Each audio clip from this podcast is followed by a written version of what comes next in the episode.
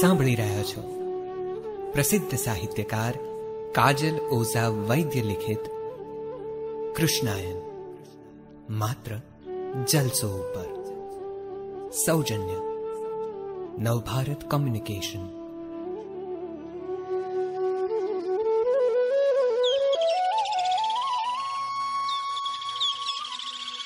સાચું પૂછો તો કૃષ્ણાયનની કોઈ પ્રસ્તાવના જ નથી.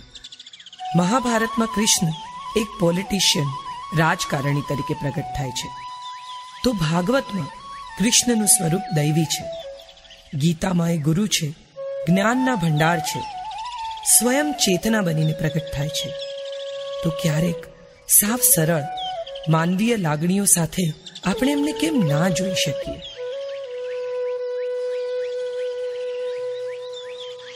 એમના જીવનની ત્રણ મહત્વની સ્ત્રીઓ તો હતી જ. પ્રેમિકા, પત્ની અને મિત્ર. રાધા, રૂકમણી અને દ્રૌપદી. એમની સાથેના કૃષ્ણના સંબંધો ખૂબ રસપ્રદ અને ઊંડા રહ્યા છે. આ ત્રણેય સ્ત્રીઓ એમના વિશે શું માને છે અથવા માનતી હતી એ જાણવામાં મને હંમેશા રસ રહ્યો છે. આ નવલકથા કદાચ એ કુતૂહલથી પ્રેરાયેલા રસનું જ પરિણામ હોઈ શકે?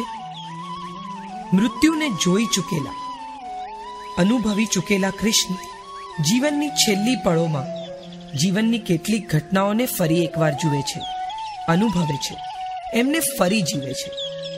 અને એ અંતિમ પ્રયાણ પહેલાની છેલ્લી પળોનો એક નાનકડો પડાવ એટલે કૃષ્ણાયન.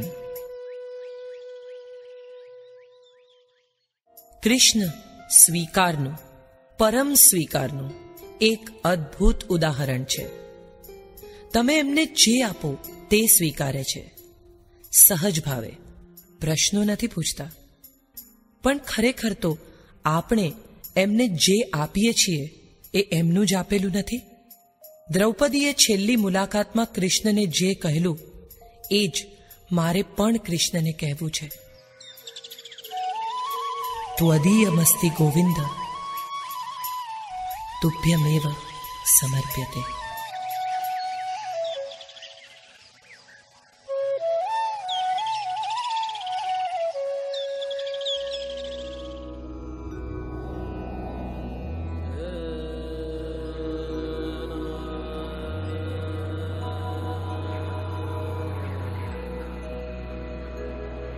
પીપળાની નીચે સૂતેલા કૃષ્ણની આંખો બંધ હતી.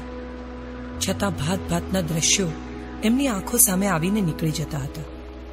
દ્વારિકાનું એ મહાલય, કુરુક્ષેત્રનું યુદ્ધ, દ્રૌપદી સ્વયંવર, રૂકમણીનું હરણ અને પ્રભાસ ક્ષેત્ર તરફ નીકળ્યા ત્યારે જોયેલી સત્યભામાની આંખો. ક્યારેક આગળ તો ક્યારેક પાછળ. સમયને વળોટીને વ્યક્તિઓ, દ્રશ્યો એમના સ્મૃતિપટ ઉપર આવતા હતા અને વિલીન થઈ જતા હતા. જાણે શેષ નાગે પોતાની ફેણ ફેલાવી હોય. એમ પીપળાનું વૃક્ષ એમના માથા ઉપર છાંયો કરી રહ્યું હતું. સામે હિરણ્ય, કપિલા અને સરસ્વતી નદીઓ ત્રણ દિશાઓમાંથી કલકલ કરતી વહી આવતી હતી. આ ત્રિવેણી સંગમની એ પવિત્ર ભૂમિ હતી, જે સોમનાથ મંદિરની નિકટ હતી. પ્રભાસ ક્ષેત્ર તરીકે ઓળખાતા એ સ્થળમાં કલા અને સાહિત્યનું ખૂબ સન્માન થતું હતું. હજી તો થોડા સમય પહેલા જ સોમનાથના મંદિરને શ્રીકૃષ્ણએ જીર્ણોદ્ધાર કરીને સોના ચાંદીથી મઢાવ્યું હતું. યાદવોએ હજી થોડી જ વાર પહેલા સોમનાથના એ મંદિરમાં પૂજન અર્ચન કર્યા હતા. અને આ ક્ષણે શ્રી કૃષ્ણ આંખો મીચીને જાણે વીતી ગયેલી એક એક પળને વાગોળતા પીપળા નીચે બેઠા હતા. સામે જરા હાથ જોડીને બેઠો હતો. પારાવાર પીડા એમના આખા શરીરમાંથી લખલખાની જેમ પસાર થતી હતી. હજારો વીછી એક સામટા ડંખતા હોય, એવી કાળી બળતરા એમના શરીરને વીંટળાઈ વળી હતી. પગમાં વાગેલા તીરના ઘામાંથી ટપકતા રક્તને કારણે જાણે પગ પાસે રક્તનું નાનકડું વર્તુળ રચાઈ ગયું હતું. પ્રભાસ ક્ષેત્રના જંગલમાંથી ત્રિવેણી સંગમ સુધી આવતા આવતા તો કૃષ્ણને જાણે સદીઓ લાગી હતી. અહીં જ ત્રિવેણી સંગમ પાસે થોડીવાર પહેલા જ બલરામે પોતાનો દેહ ત્યાગી દીધો હતો.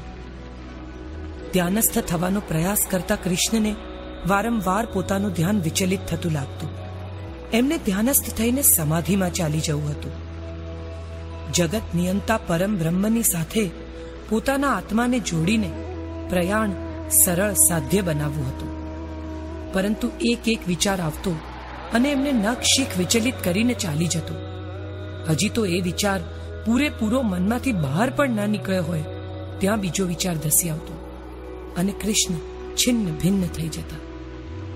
માતા ગાંધારીનો શાપ, દુર્વાસાનો શાપ વિફળ નહોતા જ થવાના. યાદવોનો સર્વનાશ નિશ્ચિત હતો. સર્વ કંઈ જાણવા છતાં કૃષ્ણ અસહાય બનીને આખી પરિસ્થિતિ માત્ર સાક્ષી ભાવે જોતા રહ્યા હતા, છેક આ પળ સુધી. એમના મનોમસ્તિષ્કમાં હજી એ યાદવોની મરણ ચીસો પડઘાતી હતી. એકબીજાને એઠા વાસણો મારીને, બચકા ભરીને, એકબીજાને પશુઓની જેમ મૃત્યુના મુખમાં ધકેલી લહેરા યાદવોને પોતાની દ્રષ્ટિ સામે નિહાળવાનું દુર્ભાગ્ય મને શા માટે મળ્યું હતું? કૃષ્ણ વિચારી રહ્યા હતા. શા માટે આવતા હતા આ વિચારો? શા માટે મન શાંત નહોતું થઈ શકતું? શું અંતિમ પ્રયાણની ઘડીઓ આવી જ હોય? કૃષ્ણને એક બીજો વિચાર આવી ગયો. કેટ કેટલા શબ્દો, કેટ કેટલી ક્ષણો, કેટ કેટલી આંખો અને એ આંખોમાં ડૂબતા ઉભરાતા કેટ કેટલા ભાવો. કૃષ્ણને એક પળ પણ વિચારહીન નહોતા થવા દેતા. સતત સાધુત્વ, સમાધિ અને સ્વીકારમાં જીવેલો આ આત્મા કેમ આટલો વિચલિત હતો આજે?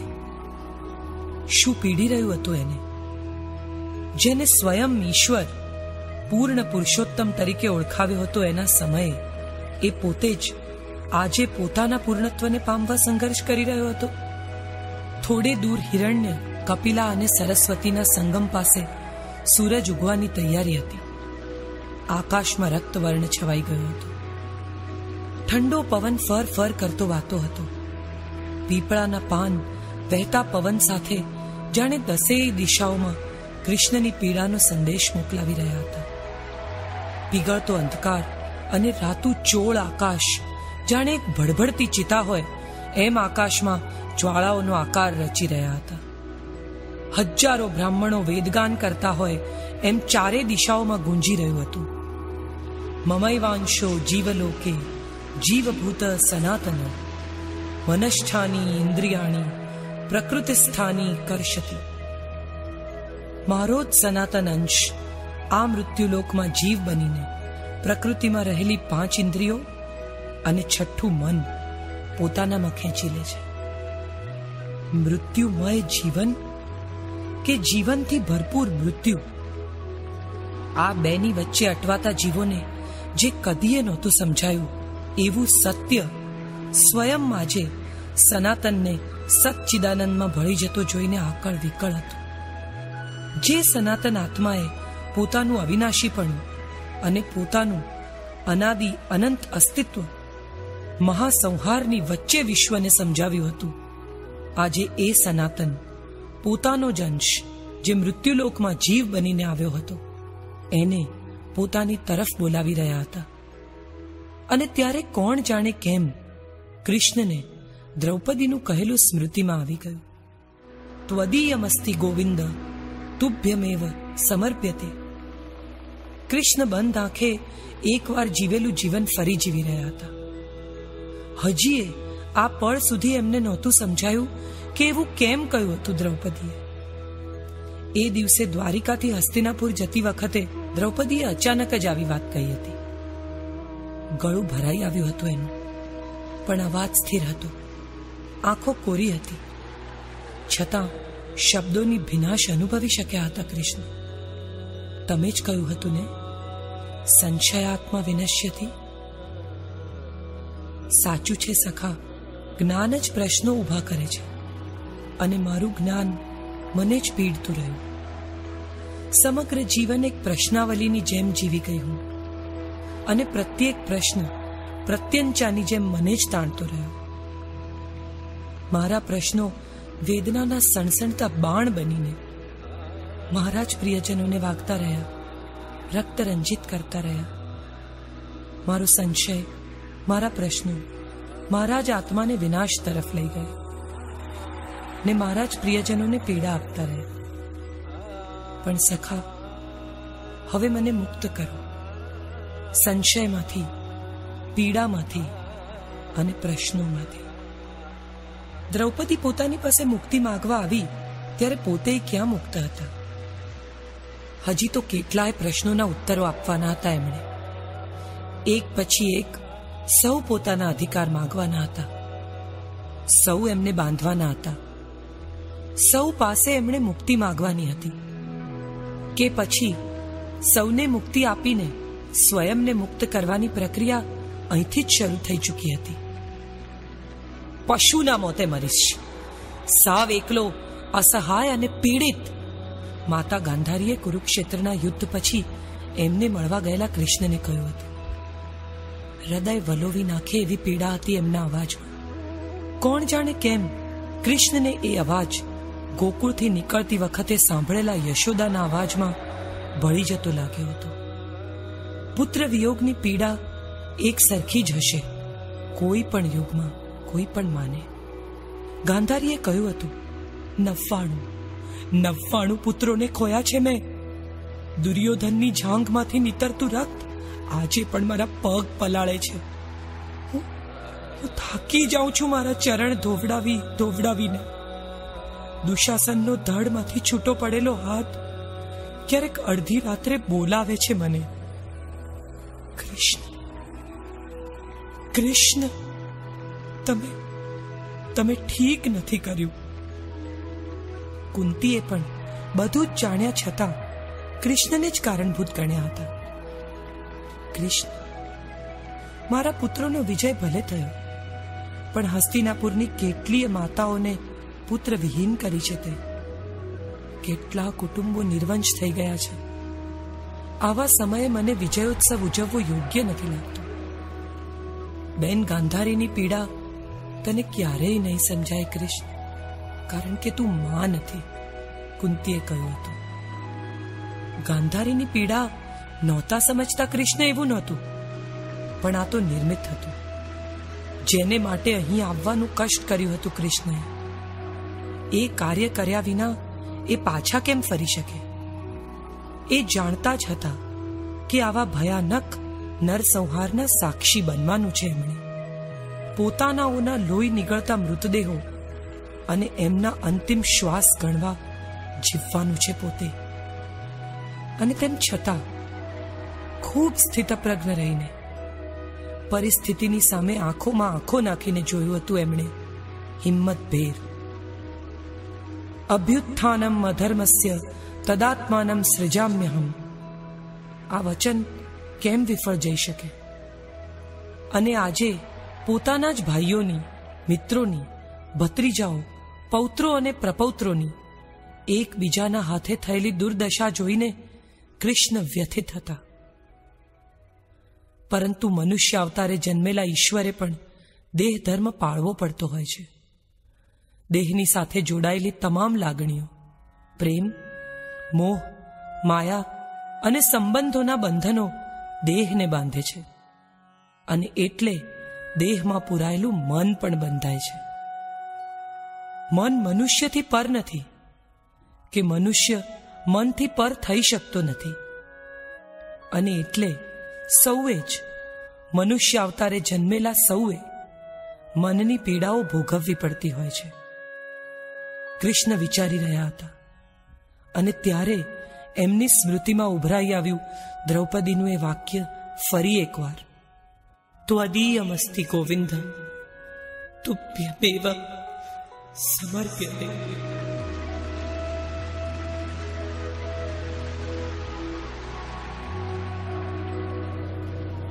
દ્રૌપદી અને પાંચે ભાઈઓ જ્યારે દ્વારિકા આવ્યા, ત્યારે કોઈ નહોતું જાણતું કે હવે પછી દ્વારિકા આવવાનું થશે, પણ કૃષ્ણ વગરની દ્વારિકા. પાછા ફરતી વખતે દ્રૌપદી વહેલી સવારે કૃષ્ણના કક્ષમાં આવી હતી. આમ તો વહેલી સવારે કૃષ્ણના કક્ષમાં એમની રાણીઓ કે બલરામ પણ જતા સહેજ ખચકાતા. કૃષ્ણની પૂજા અને ધ્યાનનો સમય હતો આ. સવારના સમયે એ એકાંત ઇચ્છતા પરંતુ દ્રૌપદીને આજે ગયા વગર ચાલે એમ નહોતું. એને જે કહેવું હતું, એ બધાની સામે કહી શકાય એમ નહોતું. કૃષ્ણ એકવાર પોતાની પૂજા અને ધ્યાન પરવારીને જો રાજ્યસભામાં ચાલી જાય તો એમની સાથે એકાંત મળવું અસંભવ હતું. અને દ્રૌપદી જાણતી હતી આ.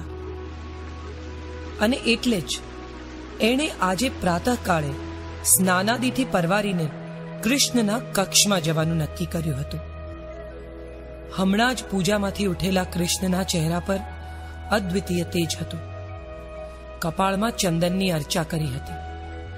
ઉત્તરીય વગરનું એમનું શરીર જાણે આરસ પહાણમાં કંડાર્યું હોય. એટલું સુંદર અને સુદૃઢ હતું. સિંહ જેવી કટી, વિશાળ ખભા અને પહોળી છાતી. છાતી પર અલંકારો વગર માત્ર એક જનોઈ. મોર મુકુટ વગરનું મસ્તક. તાજા ધોયેલા કાળા ચમકતા વાળ. કાન પાસે સહેજ સફેદી. આંખોમાં વિશ્વભરની કરુણા અને વાત્સલ્ય. દ્રૌપદી એક ક્ષણ જોઈ રહી એમની સામે. આજ ઈશ્વરનું મનુષ્ય સ્વરૂપ હશે. દ્રૌપદીને જોઈને કૃષ્ણને જરાય આશ્ચર્ય ન થયું. હાથમાં આરતીની થાળી પકડીને ઉભેલા કૃષ્ણએ સુંદર સ્મિતથી દ્રૌપદીનું સ્વાગત કર્યું. પધારો યાજ્ઞસેની. પૂજાના સમયે સાક્ષાત દેવીનું આગમન શુભનો સંકેત કરે છે. સખા, દ્રૌપદી આગળ કશું બોલી શકી નહીં. કૃષ્ણએ આસન આગળ કર્યું. બિરાજો, સારી એવી ક્ષણો એક પણ અક્ષર બોલ્યા વિના સાવ મૌન રહીને એ કૃષ્ણની સામે બેસી રહી. સદ્ય સ્નાતા દ્રૌપદી સૌમ્ય લાગતી હતી. એના છુટ્ટા વાળમાંથી હજીએ પાણીના બિંદુ ઝળકી જતા હતા. મલાઈ અથવા એવો કોઈ સ્નિગ્ધ પદાર્થ લગાડીને સ્નાન કર્યું હશે કદાચ. એટલે કપાળ પર અને નાક પર ત્વચા તગતગતી હતી. પ્રૌઢા બનેલી દ્રૌપદીનો બાંધો અને શરીર આજે પણ કોઈ કુંવારી યુવતીને શરમાવે એટલો સુડોળ અને આકર્ષક હતો. આછા ભૂરા રંગની કંચુકી અને એ જ રંગનું રેશમી ઉત્તરીય પહેરેલી દ્રૌપદીના ચહેરા પર આખી રાતનો ઉજાગરો ચાડી ખાતો હતો. બે ત્રણ વાર બોલવાનો પ્રયત્ન કરીને અટકી ગઈ. વાત ક્યાંથી શરૂ કરવી એ ન સમજાતું હોય એમ કૃષ્ણના ચહેરા સામે, પોતાની હથેળી સામે, ગવાક્ષમાંથી દેખાતા ખુલ્લા આકાશ સામે અને ઓરડાની છત સામે ખાલી દ્રષ્ટિ ફેરવતી રહી. પોતાના ઉત્તરીયને આંગળી સાથે લપેટીને એ છોડતી હતી અને ફરી લપેટતા જાણે વાત લપેટી લેતી હતી. એ કશુંક ગોઠવતી હતી મનોમન. શબ્દો કે સંવેદના. કંઈ કહેવું છે સખી? કૃષ્ણએ પૂછ્યું હતું. કોઈ મૂંઝવણ છે? કંઈ કહેવું છે, પણ કઈ રીતે કહું એ નથી સમજાતું. શરૂ કરો. આપોઆપ કહેવાતું જશે, કૃષ્ણએ કહ્યું. ખરી વાત છે, સખા. તમારી સામે કદીએ શબ્દ શોધવાની મૂંઝવણ નથી થઈ મને. મારા મનની વાત વગર કહે, વગર શબ્દે જ તમારા સુધી પહોંચતી રહી છે. પણ આજે કહો, નિસંકોચ કહો. તમારી સામે વળી સંકોચ કેવો, સખા? પરંતુ તમને આ વાત કયા પછી મારી પાસે મારું શું રહેશે? એ વિચારે અચકાઈ જાઉં છું. હું આખે આખો તમારી પાસે, તમારી સાથે જ છું. પછી મને કોઈ વાત કહેવાથી તમારી પાસેથી કંઈ ચાલ્યા જવાનો પ્રશ્ન ક્યાં ઉદ્ભવે છે? બસ, આ જ વાત કહેવી છે સખા, દ્રૌપદીએ કહ્યું. કૃષ્ણની આંખોમાં આંખો પરોવીને. આટલા વર્ષોમાં પહેલીવાર કૃષ્ણને દ્રૌપદીની આંખોમાંથી કશુંક અજાણ્યું. અપાર્થિવ ધોધમાર, મુશળધાર વરસતું લાગ્યું. દ્રૌપદીની આવી આંખો કૃષ્ણએ પહેલા ક્યારેય નહોતી જોઈ. દ્રૌપદીને ડૂમો ભરાઈ ગયો. એની આંખોમાં પાણી ધસી આવ્યું. ગળું રૂંધાઈ ગયું. અને એ અચાનક જ પૂંઠ ફેરવીને ત્યાંથી ચાલી નીકળી. દ્રૌપદી તો ચાલી ગઈ. પણ એની કહેલી વાત કૃષ્ણના કક્ષમાં ગુંજતી રહી. ત્વદીયમસ્તિ ગોવિંદ, તુભ્યમેવ સમર્પ્યતે. ત્વદીયમસ્તિ ગોવિંદ, તુભ્યમેવ સમર્પ્યતે. ત્વદીયમસ્તિ ગોવિંદ, તુભ્યમેવ સમર્પ્યતે. ત્વદીયમસ્તિ ગોવિંદ, તુભ્યમેવ સમર્પ્યતે. હવે આ જ્ઞાનના ભાર સાથે નહીં જઈ શકાય મારાથી. ક્યાં જઈ રહી છું એ નથી જાણતી. સાચું પૂછો તો જઈ રહી છું કે નહીં એ પણ નથી જાણતી. અને છતાં, તમારું આપેલું બધું જ તમને સમર્પીને ઋણમુક્ત થવા માંગુ છું. કઈ મુક્તિની વાત હતી એ? કૃષ્ણ અને દ્રૌપદી બંને સમજતા હતા. બંધનનો અર્થ અને મુક્તિની ઝંખના. નિર્વાણની દિશામાંથી આવતો અવાજ કદાચ બંનેને સંભળાવા લાગ્યો હતો. હવે સમય આવી લાગ્યો હતો. કઈ પળે ક્યારે અને કોણ? એ કદાચ નિશ્ચિત ન હોય તો પણ નિર્મિત હતું. એક ક્ષણ પ્રતિ પળે નિકટ આવી રહી હતી. અને એ પળ માટે બંને જણા મનોમન એકબીજાને તૈયાર કરી રહ્યા હતા. મારા મનમાં કેટલાય સમયથી ચાલી રહેલો સંવાદ દ્રૌપદી સુધી પહોંચી ગયો હતો. કૃષ્ણના મનમાં એક ન સમજી શકાય એવી લાગણી ઉદ્ભવી હતી.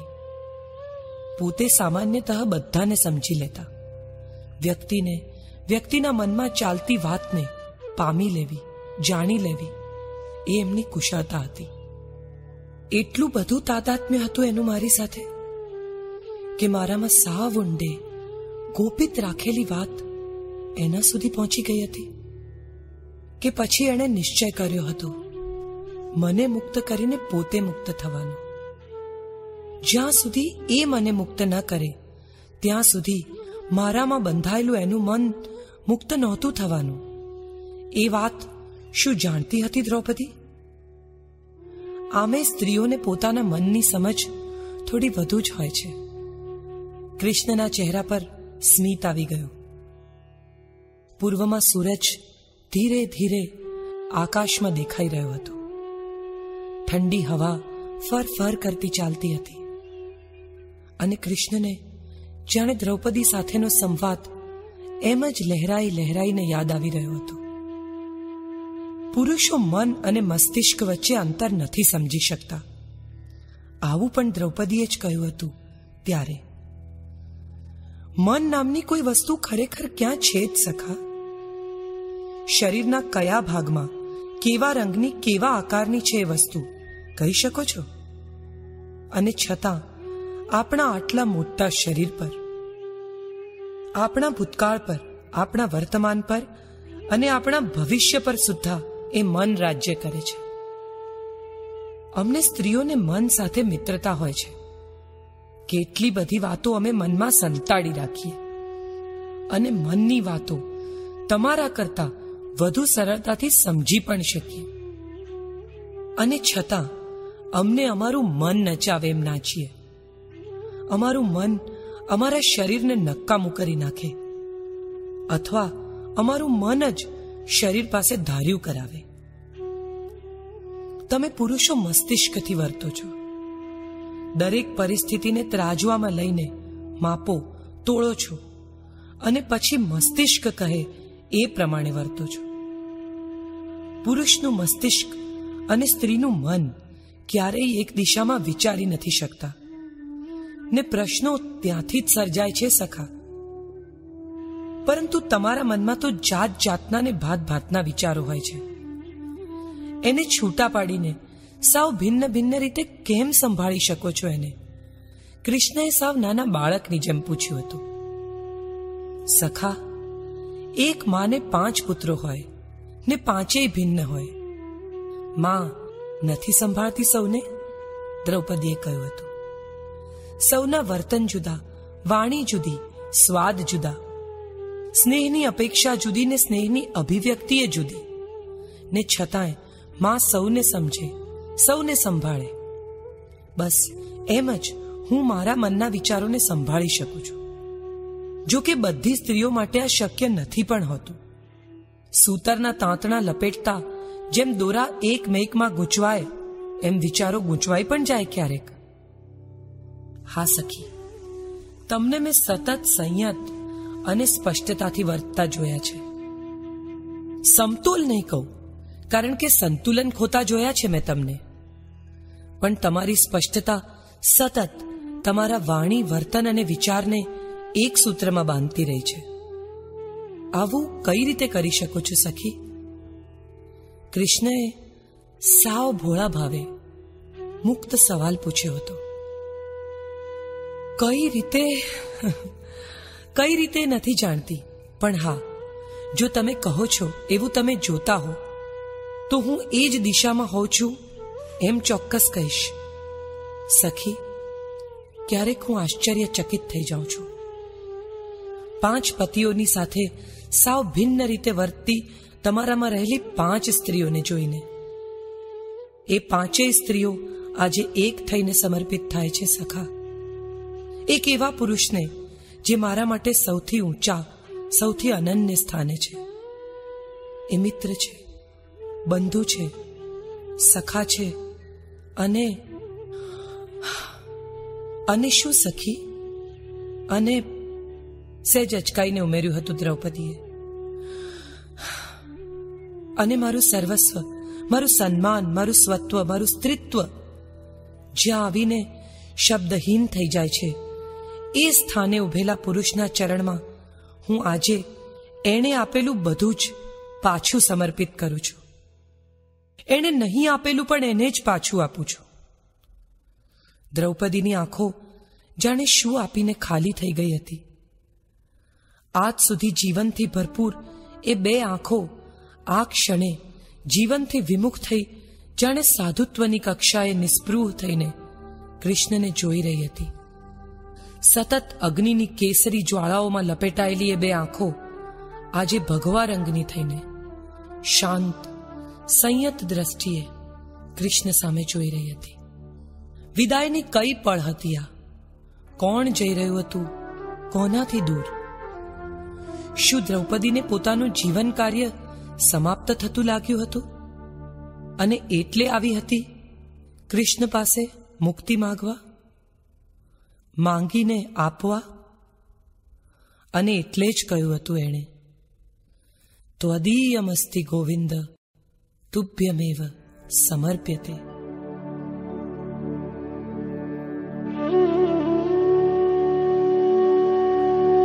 આપ સાંભળી રહ્યા છો પ્રસિદ્ધ સાહિત્યકાર કાજલ ઓઝા વૈદ્ય લિખિત કૃષ્ણાયન, માત્ર જલસો ઉપર. વાંસળી? કોણ જાણે ક્યાંથી કૃષ્ણના કાનમાં ગુંજવા લાગી? હિરણ્ય કપિલા અને સરસ્વતી નદીઓનો કલકલ કરતો વહી રહેલો પ્રવાહ જાણે યમુના બનીને ઉછાળા મારવા લાગ્યો. કદંબનું ઝાડ કૃષ્ણની આંખો પર ઝૂકી આવ્યું અને યમુનાના કાંઠે ઉગેલા વૃક્ષોની ગાઢી, લીલી, વિનાશવાળી હવા કોણ જાણે ક્યાંથી વહી આવી? વહેલી સવારનો સૂરજ, આમ તો જાણે અહીંનો કે ત્યાંનો, કૃષ્ણને સરખો જ લાગ્યો. પણ તેમ છતાંય, ગોકુળની ગલીઓ, ગાયના ગળામાં બાંધેલી ઘંટડીઓ રણકાવતી, જાણે સ્વયં ચાલીને કૃષ્ણની બંધ આંખો સામે આવીને ઊભી રહી. બધી જ ગલીઓ હાથ ફેલાવીને જાણે કૃષ્ણને કહેતી હતી, આવ કાના, ચાલી આવ. મોર પીછના ઢગલે ઢગલા કૃષ્ણના શરીર પર પડી પડીને જાણે લસરી જવા લાગ્યા. ઉગતા સૂરજની સાથે પંખીઓનો કલબલાટ અહીં પણ હતો. પણ ઘર ઘરમાંથી આવતી ગાયોની ભાંભર અને ગોકુળની સ્ત્રીઓના પ્રભાતિયા કૃષ્ણના કાનમાં કોણ જાણે ક્યાંથી સંભળાવા લાગ્યા. માના અવાજમાં ગવાતા પ્રભાતિયા સાંભળીને ગાયો ચરાવવા જવાની વેળા થઈ છે. એમ જાણીને કૃષ્ણએ આંખો ખોલવાનો બહુ પ્રયાસ કર્યો. પણ પીપળાની નીચે સૂતેલા કૃષ્ણની આંખો પર કોણ જાણે કોણે મણ મણનું વજન મૂક્યું હતું. કૃષ્ણની આંખો ખુલતી જ નહોતી. હિરણ્યના વેગવંતા પ્રવાહ પર જાણે દ્રૌપદીનો ચહેરો કૃષ્ણની સામે કલકલ કરતો વહી રહ્યો હતો અને કહેતો હતો સખા, તમારું આપેલું સુખ, તમારું આપેલું દુઃખ, તમારું આપેલું માન, તમારું આપેલું અપમાન, તમારું આપેલું જીવન અને તમારું આપેલું મૃત્યુ, બધું જ સ્વીકારીને હું તમને સમર્પિત કરું છું. કૃષ્ણની આંખો સામે દ્રૌપદીની બે તેજ શિખાસી, તેજસ્વી આંખો તરવરવા લાગી. કૃષ્ણને દ્રૌપદીનો એ તરફડાટ. એની જજુમવાની જીવન સાથે લડવાની અને લડીને ફરી ફરીને હારવાની. હારીને ઊભા થવાની અને ફરી લડવાની શક્તિઓ માટે અજબ માન હતું. દ્રૌપદીનું સ્વત્વ જ એનું વ્યક્તિત્વ હતું. આવી સ્ત્રી સમર્પિત થાય ત્યારે શું આપી શકે? એની જાણ હતી કૃષ્ણને. એમને પહેલી વાર વિચાર આવ્યો. આ સ્ત્રીએ આપેલું બધું જ હું સ્વીકારી શકીશ ખરો? શું હું લાયક છું આટલા મોટા અને વિરાટ સમર્પણને? એક વ્યક્તિ જ્યારે પોતાનું સ્વત્વ, પોતાનું વ્યક્તિત્વ તમને સમર્પે, ત્યારે એને સામે આપવા માટે છે શું મારી પાસે? હું તો પોતે જ જઈ રહ્યો છું. સમર્પણ સ્વીકારવાનો સમય ક્યાં બચ્યો છે મારી પાસે? અને છતાંય એણે આપેલું બધું જ મારી છાતી ઉપર એક ભાર બનીને બેસી ગયું છે. સખી, શા માટે? શા માટે આટલી મોટી જવાબદારીઓમાં નાખો છો મને? હવે, પ્રયાણની ક્ષણોમાં? કૃષ્ણથી પૂછાઈ ગયું. અને એ તેજ વેરતી અગ્નિશિખા સમી બે આંખો કૃષ્ણની સામે છલોછલ ભરાયેલા સરોવરની જેમ છલકાઈ રહી. હજી તો એ બે આંખો કૃષ્ણની સ્મૃતિમાંથી ભૂંસાય એ પહેલા જ એક વહાલ સોયો સૌમ્ય ચહેરો કૃષ્ણ સામે જોઈ રહ્યો હતો. કપિલાનો સ્વચ્છ, વેગવંતો પ્રવાહ કૃષ્ણની સામે વહી આવતો હતો. અને સડસડાટ સમુદ્રને મળવા ઉતાવળો થઈને જઈ રહ્યો હતો. કૃષ્ણ હજી તો નિરુત્તર હતા દ્રૌપદીના પ્રશ્ન સામે. એમની આંખો સામે દ્રૌપદીનો વલવલાટ, તલસાટ હજી તો શમ્યો નહોતો. એ જ વખતે કપિલા ઉપર વહેતો રૂકમણીનો ચહેરો કૃષ્ણની સામે ભીની આંખે જોઈ રહ્યો હતો. શું હું ઊણી ઉતરી છું? સહધર્મચારીણી તરીકે? રૂકમણીના ચહેરા પર તગતગતી બે આંખોએ કૃષ્ણની આંખોમાં જોયું. અને જાણે કેટલીય સદીઓની પ્રતીક્ષા પછી હજુય એ જ પ્રશ્ન લઈને એની બે આંખો કૃષ્ણને મૂંઝવી રહી. શા માટે આર્યપુત્ર શા માટે? આટલો બધો ભાર એકલા ઉપાડીને શા માટે ચાલ્યા? મને તમારી સાથે ના આવવા દીધી તો કંઈ નહીં. પણ તમારા માર્ગમાં ક્યાંક ઘડીક જો થંભ્યા હોત મારે માટે તો રૂકમણીની આંખોમાં ઉપાલંબ ઓછો અને વેદના વધુ હતી. હું તમને ક્યારેય રોકત નહીં. તમારા માર્ગના કંટકો વીણી લેત, પુષ્પો પાથરી દેત. અંધારા માર્ગમાં સ્વયં દીપક થઈને પ્રજ્વલિત થઈ હોત હું. શા માટે પ્રભુ? શા માટે આ આકરી યાત્રા આમ એકલા કરતા રહ્યા? સ્વધર્મનું પાલન શું માત્ર તમારે જ કરવાનું હતું? શું હું સહધર્મચારિણી તરીકે ઊણી ઉતરી છું? રૂકમણીનો ચહેરો કૃષ્ણને પૂછી રહ્યો હતો. આવી વિકતા આંખો કૃષ્ણએ પહેલા ક્યારેય નહોતી જોઈ. કશું ખૂબ સૂકું, ખૂબ ખાલી અને ખૂબ તરડાયેલું રૂકમિણીની આંખોમાં જોતા કૃષ્ણને અટકાવી રહ્યો. નાથ, ધર્મ, અર્થ અને કામના માર્ગ પર મેં તમારો હાથ પકડી રાખ્યો. હવે મોક્ષના માર્ગે એકલા જ જશો? હજી એ રૂકમિણી પૂછી રહી હતી અને કૃષ્ણ પત્નીના આ પ્રશ્ન સામે નિરુત્તર હતા. કૃષ્ણના હૃદય પર જાણે ભાર વધી રહ્યો હતો. આ એ બે સ્ત્રીઓ હતી જેમણે એમને બધું જ આપ્યું હતું. પોતાનું સ્વત્વ, પોતાનું તત્વ અને પોતાનું વ્યક્તિત્વ. સમગ્રપણે કૃષ્ણમાં ઓગાળીને જીવી હતી આ સ્ત્રીઓ. અને આજે એમની આંખો કેમ આટલી સૂની? કેમ આટલી શૂન્ય હતી? શું પોતે એમને કશુંય નહોતા આપી શક્યા? કૃષ્ણનું મન ખૂબ ઉદાસ થઈ ગયું. દૂર ઉગી રહેલા સૂરજ સામે જોઈને કૃષ્ણએ મનમાં વિચાર્યું, આ બે સ્ત્રીઓ, જેમણે પોતાનું હોવું, મારા કારણે, મારા નામે મારી આસપાસ ગોથ્યું શું હું એમને કશુંય નથી આપી શક્યો? તું જ્યારે જ્યારે ઉદાસ થાય, એકલો પડે ને મૂંઝાય, ત્યારે મારું સ્મરણ કરજે, આંખો મીચી દેજે અને એક ઊંડો શ્વાસ લેજે. તું મને તારી આસપાસ અનુભવી શકીશ. કાના, આમ તો હું તારાથી જુદી પડતી જ નથી. તું જાય છે મને મૂકીને, દરેક વખતે. પણ કાના એક વાત સ્મરણમાં રાખજે. તારા એકાંતમાં, તારા એકલાપણામાં કે તારા મૂંઝારામાં. એક માત્ર નામ તારી સ્મૃતિમાં આવશે અને એ મારું હશે. તું ભલે મને પાછળ છોડીને જાય, પણ હું તારી સાથે જ આવું છું. મને મૂકીને જવું તારે માટે શક્ય નથી. હું તારા પ્રાણમાં વસું છું, કાના. જો શ્વાસ લે અને પાડ મારા નામની બૂમ. હું છું ને તારી બાજુમાં? સરસ્વતીનો પાંખો પ્રવાહ અને સ્વચ્છ નીરમાં બે આંખો તરવરતી હતી. પ્રતિક્ષારત, રિસાયેલી, કૃષ્ણમય, કૃષ્ણ સમર્પિત બે આંખો. અને છતાંય એમાં કૃષ્ણ પ્રેમનું તેજ હતું. ચંચળ બાળક જેવી બે આંખોમાં કંઈક એવો ભાવ હતો જે જોઈને કૃષ્ણના મનમાં ઉગી ઉઠેલો વિષાદ અચાનક ખંખેરાઈ ગયો.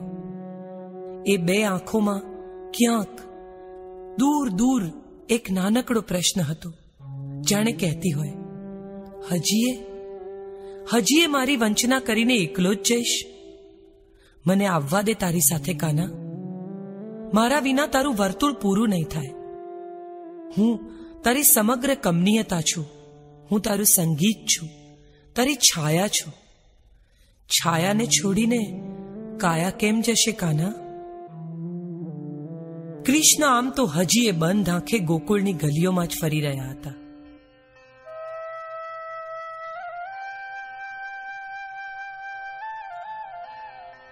ગોપ સ્ત્રીઓ મટુકીઓ ભરી ભરીને મથુરામાં મહી વેચવા જતી હતી.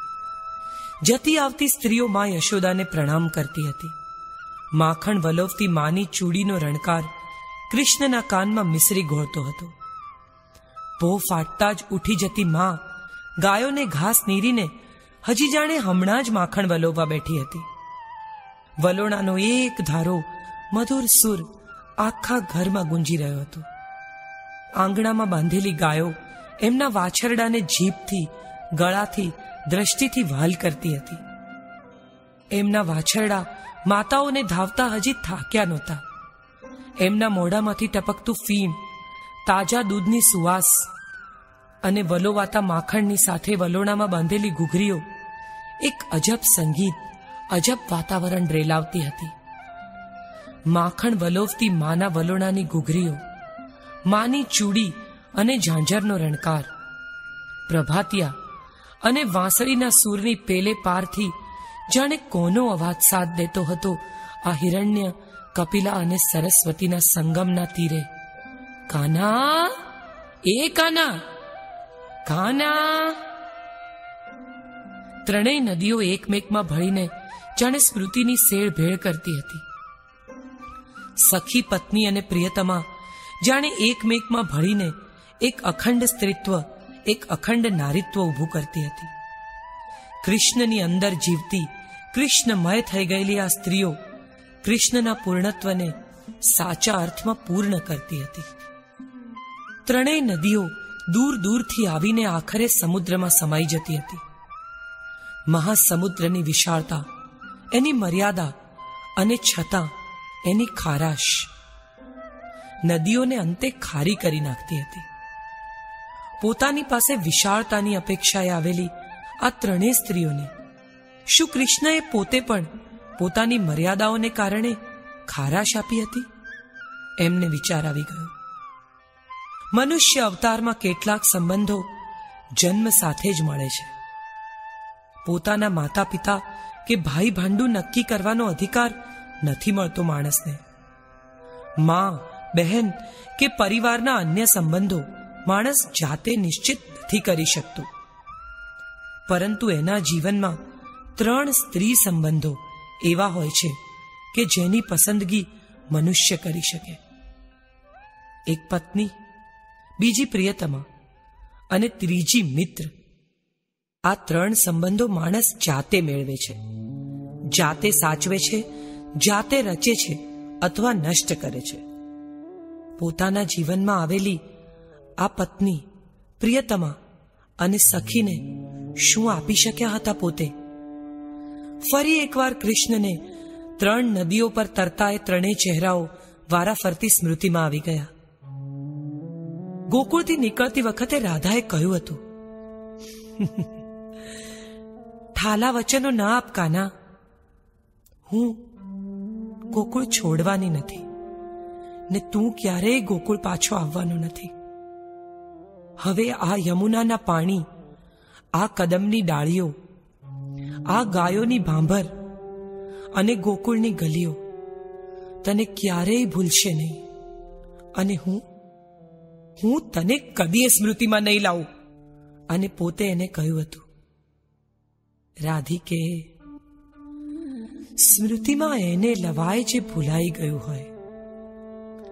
તું મને ભૂલી જાય એવું થશે નહીં. અને હું તને ભૂલી જાઉં, તો શ્વાસ કયા બળે લઈશ? દ્રૌપદીએ એકવાર આમ જ સાવ અચાનક જ પૂછી નાખ્યું હતું, સખા, મેં તમને ક્યારેક એવું પૂછ્યું હોત કે તમે મને ચાહો છો કે નહીં? અથવા તમારા જીવનમાં મારું શું સ્થાન છે? અથવા તમે તમે મને ઝંખી છે કદીએ? એક એક એક ક્ષણ માટે, તો તમે શું ઉત્તર આપો? ઉત્તર આપતા નહીં સખા. મેં હજી પૂછ્યું નથી. કારણ કે ઉત્તર સાંભળ્યા પછી મન અને તન એક દિશામાં ન પણ રહે. ત્યારે કૃષ્ણએ પોતે કહ્યું હતું, ઉત્તરની અપેક્ષા હોય તો પૂછો. પરંતુ જે ઉત્તર તમારા મનમાં અખંડ વિશ્વાસ થઈને પ્રજ્વળી રહ્યો છે, એ પ્રશ્નનો ઉત્તર બહાર શોધવો પડે. તો મને તમારા સખાના સંબોધન વિશે પ્રશ્ન થાય.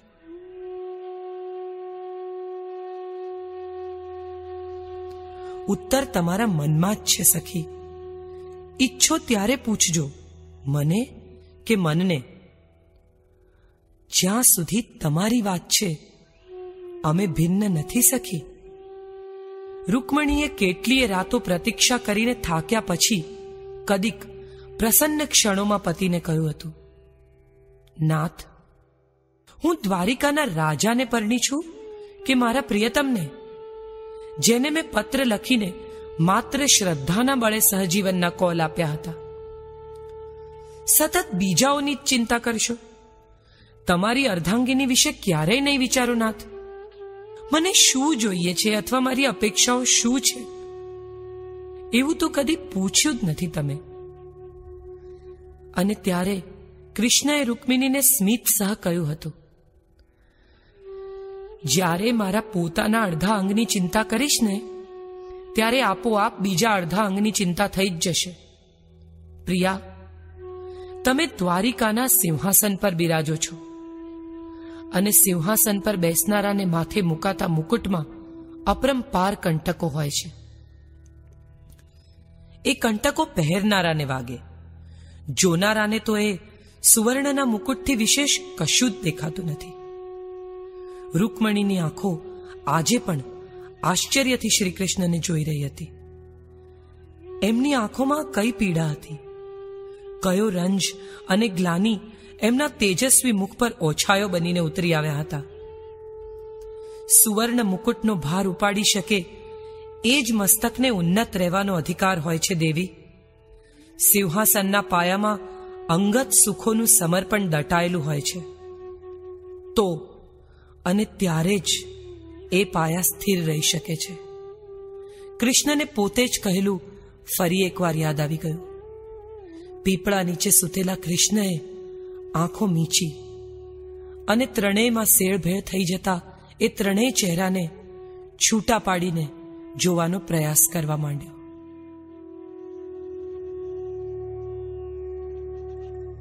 પીપળા નીચે સૂતેલા કૃષ્ણએ આંખો મીચી. અને ત્રણેયમાં શેળભેળ થઈ જતા એ ત્રણેય ચહેરાને છૂટા પાડીને જોવાનો પ્રયાસ કરવા માંડ્યો. એક રાત્રે જ્યારે સમુદ્ર પૂરેપૂરી ભરતી પર હતો. સમુદ્રના મોજાઓ ભયાનક અવાજ કરતા કિનારા સુધી આવતા હતા અને ફીણ ફીણ થઈને વિખરાઈ જતા હતા. રાત વધારે કાળી, વધારે શાંત અને ભાવીને પોતાના ગર્ભમાં છુપાવીને વધુ અકળાવનારી થઈ ને દ્વારિકા પર છવાયેલી હતી.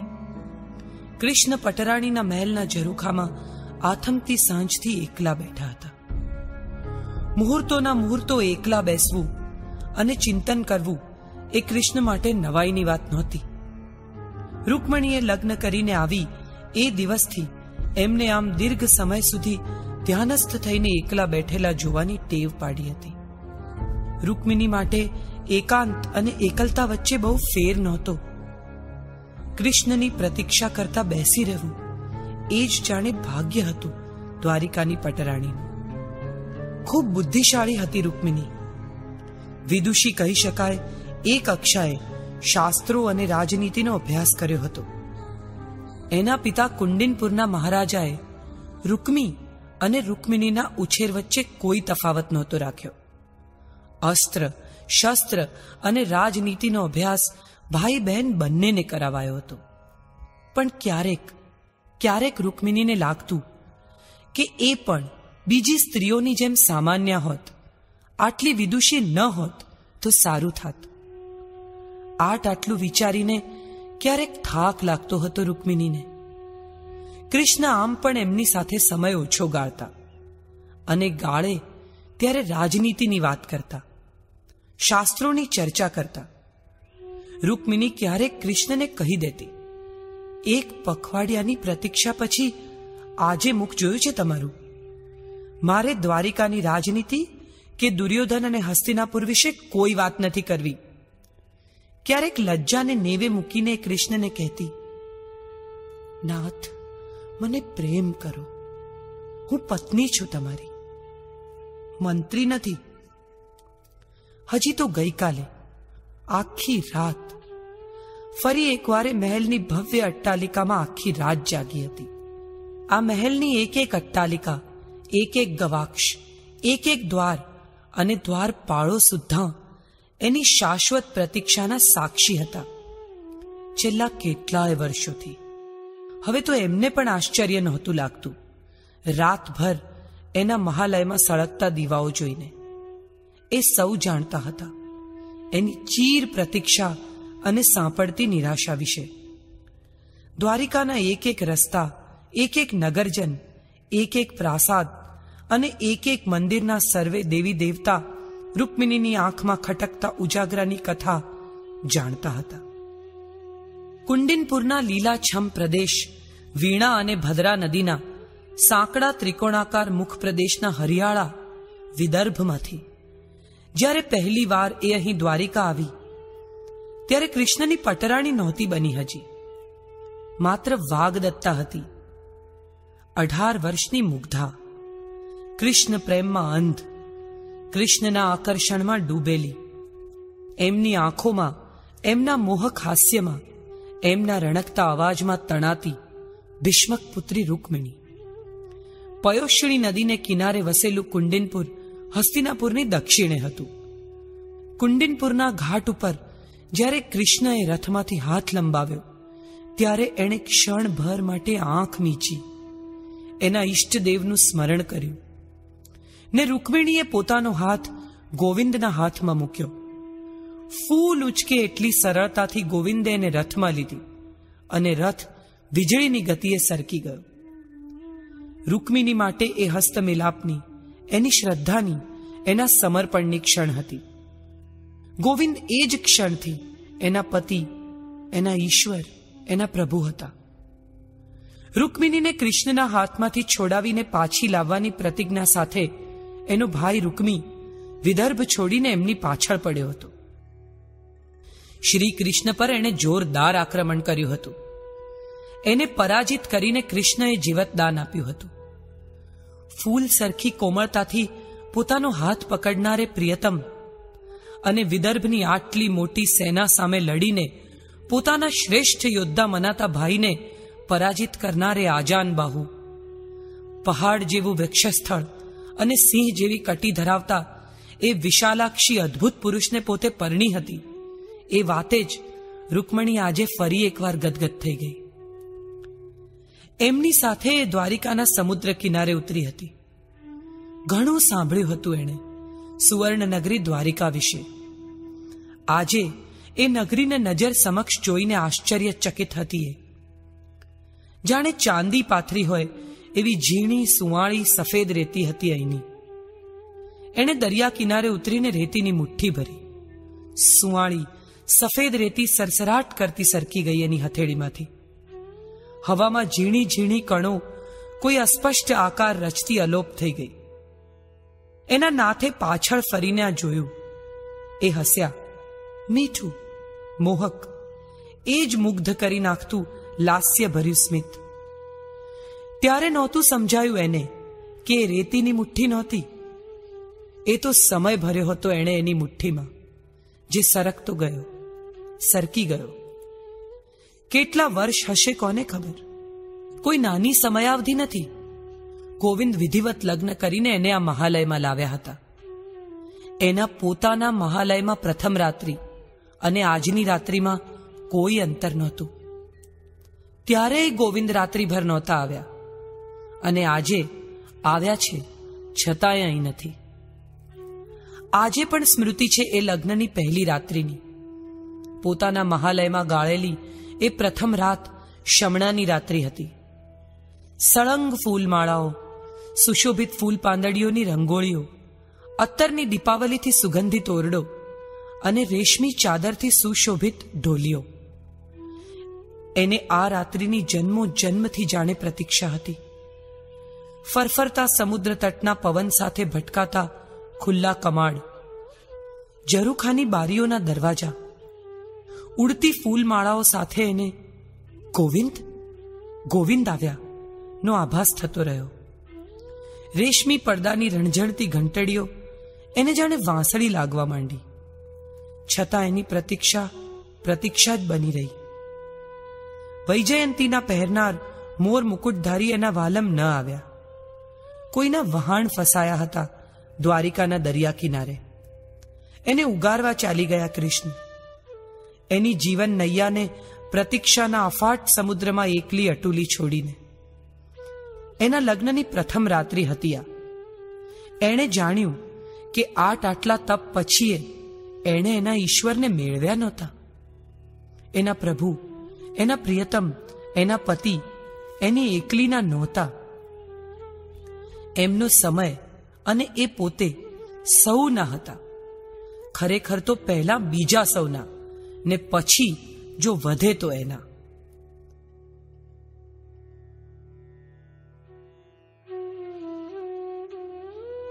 ખરેખર તો પહેલા બીજા સૌના, ને પછી જો વધે તો એના. ગોવિંદ એના પતિ હતા અને એ દ્વારિકાની પટરાણી. પરંતુ સાચે જ એણે આ તો નહોતું માંગ્યું. એ પહેલી નહોતી, ને છેલ્લી એ નહોતી. એ એમને ચાહતી હતી, ઝંખતી હતી, સમર્પિત હતી.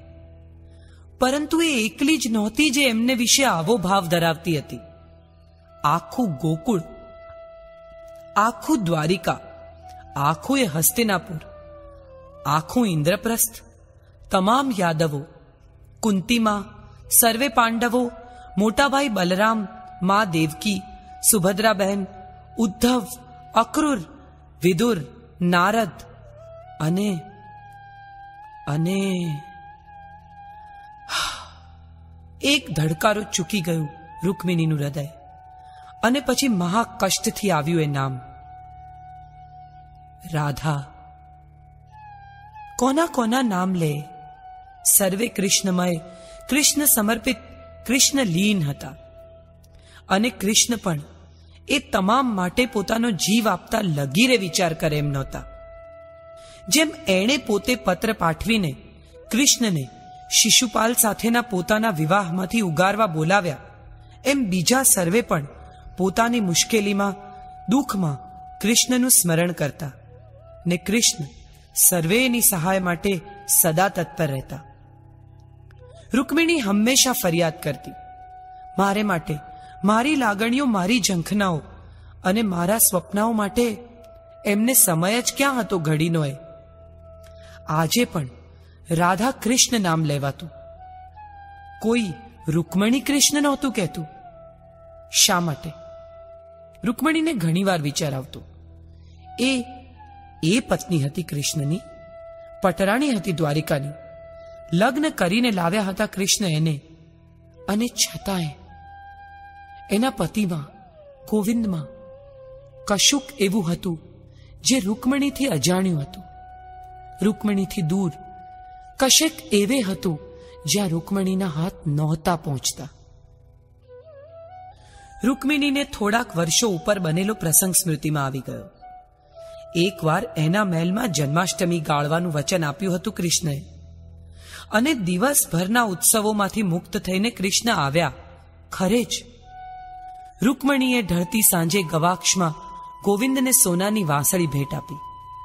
હીરા માણેક અને નીલમના મોર પોપટ જડેલી. છેડે સોનેરી રેશમના બે ફૂમતા ઝૂલતા હતા. કૃષ્ણ ઘડીભર જોઈ રહ્યા રૂકમણી સામે. એ આંખો એવી તો આર પાર નીકળી રૂકમણીની કે? એમણે વાંસળી કોરે મૂકી અને ભેટમાં બાંધેલો પાંચજન્ય ઉપાડ્યો. એવા તો વેદનામય અવાજે ફૂંક્યો કે, એ અવાજ સ્મૃતિમાં આવતા આજે પણ કાને હાથ દઈ દે છે રૂકમિણી.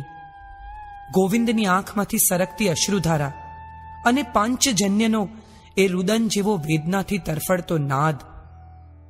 કૃષ્ણને પીપળા નીચે આજે પણ એ પાંચજન્ય વગાડતા થયેલી વેદના સાંભળી આવી. રૂકમિણીની આંખોમાં જે તરછોડાયાના, છેતરાયાના ભાવ જોયા હતા એ જ ભાવ. આજે એ જ આંખો ફરી તરવરી રહી કૃષ્ણની નીચેલી આંખો સામે. કેમ કરીને સમજાવે એ પોતાની પ્રિય પત્નીને કે પીડા વાંસળી જોઈને ઉદ્ભવી હતી એ સાચું. પણ એ વાંસળી સાથે જોડાયેલી રાધાની સ્મૃતિની પીડા નહોતી. એ પીડા આવનારા મહાયુદ્ધની હતી. શ્રાવણ માસની કૃષ્ણ પક્ષની આઠમની સાંજે એ કૃષ્ણના મનમાં આવનારી કાર્તિકી પૂર્ણિમાને દિવસે થનારી ભયાવહ ઘટનાનો અવાજ ગુંજી રહ્યો હતો. આજના ઉત્સવમાં એમને દેખાતી હતી આવનારી મહાસંહારની નાચતી ભૂતાવળ, હાથીઓની ચિંગાડ, ઘોડાઓની હાવળ અને એમની નિર્દોષ પ્રિય પત્ની એમને વાંસળીની ભેટ ધરતી હતી. એ એમને જીવનનો રાગ આપતી હતી. રૂકમણીને એ પ્રસંગ યાદ આવતા આજે પણ રાધાની ઈર્ષા આવી ગઈ. હું હું યાદવોની ભાગ્યલક્ષ્મી, દ્વારિકાની સિંહાસન હાસીની પટરાણી ખરી. પણ કૃષ્ણપ્રિયા નહીં હું, એ તો રાધા. સખી પણ હું નહીં, એ તો દ્રૌપદી. ઘડી ઘડી રીસાતી, ખીજે ભરાતી અને જેને કૃષ્ણ આળ પંપાળ, અનુનય વિનય કરીને મનાવે એ સત્યભામા પણ હું નહીં. કૃષ્ણનો સ્પર્શ પામીને સુંદર બનતી કુબ્જા કે સર્વાંગ સુંદરી બનતી ત્રિવક્રા પણ હું તો નહીં જ ને. ચારુ હાસીની શૈબ્યા કે જાંબવાનની પુત્રી રોહિણી જે કૃષ્ણ માટે જીવ આપી શકે એ પણ હું તો નહીં જ. તો પછી હું કોણ? રૂકમિણીના મનમાં જાણે ખાલીપો ભરાઈ ગયો. કૃષ્ણના જીવનમાં મારું સ્થાન શું? કૃષ્ણ તો પ્રભુ, અર્જુનને ગીતા કહેનાર, વિરાટ સ્વરૂપનું દર્શન કરાવનાર, માતાને મુખમાં બ્રહ્માંડ દેખાડનાર, ગોવર્ધનધારી. કુરુક્ષેત્રના સારથી, પરંતુ હું તો સામાન્ય છું.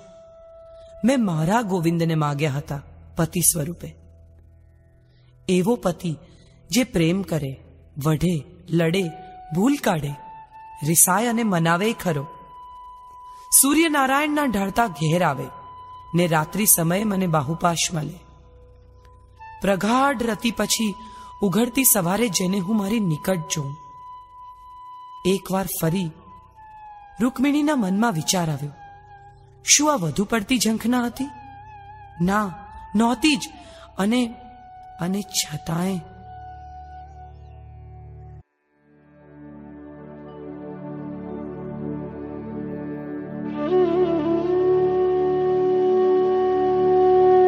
સાંભળી રહ્યા છો. પ્રસિદ્ધ સાહિત્યકાર કાજલ ઓઝા વૈદ્ય લિખિત કૃષ્ણાયન. માત્ર જલસો ઉપર સૌજન્ય. નવભારત કોમ્યુનિકેશન.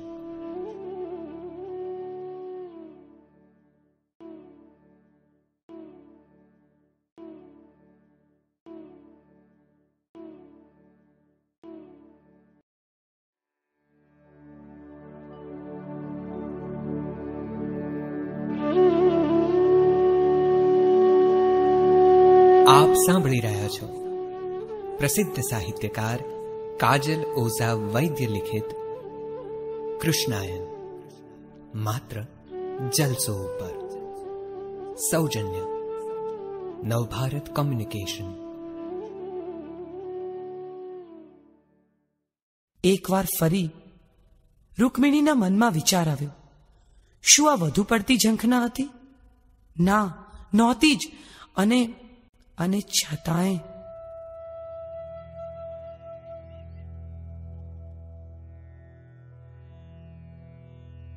અંગૂઠામાં પેઠેલું જરાનું તીર કૃષ્ણના શરીરમાંથી રક્ત વહેવડાવી રહ્યું હતું. કૃષ્ણના પગ પાસે એક નાનું ખાબોચિયું બની ગયું હતું. જરા લાચાર થઈને બેઠો હતો. કૃષ્ણની આંખો હજીએ બંધ હતી. પ્રભુ, શું કરું? શું કરું જેનાથી તમને સુખ થાય? જરા તારું કામ પીડા આપવાનું, મુક્તિ આપવાનું છે, અસુખ પહોંચાડવાનું છે. સુખ આપવાના પ્રયાસમાં પણ તું તો અસુખ જ આપીશ. કૃષ્ણના ચહેરા પર વિલસતું એ સ્મિત અકબંધ હતું. મોર પિચ્છોના ઢગલે ઢગલા એમની આસપાસ વિખરાઈ રહ્યા હતા. વાંસળીનો સૂર હજી એ બંધ નહોતો થયો. વાંસળીના એ સૂરને પેલે પારથી એક અવાજ આવતો હતો. હાલરડું ગાતો હોય એવો હુંફાળો અને હેતાળ અવાજ. કાના? એ કાના? કાના? એ કાના? મા યશોદા બેબાકળા થઈને બૂમો પાડતા હતા. નાનકડો કૃષ્ણ ઘરના આંગણાના વૃક્ષની પાછળ છુપાઈને અકળાયેલી, ચીડાયેલી માને જોઈ રહ્યો હતો. આ નિત્યક્રમ હતો. જમવાના સમયે મા બૂમો પાડી પાડીને થાકી જાય અને કાનો આવે જ નહીં. છેવટે મા એને શોધવા નીકળે અને કાન પકડીને ઘર ભેગો કરે. આજે પણ કાનો ઘેર તો આવી ગયો હતો. છતાં માને સતાવાની મજા છોડી શકે એમ નહોતો. મા યશોદા કંટાળ્યા. ઘરની બહાર નીકળ્યા. એમણે વૃક્ષની પાછળ સંતાયેલા કાનાનું પીતાંબર જોયું. માએ દોડીને બીજી તરફથી કાનાને પકડ્યો. પકડીને ઘેર લાવ્યા અને જમવા બેસાડ્યો. ચાલ કાના મોડું ખોલ. કાનો ભીસેલા હોઠે અદબ વાળીને બેઠો હતો. આજે એણે માને સતાવાનું નક્કી જ કરી લીધું હતું. મોઢું ખોલે છે કે નહીં? ઉહું. માએ ઘડીભર કાના સામે જોયા કર્યું. એમની આંખોમાં ગુસ્સો હતો. નથી ખાવું ને. જો હો, પછી દિવસભર ખાવા નહીં આપું. કાનાએ ખભા ઉછાળ્યા. મારી પાસે ખાવાનું માગવા આવ્યો ને, તો મારીશ. માને પણ ખબર હતી કે આ વાક્યનો કોઈ અર્થ નહોતો. ભલે. કાનો ઊભો થઈ ગયો અને ઘરની બહાર દોડી ગયો. કાના એ કાના માં બૂમ પાડતી રહી અને કાનો ઘરમાંથી બહાર ભાગી ગયો.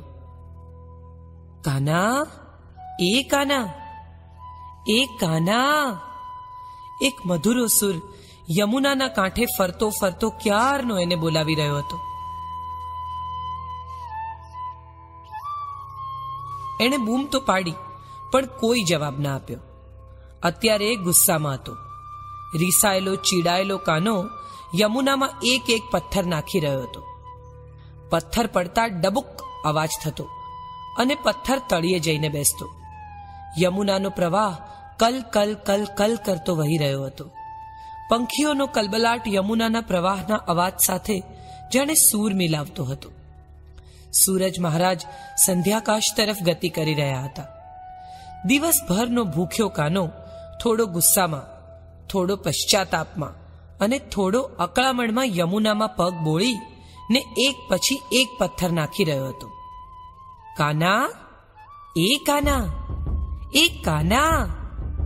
હવે એ મીઠો અવાજ સાવ નજીક દ્રષ્ટિની સામે આવીને ઊભો. રાધા એને શોધતી છેક યમુનાના કિનારે આવી પહોંચી. શું કરે છે અહીં? સવારની શોધું છું તને. શું કામ? કાનાનો ગુસ્સો સહેજ પણ ઘટ્યો નહોતો. ભૂખ્યા પેટે એને બધા પર ગુસ્સો આવતો. માને સતાવા જતા આજે પોતે જ ફસાઈ પડ્યો હતો. શું કામ? રાધાની આંખો આશ્ચર્યમાં પહોળી થઈ. એ પણ કાનાની બાજુમાં નદીના કાંઠે બેસી ગઈ. કાનાનો આ વખતે નંખાયેલો પથ્થર પાણીમાં પડે એ પહેલા જ રાધાએ ઝીલી લીધો. અરે વાહ! હું શું કામ શોધું છું તને રોજ? એ જ તો હું પૂછું છું. જા અહીંથી મારું માથું નહીં ખા. માથું? રાધાએ એનો હાથ કાનાના વાળમાં પરોવ્યો અને વાળ વીખી નાખ્યા. ગુસ્સામાં લાગે છે? હા. કાનાએ એના હાથમાંથી પથ્થર ઝૂંટવ્યો અને પાણીમાં ફેંક્યો. ડબુક અવાજ કરી અને આ પથ્થર પણ તળિયે જઈને બેઠો. અને ભૂખ્યો પણ છે, રાધાએ કહ્યું. અને હસી પડી. તે માં જમવા બોલાવે, ત્યારે જમી લઈએ ને? કેમ ના જમ્યો? તને પૂછ્યું નહોતું ને, એટલે કાનાએ કહ્યું. ઓ હવે હા પાડું છું. જા, જમી લે. પાણીમાં પગ હલાવતી રાધા ખડખડાટ હસતી હતી. તું જઈશ અહીંથી? હાસ તો, પણ તને લઈને.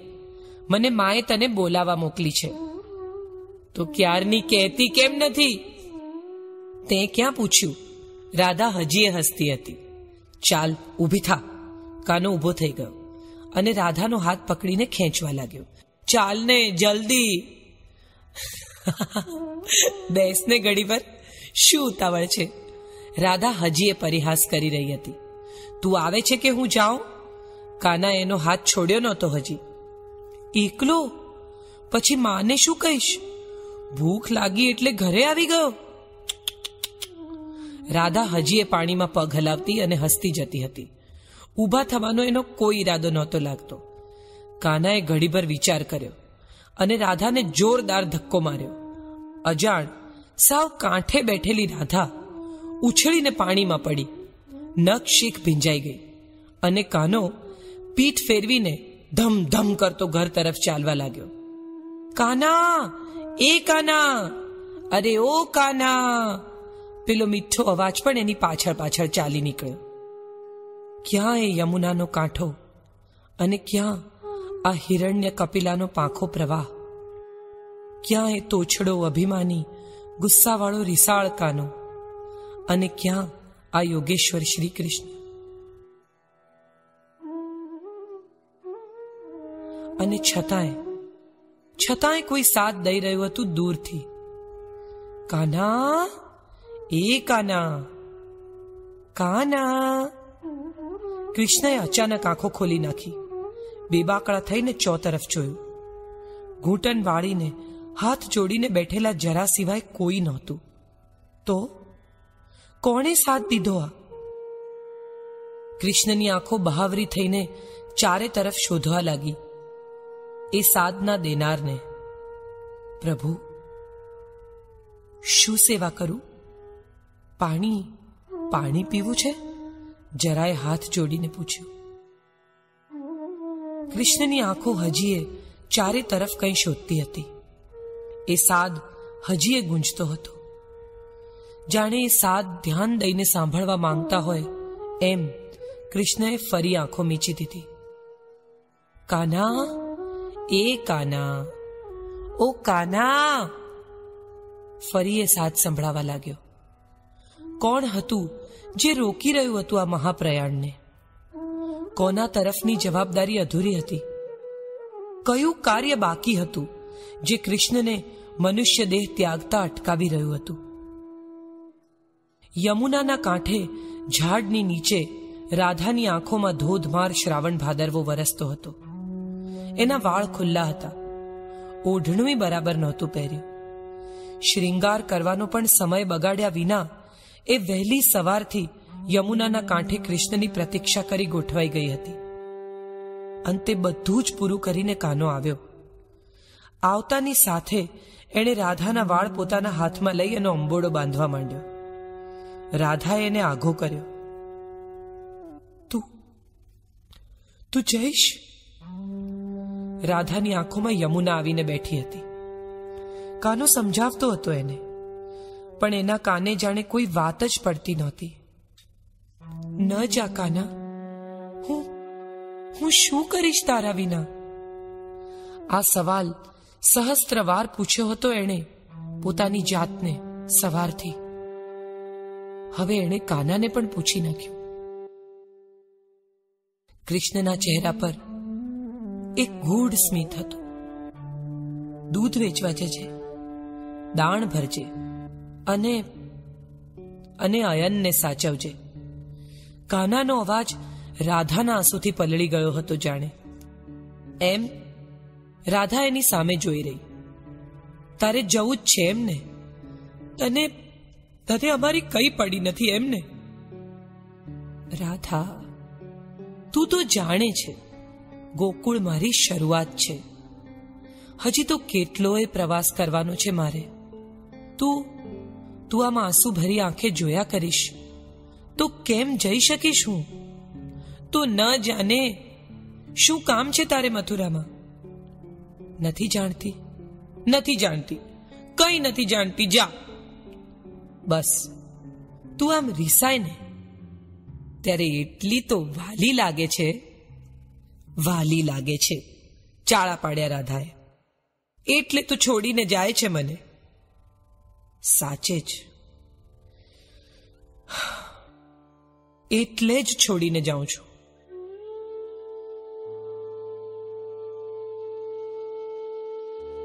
તું આમ ને આમ વાલ કર્યા કરીશ, તો હું ક્યાંય નહીં જઈ શકું. કેટલી સદીઓ સુધી આમ જ બંધાઈને રહેવું પડશે મારે, જાણે છે? રાધા ભોળી આંખે કંઈ સમજ્યા વિના એકી ટશે કૃષ્ણ સામે જોતી રહી. તું શું કે છે? રાધાએ પૂછ્યું. કઈ નહીં. કાનો હસ્યો. અક્રૂરજી આવતા જ હશે. હું નીકળું? હજી તો મારે માને મનાવવાની છે. આટલા બધાનો પ્રેમ છોડીને તારે પેલા લુચ્ચા કંસ પાસે જવું છે, ખરું ને? હા. મુક્તિનો અધિકાર બધાનો છે. શું કહે છે તું? ક્યારેક મને સમજાતું નથી. મને પૂરું ક્યાં સમજાયું છે? એ માટે તો પ્રવાસ કરવાનો છે. જાઉં? જા. જતો રે. અને ક્યારેય પાછો નહીં આવતો. રાધા ઊંધી ફરી ગઈ. કાનો એની નજીક ગયો. એના ખભે હાથ મૂકવાનો વિચાર કર્યો. પછી કોણ જાણે કેમ, પળભર, એમ જ ઊભો રહ્યો. ફરી બોલતો, હા હા, જતો રે અને ફરી ક્યારેય પાછો નહીં આવતો. કાનાની આંખો ભરાઈ આવી. એણે અત્યંત કરુણામય આંખે રાધા તરફ જોયું. વાંસળી એના પગમાં મૂકી, હાથ ઊંચો કર્યો. તથાસ્તુ, એણે કહ્યું અને પીઠ ફેરવીને ચાલવા માંડ્યું. રાધા થોડીવાર કાનાના જતા પગલા સાંભળતી રહી. એણે નક્કી કર્યું કે આ વખતે એ કાનાને નહીં રોકે. પણ એણે પોતાના પગ પાસે પડેલી વાંસળી જોઈ અને પળભરમાં તો વીજળી વેગે પીઠ ફેરવી અને જતા કાનાની પાછળ દોડવા માંડ્યું. કાના, એ કાના કાના કાના કાના મારી વાત સાંભળ કાના. પેલો મીઠો સ્વર કાનાની પાછળ પાછળ દોડી રહ્યો હતો. અને એ જ સ્વર અહીં પણ હિરણ્ય કપિલા અને સરસ્વતી નદીઓના પટમાં શું કરી રહ્યો હતો? સૂર્યના કૂણા કિરણો હિરણ્ય અને કપિલાના પટ પર ફેલાવા લાગ્યા હતા. ચાંદી જેવી હિરણ્ય નદી હવે સોનેરી પાણીની બની હોય એમ વહેવા લાગી હતી. જરા હજી ત્યાં જ બેઠો હતો. હાથ જોડીને, ઘૂંટણ વાળીને. કૃષ્ણના ચહેરા પર સૂર્યના કિરણો પડી રહ્યા હતા. પીપળાની ડાળીઓ ફરફર કરતા પવનમાં હાલતી હતી.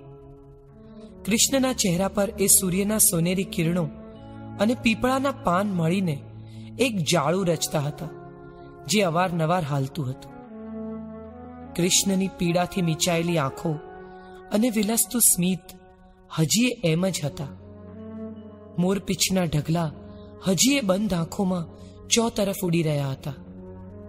વાંસળીના સુરો પાંચજન્યના નાદ સાથે મળીને કોઈ અજબ સંગીત પેદા કરી રહ્યા હતા. અને મહાપ્રયાણના પંથે એક ડગલું ઉપાડી ચૂકેલો એ પ્રવાસી કોણ જાણે કયા બંધનમાં બંધાઈને બીજો પગ ઉપાડતા ખચકાઈ રહ્યો હતો. બંધ આંખે જ કૃષ્ણ અસ્ફુટ સ્વરે બોલ્યા, કેમ બાંધે છે મને રાધા? જવા દે.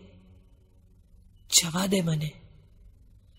મારો મારો પ્રવાસ હજી અધૂરો જ છે, રાધા.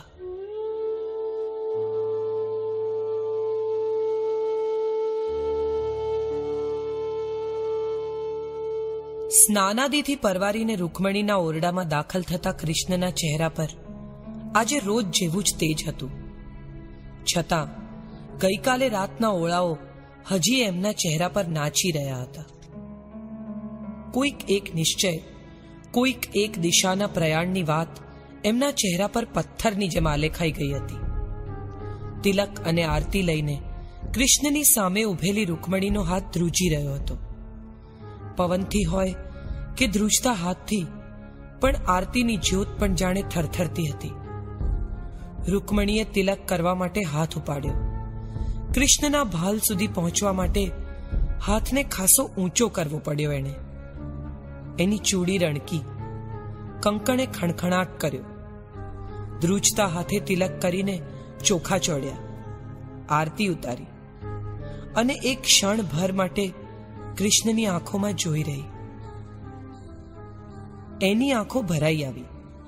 દેવી, આ તો નિશ્ચિત હતું, નહોતું. આ કંપ, આ ભય શાનો છે? ભય નથી. મોહ છે પ્રભુ. તમને? રૂકમિનીને પ્રભુ, મનુષ્ય અવતારના ધર્મ છે, ફરજો છે, એમ બંધનો પણ છે. આ શરીર ઇન્દ્રિયોને વશ છે પ્રભુ. આ તમે કહો છો? આશ્ચર્ય થાય છે. આમ તો ન થવું જોઈએ. સ્ત્રીઓને તમારાથી વધુ કોણ ઓળખે છે? વ્યંગ કરો છો? ન કરી શકો? આ સમય નથી.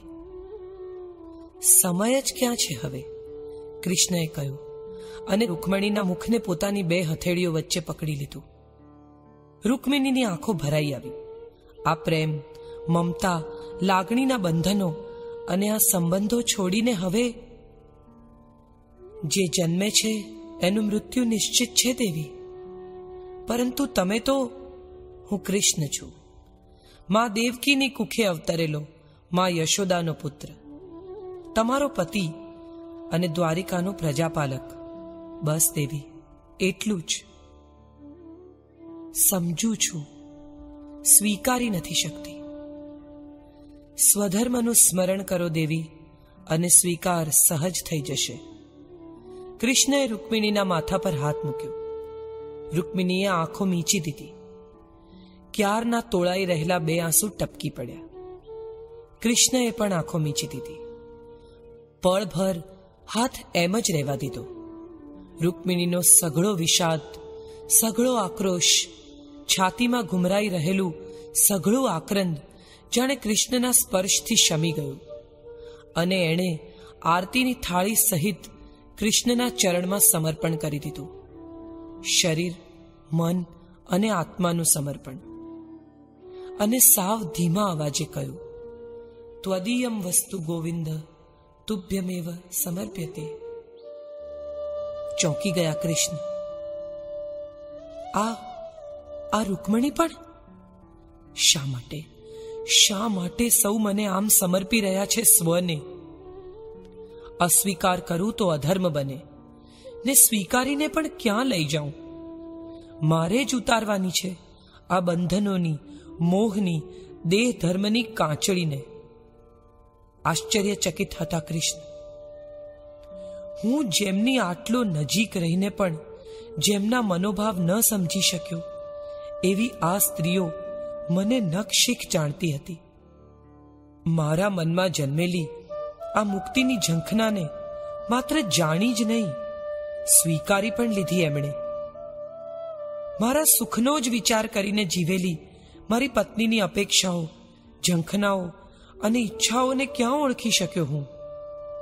કદાચ જાણ્યા કે સમજ્યા પણ હોય તો એ મનોભાવોને, એમની ઝંખનાઓને સંતુષ્ટ કરવા શું પૂરતો પ્રયાસ કર્યો મેં? કૃષ્ણ રૂકમણીની સામે એકી ટશે જોઈ રહ્યા હતા. રૂકમિણીની બંધ આંખો નમેલું શરીર કૃષ્ણના ચરણને સ્પર્શી રહેલી એની લટો અને આંખોમાંથી વહી રહેલા કૃષ્ણના ચરણ પખાળતા આંસુ.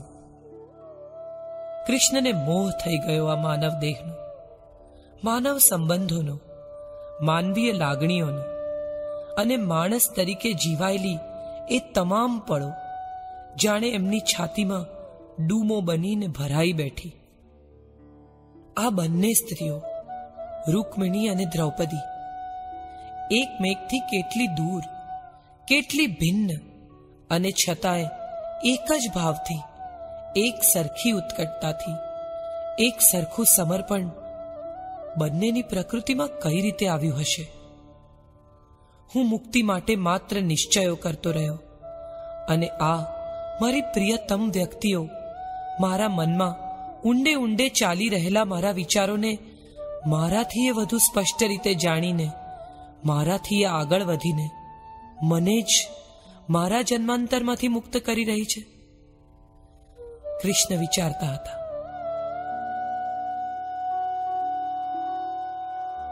પીપળાની નીચે એમની આંખો બંધ હતી. પરંતુ આજે સમયને પેલે પાર જઈ રહેલા કૃષ્ણને સમય જાણે હાથ પકડીને રોકતો હતો. પાછળ વળીને જોવા માટે વિનવતો હતો શ્રી કૃષ્ણને. એમના વિચારો વધુ ને વધુ ગૂંચવાઈ વધુ ને વધુ ગૂંથાઈ રહ્યા હતા. આ કદાચ સ્ત્રીને જ આવડે. એ જ કરી શકે. હૃદય અને મનને વશમાં કરીને સાચા અર્થમાં સ્વધર્મનું પાલન માત્ર સ્ત્રી જ કરી શકે છે. સ્ત્રીને જ આવડત છે ક્ષમાની, સ્વીકારની, સહજતાની અને સ્નેહની. એ પીડા સ્વીકારીને જીવન જન્માવે છે. અને એથી જ મોક્ષના ચોથા ફેરામાં એ આગળ રહે છે. એ જ સપત્નીનો સ્વીકાર કરીને સહધર્મચારીણી શબ્દને સાર્થક કરે છે. કૃષ્ણ વિચારી રહ્યા. પછી યત્નપૂર્વક કહ્યું, દેવી, મને આજ્ઞા આપો. આજ્ઞા? આજ્ઞા કરવાનો અધિકાર તો તમને છે, આર્યપુત્ર. હું તો તમારા ચરણોની દાસી છું. આજ્ઞાનું પાલન કરવું એ જ મારો ધર્મ. રૂકમિનીની આંખો હજીએ બંધ હતી અને એ હજીએ કૃષ્ણના ચરણોમાં નમેલી હતી. કૃષ્ણએ હળવેકથી એના ખભા પકડ્યા અને અત્યંત કોમળતાથી, અત્યંત વાલથી એને ઊંચી કરી. રૂકમિણીની બંધ આંખો અવિરત વહી રહી હતી. એણે પોતાની ચીબુક ઊંચી કરી, મસ્તકને પાછળની તરફ નમાવ્યું. કૃષ્ણએ હળવેકથી એ ચીબુકને પોતાના અંગૂઠા અને આંગળીની વચ્ચે ફૂલને પકડતા હોય એમ પકડી અને રૂકમિનીના આંસુથી ભીના હોઠ ઉપર એક પ્રગાઢ ચુંબન કર્યું. વિદાયનું ચુંબન હતું એ કદાચ અંતિમ. મોરપીછના ઢગલા વધુ ને વધુ મોટા થતા જતા હતા. એમની કુમાશ, એમના અસંખ્ય રંગો કૃષ્ણની બંધ આંખોમાં રંગ રંગના વર્તુળો રચતા હતા. એ વર્તુળોમાં જાણે એક પછી એક ક્ષણો ઉઘડતી હતી. એક પછી એક સંબંધો ઉઘડતા હતા. જીવનભર પોતાને માટે પણ સમય ન કાઢી શકેલા કૃષ્ણ આજે સમયને પેલે પાર જવા તૈયાર બેઠા હતા. અને સમય એટલો તો મંથર ગતિએ આગળ વધતો હતો કે આવનારી પળની પ્રતીક્ષા જાણે કૃષ્ણની પરીક્ષા લઈ રહી હોય એવું પ્રતીત થતું હતું. મોરપીછના ઢગલાના રંગોમાં કેટલા રંગો હતા? ત્રણ, ચાર, પાંચ કે પછી અસંખ્ય? પ્રણયનો, અસંતોષનો, ઉત્કટતાનો, ઉપાલંભનો વિલાપનો ભાલનો આક્રંદનો, અનિશ્ચિતતાનો, સ્વીકારનો, સહજતાનો, સમર્પણનો, સ્નેહનો, શ્રદ્ધાનો, વિસ્મયનો અને આજે આ ક્ષણે વિદાયનો. બધા રંગો એકમેકમાં શેર ભેળ થઈ ગયા હતા. જાત જાતની આકૃતિઓ રચાતી હતી, ભૂસાતી હતી. બંધ આંખોની સામે કેટલું બધું ઉઘડી જતું હતું, ઉઘડી રહ્યું હતું. કૃષ્ણએ પોતાના હોઠ ઉપર જીભ ફેરવી. એક જુદી જ ખારાશ અનુભવી એમણે. એમને પોતાને ન જણાયું એ રીતે અત્યારે એમના હોઠ એમના પોતાના આંસુથી પલળી ગયા હતા. તે દિવસે રૂકમણીને કરેલા ચુંબનના સ્વાદની ખારાશ જાણે કૃષ્ણ અત્યારે અનુભવી રહ્યા.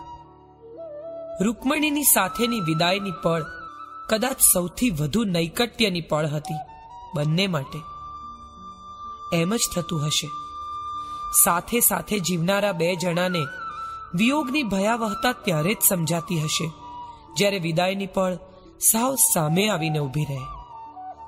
એ પળ ક્યારેય આવશે જ નહીં, એવા સુખદ બ્રહ્મા જીવતા સર્વે જીવો. કાં તો એ પળનું સત્ય જાણતા નથી. અને જો જાણતા પણ હોય, તો એને સ્વીકાર કરવાની માનસિકતા એમની નથી હોતી. ભવિષ્યમાં વિયોગ થશે એમ માનીને આજની સુખદ પળને નકારવાની કે તિરસ્કારવાની આવશ્યકતા નથી. પરંતુ આવનારી પળ વિશે આંખો મીચવાથી કે એના પ્રત્યે ઉપેક્ષા સેવવાથી એ નહીં આવે અથવા નિશ્ચિત સમય કરતા મોડી આવશે એવું પણ નથી જ. વિદાય આવશે જ. વિયોગ થશે જ. જેનો આરંભ થયો છે, એનો ક્યાંક પહોંચીને અંત પણ થશે. એ જાણનારા, જાણીને સ્વીકારનારા, કદાચ વર્તમાનને વધુ આનંદથી, વધુ સંતોષથી માણી શકે છે. ભવિષ્ય પ્રત્યે ખુલ્લી આંખો સાથે વર્તમાનને જીવનારા, કોઈ વિભ્રમોમાં કે સ્વપ્ન સૃષ્ટિમાં રાચ્યા વિના, વર્તમાનને એક સત્ય તરીકે આવકારે છે. અને સાતત્ય કે શાશ્વતતાની કોઈ અપેક્ષા વિના પરમ સ્વીકારથી જીવનની પ્રત્યેક પળે ભવિષ્ય તરફ આગળ જાય છે. તો દેવી, પ્રગાઢ ચુંબન પૂરું થયા પછી હજીએ રૂકમિણીના ખુલ્લા હોઠ થથરતા હતા. એમની આંખોમાંથી આંસુનો પ્રવાહ વણથંભ્યો વહી રહ્યો હતો. કૃષ્ણએ એની એ તંદ્રા તોડીને કહ્યું, તો દેવી હવે હું જવાની અનુમતિ માગું છું. માત્ર માગવાથી મળી રહેશે. રૂકમિણીની આંખોમાં એક વિષાદ, એક અવસાદ હતો. નહીં માગું તો એ છેવટે તો એ જ. પ્રભુ, હું કઈ માગી શકું? શેષ છે કઈ? હજીએ? મેં મારો આત્મા, મારો દેહ આપ્યો છે તમને. કૃષ્ણએ રૂકમણીના ખભે હાથ મૂક્યો. જાણું છું. સદભાગી છું કે તમારી અર્ધાંગીની બની શકી પણ પ્રભુ, ક્યારેય આટલા બધા વર્ષોમાં એક વાર પણ મન નથી આપ્યું. રૂકમિનીની ફરિયાદ શબ્દોને બદલે આંસુ થઈને છલકાઈ પડી. સાચે જ? એવું લાગે છે તમને? એવું નથી તમારા વિષાદ, તમારા દુઃખો, તમારી ચિંતાઓ અને તમારા અભાવોને વહેંચ્યા છે તમે મારી સાથે? પણ દેવી, રૂકમણીએ વાત વચ્ચે જ કાપી નાખી. એવું ન કહેશો કે આવી કોઈ લાગણી તમને ક્યારેય થઈ જ નથી. માનવ દેહના ધર્મોમાં આ બધું પણ સમાયેલું જ છે. આજે, અત્યારે આ વિષાદ આજે નહીં તો ક્યારે એક નિશબ્દ છતાં અજંપ પળોની શૃંખલા બંનેની વચ્ચેથી પસાર થઈ રહી રૂકમિનીએ કૃષ્ણની આંખોમાં જોયા કર્યું એકી ટશે જાણે જવાબ ત્યાં લખેલો હોય આટલા વર્ષોમાં પહેલી વાર આંખોમાં આંખો નાખીને જોઈ રહેલી રૂકમિણીની દ્રષ્ટિ અસહ્ય લાગી કૃષ્ણને આવી દ્રષ્ટિ તો સત્યભામાને લઈ આવ્યા ત્યારે નહોતી વાગી જાંબુવંતી કે અન્ય રાણીઓને અત્યંત પ્રેમથી સ્વીકારતી રૂકમણી. પરંતુ સત્યભામા સાથેના વિવાહ વખતે એની નારાજગી આંસુઓમાં છલકાઈ હતી. એ આંસુ ભરી દ્રષ્ટિ વ્યથિત હતી. વિષાદગ્રસ્ત પણ હતી. અત્યારે પણ વિષાદ હતો એ આંખોમાં. પણ એ વિષાદ આટલો વેધક, આટલો તીણો, આટલો ખૂંચી જનારો તો ક્યારેય નહોતો. દ્રષ્ટિમાંથી નીકળીને બાણની જેમ કૃષ્ણના હૃદયમાં જાણે ઊંડે સુધી કશુંક ખૂંચી ગયું. તીવ્ર, તીક્ષ્ણ અને અત્યંત પીડાકારક કશુક. એકી ટશે જોઈ રહેલી રૂકમિણી સાથે તારા મૈત્રક તોડીને દ્રષ્ટિ બચાવીને કૃષ્ણે ફરી કહ્યું, હું પ્રયાણ કરું દેવી. આજ્ઞા છે હવે? યજ્ઞવેદી જેવી પવિત્ર છતાં આગની લપટ જેવા એ ચહેરા પર કશુંક સળગી રહ્યું હતું. ભડભડ ભડભડ ભડભડ. પ્રયાણ? હજી એ પ્રયાણ બાકી છે? હા. અંતિમ પ્રયાણ. અંતિમ પ્રયાણ જ કહેવાય આને. નહીં? આપ વધુ સારી રીતે સમજી શકશો. પ્રયાણને પણ અને પરિણામને પણ. કૃષ્ણએ હાથ જોડ્યા. જાણતા અજાણતા મેં તમને ક્યાંય દુઃખ આપ્યું હોય તો ક્ષમા ચાહું છું. હાથ પકડી લીધા રૂકમિણીએ. પોતાના બંને હાથમાં લઈ લીધા. પકડી રાખ્યા થોડી વાર. બંનેની આંખો બંધ હતી. જાણે વહી જનારા આંસુને અટકાવીને ઊભા હતા બંને. પ્રિય, હવે કૃષ્ણને શબ્દો શોધવા પડ્યા. મને ન રોકશો. એક પળ માટે પણ. નહીં તો આ પળ ફરી સદીઓ સુધી લંબાઈ જશે. સમજો છો ને? વિદાય આપો. અને અને હું સમય સૌની સંભાળ લેશે. જે થવાનું છે તે નિશ્ચિત છે. અને જે નિશ્ચિત છે તે જ થવાનું છે, દેવી. જેવી આપની ઈચ્છા, પ્રભુ. મુક્તિ સિવાય કોઈ માર્ગ નથી. મુક્તિ પણ માર્ગ નથી દેવી. એ પણ દિશા છે. માર્ગ તો અવિરત ચાલવાનો છે. સતત પ્રવાસ એ જ નિયતિ છે. અસ્તુ. કૃષ્ણ એક પણ પળ રોકાયા વિના રૂકમણીના ઓરડામાંથી બહાર નીકળી ગયા. રૂકમણી એ આરસ પહાણ જેવી પીઠને અનિમેષ નયને જોતી રહી. એ જાણતી હતી કે હવે પ્રયાણ નિશ્ચિત છે. કૃષ્ણની સાથે આવેલા તમામ તત્વોએ મૂળ સ્થાને પહોંચવાનું હતું. લક્ષ્મીએ પણ અને શેષનાગે પણ.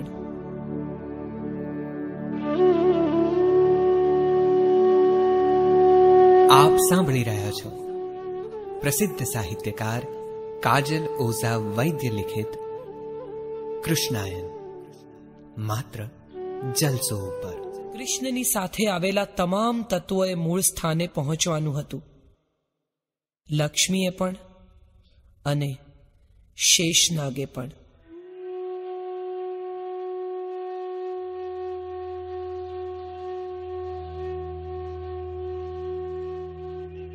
આ બાર મહિના અર્જુન સાથે ગાળવાનો સમય હતો દ્રૌપદીનો.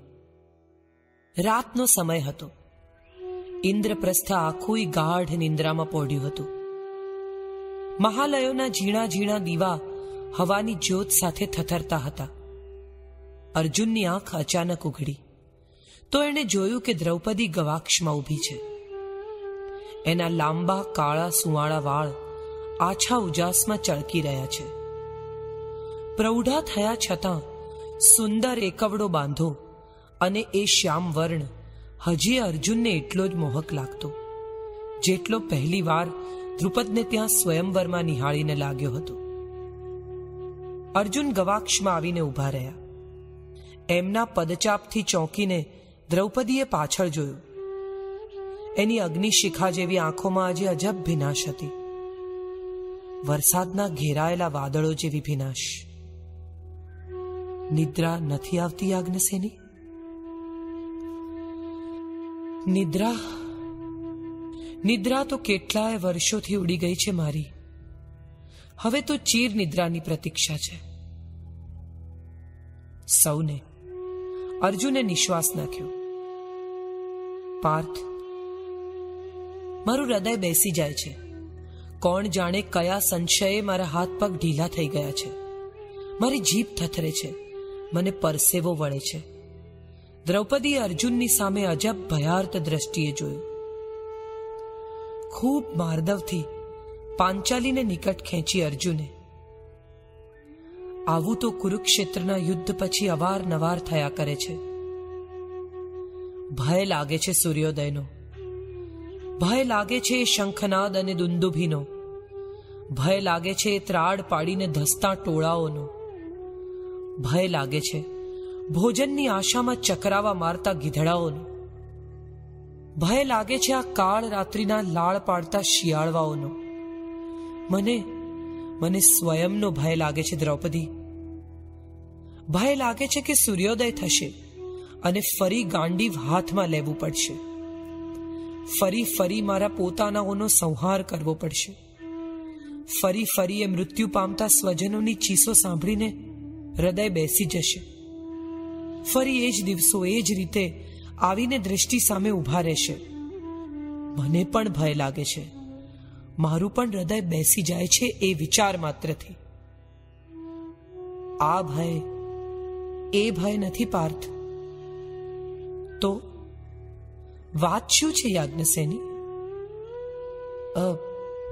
પાર્થ, સહેજ અચકાઈ દ્રૌપદી. પછી કોઈ નિર્ણય કરતી હોય એમ અર્જુન સામે જોઈ રહી. પાર્થ મારે સખા પાસે જવું છે. હમણાં, અત્યારે જ. અર્જુન દ્રૌપદીની આંખોમાં જોઈ રહ્યા. એ તેજ શિખા જેવી અગ્નિકુંડમાં ઝબોળાઈને નીકળેલી આંખો આજે ડૂબી રહી હતી. કોઈ ભયથી, કોઈ આતંકથી કે આવનારી ક્ષણના, કોઈ એવા એંધાણથી, જે માત્ર દ્રૌપદીના હૃદયને મળ્યા હતા. અર્જુને દ્રૌપદીના ખભે હાથ મૂક્યો. કેમ પ્રિય? કેમ અચાનક નથી જાણતી? નથી જાણતી કેમ? પરંતુ અત્યારે આ ક્ષણે મને એમ લાગે છે કે મારે સખા પાસે જવું છે. મારું મન અતિશય ચંચળ થઈ રહ્યું છે. હૃદય કોઈ આવનારી ક્ષણની આશંકાથી ફફડી રહ્યું છે. ફાલ્ગુની, મને ક્યારનું એમ લાગે છે કે સખા મને સાદ દઈ રહ્યા છે. આ ખંડમાં એમનો અવાજ ઘુમરાઈ ઘુમરાઈને પછડાઈ રહ્યો છે, અથડાઈ રહ્યો છે. મુઠ્ઠી ભરી દ્રૌપદીએ, જાણે હવામાંથી કશું પકડતી હોય. જુઓ, એણે અર્જુન સામે મુઠ્ઠી ખોલી નાખી. ખાલી હતો એનો હાથ. અર્જુને એની આંખોમાં જોયું. એક અજબ ઘેલછા, એક અજબ ભ્રમિત અવસ્થાના લક્ષણો હતા એની આંખોમાં. આ રહ્યો સખાનો અવાજ. મારી મુઠ્ઠીમાં સવારથી પકડવાનો પ્રયત્ન કરું છું. કંઈ પકડાતું નથી. ખબર નહીં શું કહેવા માંગે છે સખા. પરંતુ એમને મારી જરૂર છે પાર્થ. એ મને બોલાવી રહ્યા છે. રથ તૈયાર કરો. મારે મારે મારે હમણાં જ દ્વારિકા જવું છે. પરંતુ પ્રિય, એ અત્યારે દ્વારિકામાં છે કે બીજે ક્યાંય એની વાત વચ્ચે જ કાપી નાખી દ્રૌપદીએ. એ દ્વારિકામાં જ છે. મને દ્વારિકાના મહેલના ગવાક્ષમાં ઉભેલા સખાની ભીની આંખો દેખાય છે. મને સમુદ્રના મોજાનો પછડાટ સંભળાય છે. મને દ્વારિકા લઈ જાઓ. મોડું થઈ જાય પહેલા મને લઈ જાઓ, પાર્થ. પ્રિય, સમજી નથી શકતો તમારી પીડા, પણ અનુભવી શકું છું. આપણે સૂર્યોદય થતા જ સૂર્યોદય? સૂર્યોદય થતા સુધીમાં તો શા માટે અમંગળ કલ્પનાઓ કરો છો યાજ્ઞસેની? સ્વયં ઈશ્વર છે. કેટલાય પ્રાણો એના આધારે છે. એમને શું થવાનું છે? ઈશ્વર? મેં નથી જોયા એમને ઈશ્વર સ્વરૂપે. મારે માટે તો એ મનુષ્ય છે. આપણા સૌથી વહેંત ઊંચા. પરંતુ મનુષ્ય, પાર્થ, એમની આંખોમાં મેં એ બધું જ જોયું છે, જે કોઈ પણ એક શ્વાસ લેતા મનુષ્યની આંખોમાં હોઈ શકે, સંભવી શકે. પાર્થ, એમની આસપાસ જીવતા વામણા લોકોએ એમને ઈશ્વરનો દરજ્જો આપી દીધો છે. બાકી એ તો અર્જુને લગભગ અવિશ્વાસથી દ્રૌપદીની આંખોમાં જોયું. આ તમે કહો છો? યાજ્ઞસેની તમે? જેમણે એમના સૌથી વધારે ચમત્કારો જોયા છે, જેમણે સૌથી વધુ અનુભવી છે એમની દિવ્યતા, જેમણે એમની સૌથી વધુ નિકટ રહીને, સૌથી વધુ સંવેદ્યા છે એમને. હા હા, હું કહું છું. અને મારાથી વધુ આ કોણ કહી શકે? તમે જેને ચમત્કાર કહો છો, એ મારે માટે એક શક્તિ છે. સામેની વ્યક્તિ સુધી પહોંચવાની એક અદમ્ય ઈચ્છા, એક અપૂર્વ તાકાત, જે તમને સામાન્યમાંથી અસામાન્ય બનાવે છે. અને નવસો ને નવાણું ચીર જે એમણે પૂર્યા? એ પ્રેમ હતો એમનો. દ્રૌપદીની આંખોમાં એક અજબ સાદગી, એક અજબ ઊંડાણ હતું. અત્યારે એ ઊંડાણમાં કશુંક સાવ તરલ હતું. દ્રૌપદી જે સરળતાથી પોતાની વાત કહી રહી હતી, એ જોતા પાર્થને એ માનવાની ઈચ્છા થઈ ગઈ. દ્રૌપદીએ ઉમેર્યું, માત્ર વિચાર કરો પાર્થ, કે જો એ દેવ હોત, ચમત્કારો કરી શકતા હોત, તો એ મને અંતઃપુરમાંથી રાજ્યસભા સુધી આવવા દે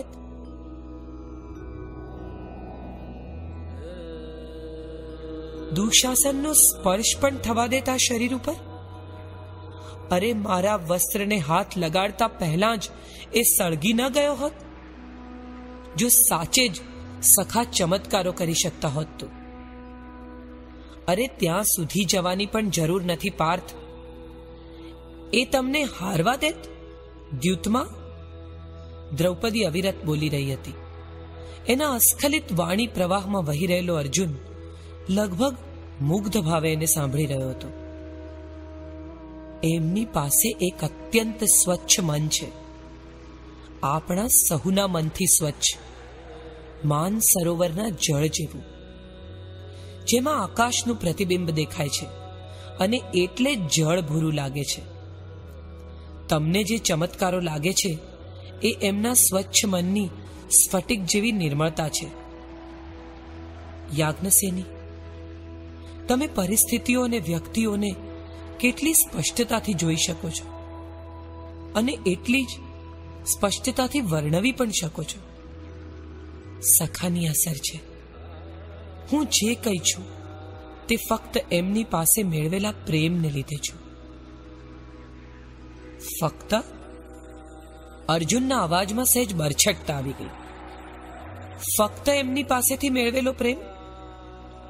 તો અમે સહુ? અમે સહુ કોણ છીએ યાજ્ઞસેની એ પતિઓ, જે રાજ્યસભામાં તમારું રક્ષણ ન કરી શક્યા ખરું?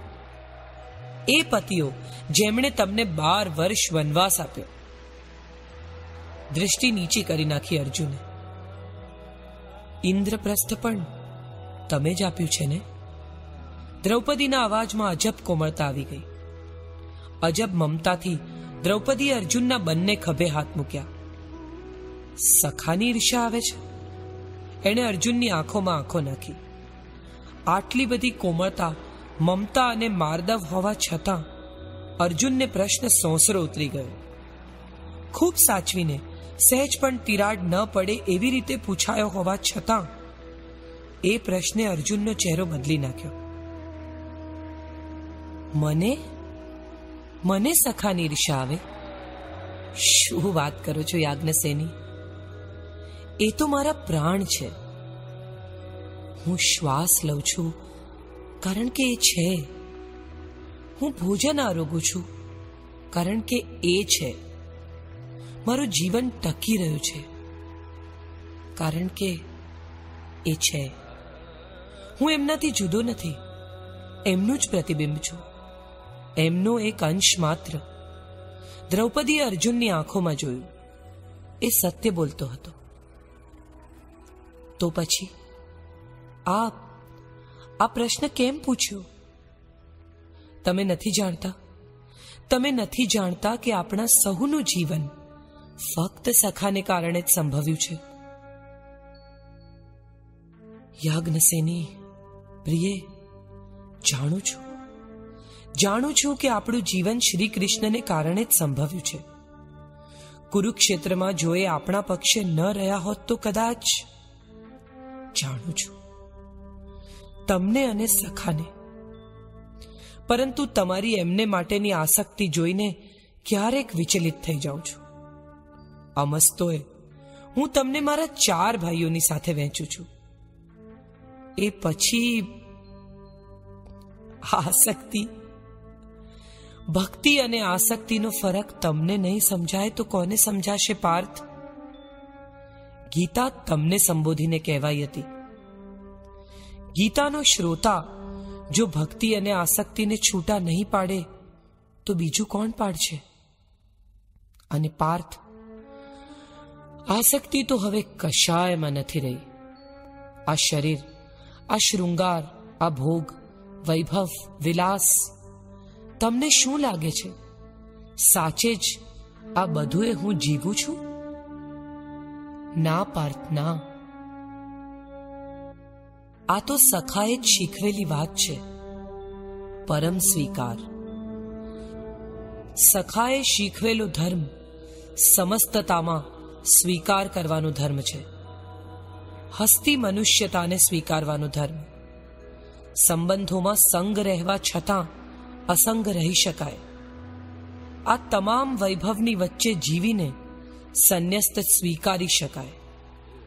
રાગની, પ્રેમની, ભોગની, યોગની, ધ્યાનની સમસ્ત દિશાઓનો સંપૂર્ણ સ્વીકાર કરીને સમગ્રતાનું દર્શન, સમગ્રતાનું આધ્યાત્મ નથી શીખવ્યું આપણને, સખાએ? તેન ત્યક્તેન ભુંજી થાહા. એ જ સખાનો પરમ મંત્ર છે. અને હું પણ ત્યાગીને ભોગવી રહી છું, હસી દ્રૌપદી. અથવા ભોગવીને ત્યાગવાનો પ્રયાસ કરી રહી છું. કૃષ્ણ, આ બધું જ જાણે કૃષ્ણ સ્વયં બોલતા હોય એટલું સાર્થક લાગે છે. સત્ય છે પાર્થ. આ એ જ બોલી રહ્યા છે. કારણ કે સખા સાથેનો મારો સંબંધ માના પેટમાં નાળ સાથે જોડાયેલા બાળક જેવો છે.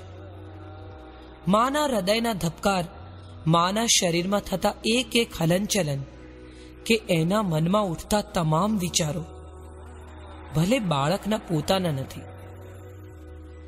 છતાં એ બધા જ વિચારો, બધી જ પ્રવૃત્તિઓ બાળક સુધી તો પહોંચે જ ને? અને બાળકની તમામ વૃત્તિ અને પ્રવૃત્તિ. જ્યારે એ ગર્ભસ્થ હોય, ત્યારે માના મન અને શરીર ઉપર જ આધારિત હોય છે. મારું પણ એમ જ છે. દ્રૌપદીની આંખો છલકાઈ ઉઠી.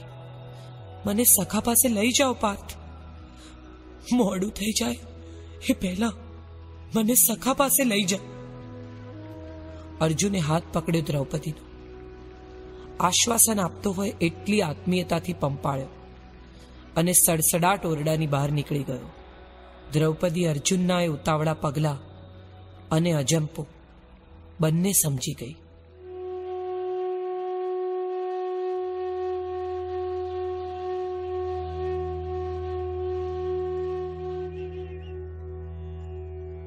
સ્ત્રીઓ શા માટે એકબીજાથી જુદી નથી હોતી?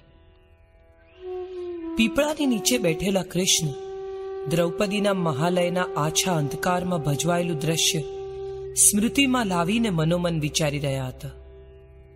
કોઈ પણ યુગની, કોઈ પણ વયની સ્ત્રી શા માટે એક સરખું વિચારે છે? શા માટે એક સરખું અનુભવે છે? શા માટે એક સરખી બાબતે પીડા અનુભવે છે? શા માટે એક સરખી વાત પર ક્રોધિત થાય છે? અને ક્રોધ વ્યક્ત કરવાની રીત પણ શા માટે એક સરખી હોય છે? કૃષ્ણના મનમાં પ્રશ્નો ઉદ્ભવતા હતા. એ પોતે જ હસી પડ્યા. હવે શો અર્થ હતો આ પ્રશ્નોનો? જીવન તો જીવાઈ ચૂક્યું હતું. એમના જીવનની ત્રણ મહત્વની સ્ત્રીઓ શા માટે એક સરખી રીતે એમને વિશે સંવેદનો અનુભવતી હતી? એક સરખી રીતે એમને વિશે વ્યથિત હતી અથવા શા માટે એક સરખી તીવ્રતાથી એમને પ્રેમ કરતી હતી. પણ એ બધું વિચારવાનો સમય કદાચ પસાર થઈ ચૂક્યો હતો. હવે તો માત્ર એ સ્ત્રીઓની સ્મૃતિ હતી. એ સ્ત્રીઓ નહોતી એમની દ્રષ્ટિ સામે. અને છતાં એ સ્ત્રીઓની આંખો એમની સામે જોઈ રહી હતી. અપેક્ષાથી, ઉત્કંઠાથી. ઉપાલંબથી, ઉષ્માથી અને અનર્ગળ સ્નેહથી. ત્રણેય નદીઓનો પ્રવાહ એમની દ્રષ્ટિ સામે સમુદ્ર તરફ વહી રહ્યો હતો અને એ ત્રણેય નદીઓમાં તરવરી રહેલા અજવાળાના ઊંચા નીચા થતા કિરણો અસ્પષ્ટ રેખાઓથી એ ત્રણેય સ્ત્રીઓની મુખરેખાઓ ચિતરી રહ્યા હતા.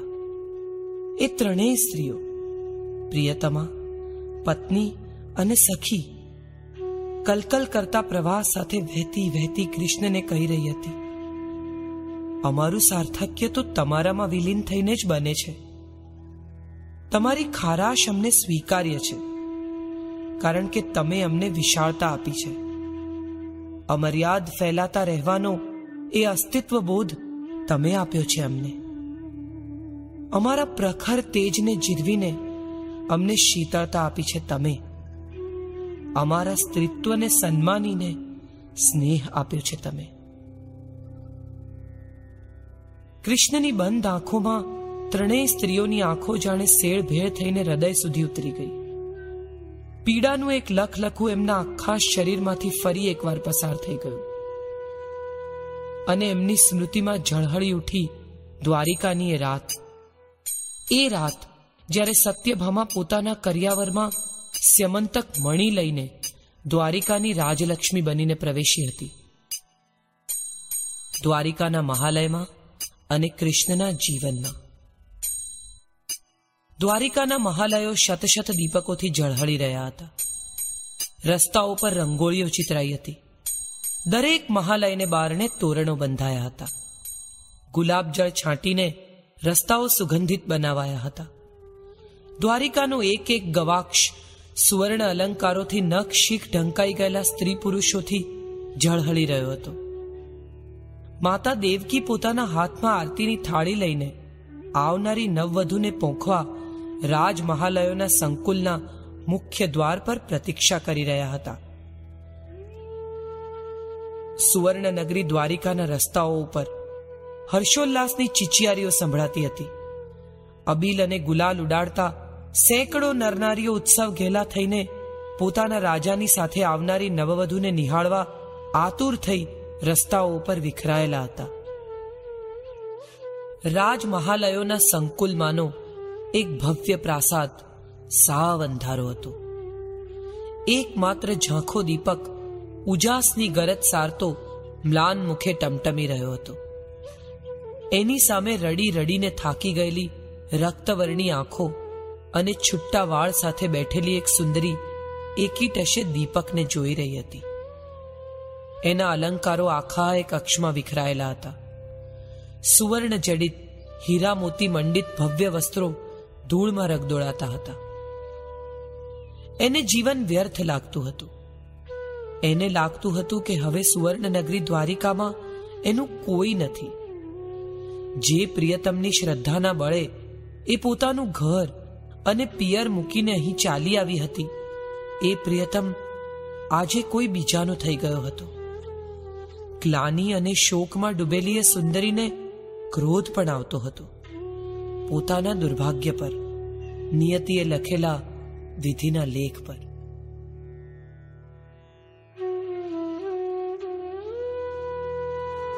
રૂકમણીના મહાલયના પગથિયા ચઢીને કૃષ્ણ મહાલયના મુખ્ય કક્ષમાં પ્રવેશ્યા. આખા પ્રાસાદમાં અંધકાર જોઈને એમને સહેજ પણ આશ્ચર્ય નહોતું થયું. આશ્ચર્ય થયું તો એ વાતનું કે રૂકમિણી આમ વર્તી. અન્ય કોઈ સમજે કે નહીં, રૂકમણી આ વાત સમજશે એવી કૃષ્ણની શ્રદ્ધા હતી. સ્યમંતક મણી માટે થયેલું યુદ્ધ અને સાત્યકી સાથે થયેલી સમજણ બધાથી તો અભિજ્ઞ હતા, પટરાણી. એમણે જ પરામર્શ આપ્યો હતો. કે સાત્યકી સાથે સમજૂતી કરી લેવી. અને હવે એ જ સ્વયં કઈ રીતે વાત કરીશું? શું કહીશ? કેમ સમજાવીશ આટલી પ્રબુદ્ધા સ્ત્રીને? એની પાસે તો કેટલાય ઉત્તરો હશે મારી દરેક વાતના. સમજૂતી કરવાનું કહ્યું હતું. લગ્ન સમજૂતીમાં નથી આવતા. એમ કહેશે તો? જાંબુવંતી અને એના જેવી બીજી રાણીઓના લગ્ન વખતે તો આટલા વિચલિત નહોતા થયા પટરાણી. પછી આજે આજે શા માટે? આજ વિચારો કરતા કરતા મુખ્ય કક્ષ વટાવીને કૃષ્ણ રૂકમિણીના શયન કક્ષમાં પ્રવેશ્યા. અંધકાર સાથે યુદ્ધ કરી રહેલો એક ઝાંખો દીપક આછું અજવાળું ફેલાવી રહ્યો હતો. રૂકમણી નતમસ્તકે એક નાનકડા બાજોઠ પર માથું ટેકવીને ઊંધા બેઠા હતા. એમના વાળ એમની પીઠ પર થઈને જમીન સુધી ફેલાયેલા હતા. આખા એ કક્ષમાં વસ્ત્રો અને અલંકારો વિખરાયેલા પડ્યા હતા. પટરાણી, પ્રિય, કૃષ્ણએ ખૂબ ધીમેથી કશુંય તરડાય નહીં એવા અવાજે કહ્યું. રૂકમણીએ ઊંચું જોયું. રડી રડીને રક્તવર્ણી થયેલી એમની આંખો જોઈ કૃષ્ણનું હૃદય વલોવાઈ ગયું. એ આવીને રૂકમણીની બાજુમાં બેસી ગયા. એમના ખભા પર હાથ મૂક્યો. કૃષ્ણનો સ્પર્શ થતાં જ રૂકમણી ચોધાર આંસુએ રડી પડ્યા. તમારા આંસુમાં મારી દ્વારિકા વહી જશે. વહી જવા દો. મારે પણ આ દ્વારિકાની સાથે વહીને પૂર્ણાના રસ્તે કુંડિનપુર પાછા જવું છે. સ્મિત આવ્યું કૃષ્ણના મુખ પર. પૂર્ણા તો કુંડિનપુરથી દ્વારિકા તરફ વહે છે. પાછી નથી જતી. એકવાર દ્વારિકા આવ્યા પછી કુંડિનપુર જવા માટે કોઈ માર્ગ શેષ નથી રહેતો, પ્રિય. હશે. હું દ્વારિકાની બહાર ઉછળતા સમુદ્રમાં પ્રાણ ત્યાગ કરીશ. પરંતુ તમારા પ્રાણ તો મારા પ્રાણ સાથે જોડાયેલા છે. મારી સાથે પરામર્શ કર્યા વિના તમે આપણા પ્રાણ વિશે કોઈ પણ નિર્ણય કેમ કરી શકો? તમને પરિહાસ સૂજે છે નહીં? પરિહાસ? હું ખાસ્સો વિદૂષક દેખાતો હોઈશ તમને અત્યારે. ખરું પટરાણી? એક નવવધુ ત્યાં રિસાઈને બેઠી છે. બીજી રાણી અહીં ઉપાલંબ કરે છે. એક મારા અહીં આવવા વિશે ક્રોધિત છે. તો બીજી હું ત્યાં જઈશ એટલે ક્રોધિત થશે. હસી પડ્યા કૃષ્ણ. જાઓ, સુખેથી સીધાઓ. હું જરાય ક્રોધિત નથી. કૃષ્ણના મુખ પર હજુ એ સ્મિત એમ જ હતું. એ તો તમારી મુખરેખા પરથી સ્પષ્ટ છે. મારા ક્રોધ કે શોકથી તમને શું? મને? તમે અર્ધાંગીની છો મારી. મારું અર્ધું અંગ શોકમાં કે ક્રોધમાં હોય, તો મારું બીજું અર્ધું અંગ સુખમાં કઈ રીતે હોઈ શકે? સત્યભામાના મહાલયમાં વસ્તુ મારું બીજું અર્ધું અંગે ક્રોધિત છે. એ પણ અર્ધાંગીની છે મારી. તો જાઓ, મનાવો એને. પરંતુ પહેલા અર્ધાંગને મનાવ્યા વિના એ શક્ય નથી. પ્રભુ, આજે તમારા શબ્દો મને નહીં રીઝાવી શકે. કૃષ્ણએ બેઠા બેઠા જ રૂકમિણીને આલિંગનમાં લઈ લીધી. શબ્દો નહીં તો સ્પર્શ. સ્મિત હજી ત્યાં જ હતું. પ્રભુ, આ બધું વ્યર્થ છે. મારું મન ઉદ્વિગ્ન છે. કોણ જાણે કેમ સત્યભામાના આગમનથી મારું મન બે પુત્રો હોય અને ત્રીજો આવે તો માને પોતાનો પ્રેમ વહેંચાઈ જવાનો ભય લાગે છે? આ સ્ત્રી પુરુષની વાત છે. માતા અને પુત્રની નહીં. હું તો વિશ્વના દિવ્ય સંબંધની વાત કરું છું. જો શત શત પુત્રો હોવા છતાં, માતા ગાંધારી સૌને એક સરખો પ્રેમ કરી શકે છે. તો હું કેમ મારી તમામ પત્નીઓને એક સરખું માન, એક સરખો પ્રેમ ન આપી શકું? મારો પ્રેમ અનંત છે. જ્યાં સુધી તમે વિસ્તરશો, ત્યાં સુધી વિસ્તરી શકીશ તો પછી આજની રાત્રિ અહીં રોકાઈ જાઓ. એમ કરવાથી શું પ્રાપ્ત થશે? વિજય? કોના પર? ખરો વિજય તો સ્વ પર મેળવાય. અન્યો પર મેળવેલો વિજય ક્ષણજીવી છે પ્રિય. આજની રાત્રિ અહીં રોકાઈ જઈશ. તો તમે વિજયી થશો. તમારું સ્ત્રીત્વ, તમારું પટરાણી પદ વેત ઊંચું સાબિત થશે. હજી હમણાં જ ચાલી આવતી નવવધુ સામે. પરંતુ તમારા વ્યક્તિત્વનું શું? વ્યક્તિ તરીકે, માનવ તરીકે તમે કેટલા નાના, કેટલા છીછરા દેખાશો એની સામે? એ વિચાર્યું છે? પ્રભુ, તમે તો પટરાણી છો. આ નગરની મહારાજની, આર્યાવર્તની રાજલક્ષ્મી, યાદવોની ભાગ્યલક્ષ્મી.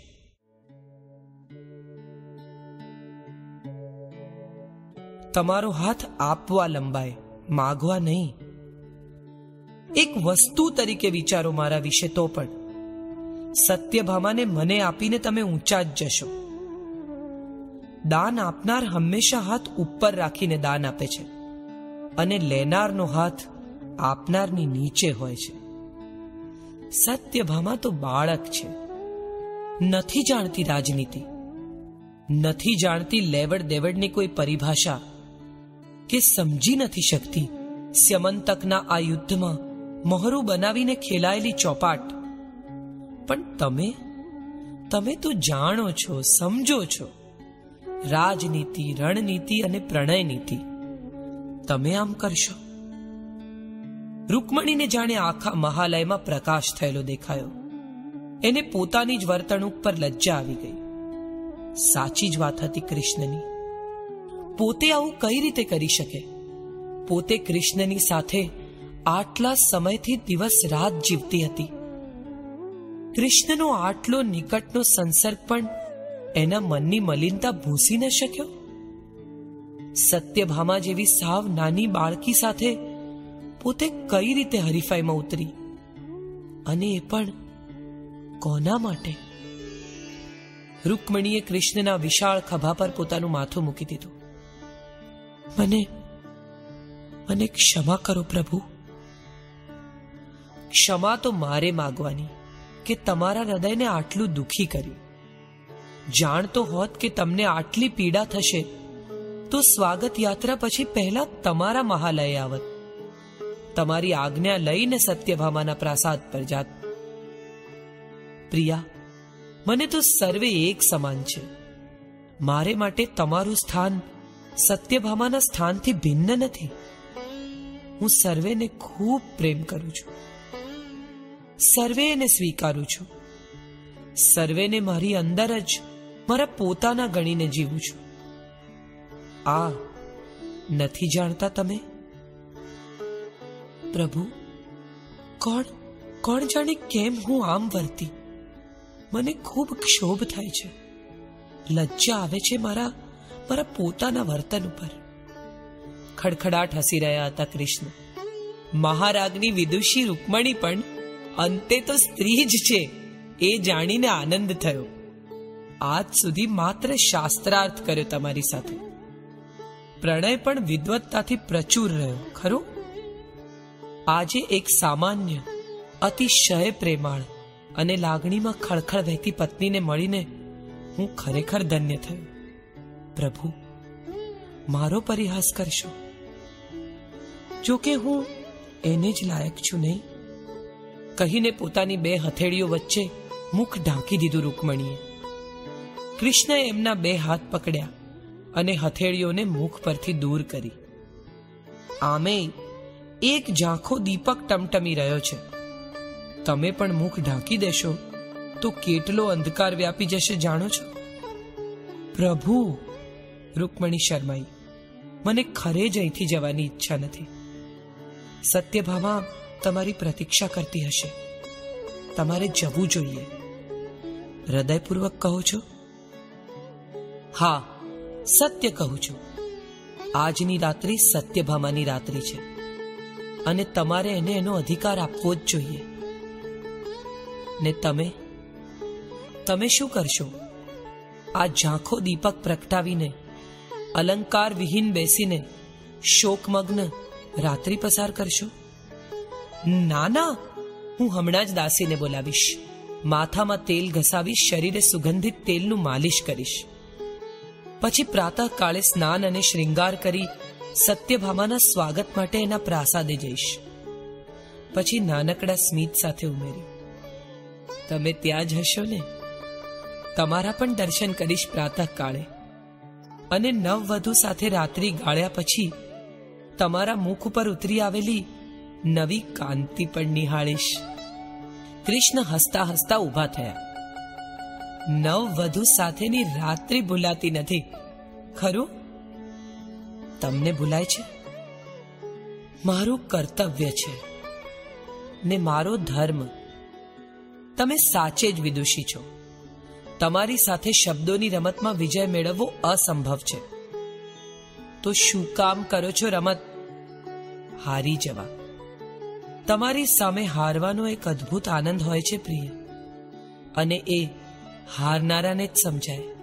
રૂકમણીને પ્રગાઢ આલિંગન આપીને કૃષ્ણ જ્યારે એના મહાલયમાંથી બહાર નીકળ્યા, ત્યારે રૂકમણીના પ્રાસાદ અને કક્ષમાં ધીમે ધીમે દીપકો પ્રગટવા લાગ્યા હતા.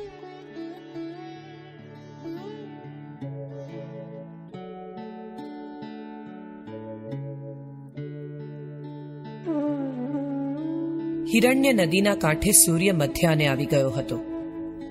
જરા પીપળાના ઝાડ નીચે પગ વાળીને બેઠો હતો. કૃષ્ણની આંખો અર્ધ નિમિલિત હતી. એમણે શાંત મને જાત સાથે સવાલ જવાબ કરવા માંડ્યા. કોની રાહ જોઈ રહ્યો છે કાના? કોઈની નહીં. સાચે જ.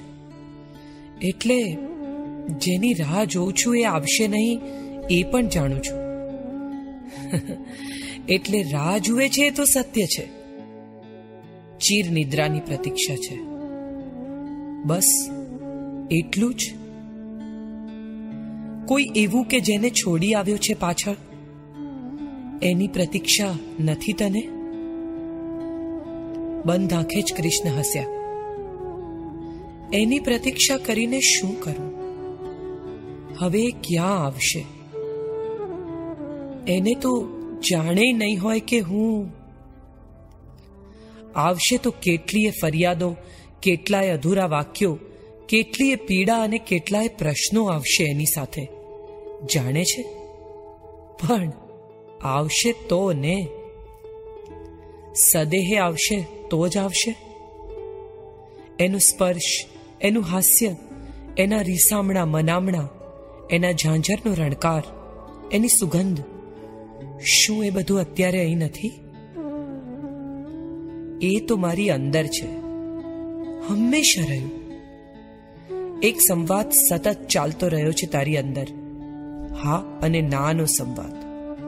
તારી તમામ વાતો, તારી તમામ પીડાઓ, તારા તમામ સુખોમાં શું હાજર નહોતી એ? તો પછી એની પ્રતીક્ષા કેમ કરે છે? ખબર નથી. સત્ય તો એ છે કે હું કશાયની પ્રતીક્ષા નથી કરતો. માત્ર શાંત થઈ ને એકાકાર થવાનો પ્રયાસ કરું છું. એ પરમ તત્વ સાથે જે મારો જ અંશ છે, અથવા હું જેનો અંશ છું. સત્ય. કૃષ્ણની અંદર એક બીજા કૃષ્ણ સંવાદી રહ્યા હતા જાણે. પરંતુ તારા અનેક અંશોમાંનો એક અંશ જ્યારે વિલીન થઈ રહ્યો હોય, ત્યારે એવો કોઈ ચહેરો પ્રતીક્ષિત નથી તને? હંમેશા સત્ય કહ્યું છે તે. હવે શા માટે સ્વને સમજાવવાના પ્રયાસમાં? ના ના. એવા કોઈ ભ્રમોમાં નથી હું. સમજુ છું. છતાં કોણ જાણે કેમ ક્યારેક કૃષ્ણની આંખો બંધ હતી. આંખો સામે એક ચંચળ, નમણી, સહેજ ઉજળી ચાંદની જેવી ગોરી. કાળા ભમ્મર વાળ અને નાચતી ભ્રકુટી ધરાવતી એક કન્યા તરવરી રહી. યમુનાના જળ જેવી ઉછાળા મારતી ચંચળતા, હરણ જેવી ભોળી નિર્દોષ આંખો કૃષ્ણને તાકી રહી હતી અને પૂછતી હતી, તું તું સમજે છે શું તારી જાતને? એના ચહેરા પર સહેજ ગુસ્સાની અને સહેજ તડકાની લાલાશ હતી. એનું આખું શરીર પાણીમાં ભીંજાયેલું હતું. એના કાળા લાંબા વાળ પર પાણીના ટીપા મોતીની જેમ ચમકતા હતા.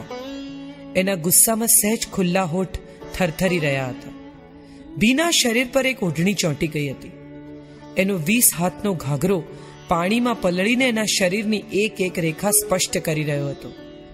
એણે હાથ આગળ કર્યા. એમાં ફૂટેલું માટલું હતું.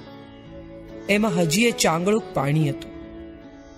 એ પાણી એણે કાના પર ફેંક્યું, ક્રોધમાં. નાના તું મને એક વાત કે કે તું તારી જાતને સમજે છે શું? મારે ત્યાં માટલા મફત નથી આવતા. આ શી ટેવ પડી છે તને? જતી આવતી ગોપકન્યાઓના માટલા ફોડવાની? કૃષ્ણ હસતો હતો ખડખડાટ.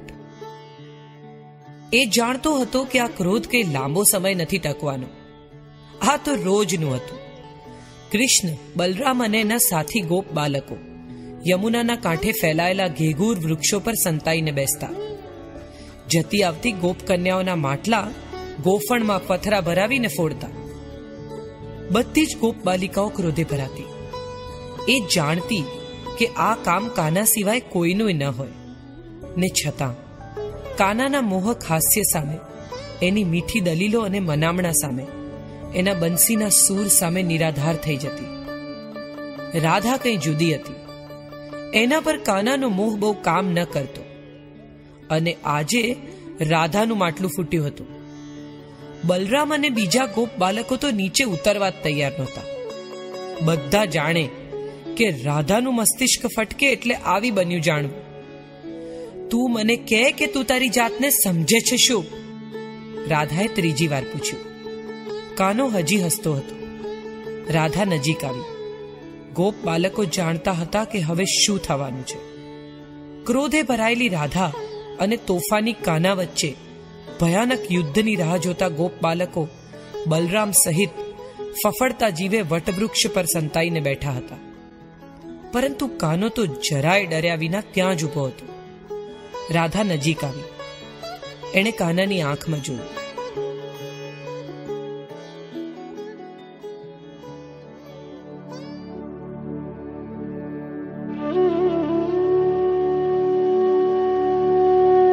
સાંભળી રહ્યા છો. પ્રસિદ્ધ સાહિત્યકાર કાજલ ઓઝા વૈદ્ય લિખિત કૃષ્ણાયન. માત્ર જલસો ઉપર સૌજન્ય. નવભારત કોમ્યુનિકેશન.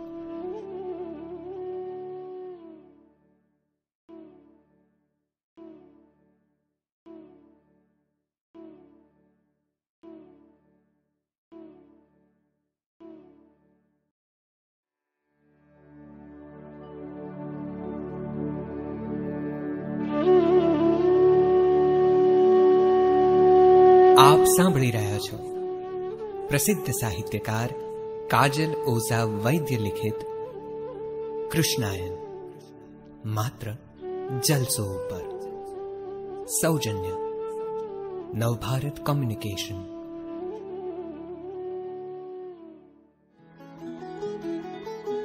રાધા નજીક આવી. એણે કાનાની આંખમાં જોયું. કાનાનું હસવું ચાલુ જ હતું. રાધાએ પોતાના હાથમાંનું ઠીકરું કાનાના માથા પર ફોડ્યું. થોડું ઘણું પાણી કાનાના ચહેરા પર થઈને એના હોઠ પર આવ્યું એ બે ચાર બિંદુ પાણી કાનો પી ગયો. વારે રાધિકે, તારા હાથનું પાણી તો શેરડીના રસ જેવું લાગે છે. ચૂપ રે, સારો નથી લાગતો. કોને? તને. એ હજી હસતો હતો. એના પ્રત્યેક સ્મિત સાથે રાધાનો ક્રોધ વધતો જતો હતો. ગોપ બાલકો ઝાડ પર ગભરાઈ ગયા હતા. રાધા વધુ નજીક આવી. આજે તારી માને રાવ ના કરું તો કહેજે મને. કાનો બોલ્યો, ચાલ, હું પણ સાથે આવું. તમે વળી ક્યાં ગોતશો મને? તને તને સહેજ પણ લાજ નથી કાના? લે, મને શેની લાજ હોય? હું તે કઈ છોકરી છું? હવે વધુ જીભા જોડી કરવામાં કંઈ વળવાનું નથી એમ સમજીને રાધાએ કહ્યું. ચાલ, નવું માટલું અપાવ મને. હા હા ચાલ ને કાનાએ કહ્યું, રાધા ઘડીભર જોઈ રહી એને. એ નિખાલસ હાસ્ય, એ મોહક આંખો, એ શ્યામ વર્ણ, એ ઘૂંઘરાળા વાળ વાળ પર ખોસેલું મોરપીછ કેમ આને જોઈને ક્રોધ ઉતરી જાય છે મારો? એવું તે શું છે એનામાં? રાધા મનોમન સંવાદ કરી રહી. કાનો હજીએ ત્યાં જ ઊભો હતો. ચાલ ચાલ મોર પોપટ ચિતરેલું માટલું અપાવું. એ, મને આવડે છે. હું ચિતરી લઈશ મોર પોપટ. તને મોર પોપટ ચિતરતા આવડે છે? હા હા, ઘણા સરસ. આ જે માટલું તે ફોડ્યું ને, એના પર જો જરા. મેં કેટલી મહેનત કરી હતી. કાનાએ સાચે જ એક ઠીકરું ઉપાડીને જોયું. પછી બીજું, પછી ત્રીજું. અને પછી ધીમે રહીને રાધા પાસે ગયો અને પોતાની વાંસળી આગળ કરી. લે, મને ચિતરી આપને. આના પર? રાધાની હરણ જેવી આંખોમાં આશ્ચર્ય હતું. આ લાકડાના ટુકડા પર. ઓ ગાંડી, આ લાકડાનો ટુકડો નથી? તો શું છે આ? રાધાએ ખભા ઉલાડ્યા આ તો વાંસળી છે.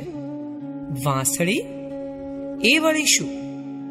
આ તો વાચિંત્ર છે. ફૂંક મારો ને એમાં પ્રાણ આવે. જા જા. એવું તે કઈ હોતું હશે? નથી માનતી. જરાય નહીં. તું તો છે જ જુઠ્ઠો. ગામમાં બધા કહે છે. પણ તારી સાથે જુઠ્ઠું નહીં બોલું. કેમ? ખબર નથી. પણ તારી સાથે જુઠ્ઠું બોલવાનું મન નથી થતું. તારી આંખોમાં જોઉં છું ને પછી સાચું જ બોલાઈ જાય છે. જા, મારે તારી સાથે કોઈ વાત નથી કરવી. સારું, વાત નહીં કરતી, પણ વાંસળી તો સાંભળીશ ને? રાધાની આંખોમાં હા હતી. કુતૂહલથી છલોછલ હા. છતાં એણે નામાં ડોકું ધૂણાવ્યું. જા જા, મારી પાસે સમય નથી આવા લાકડાના ટુકડાના વાજિંત્રો સાંભળવાનો. તું જ વગાડ ને તું જ સાંભળ. એણે પોતાનો ઘાઘરો પોતાના ઘૂંટણ પાસેથી પકડી ને પગથી છૂટો કર્યો. ખંખેર્યો. ભીના વાળ ઝટકોર્યા. ઓઢણી સરખી કરી અને પોતાના સૌંદર્યથી સંપૂર્ણ સભાન થઈ લચકતી ચાલે ચાલવા માંડ્યું. હજી એ દસ ડગલાએ દૂર નહીં ગઈ હોય. અને કોણ જાણે ક્યાંથી હવામાં એક અભાન પ્રેરતો અવાજ રેલાવા લાગ્યો.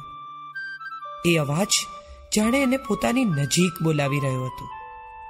અજબ ખેંચાણ, અજબ માર્દવ અને અજબ સમોહ હતો એ અવાજમાં. રાધા પાછળ તો ન ફરી, પણ આગળ જતી અટકી ગઈ. એ અવાજ ધીમે ધીમે એની નજીક આવી રહ્યો હતો. રાધાની આંખો મીચાવા લાગી.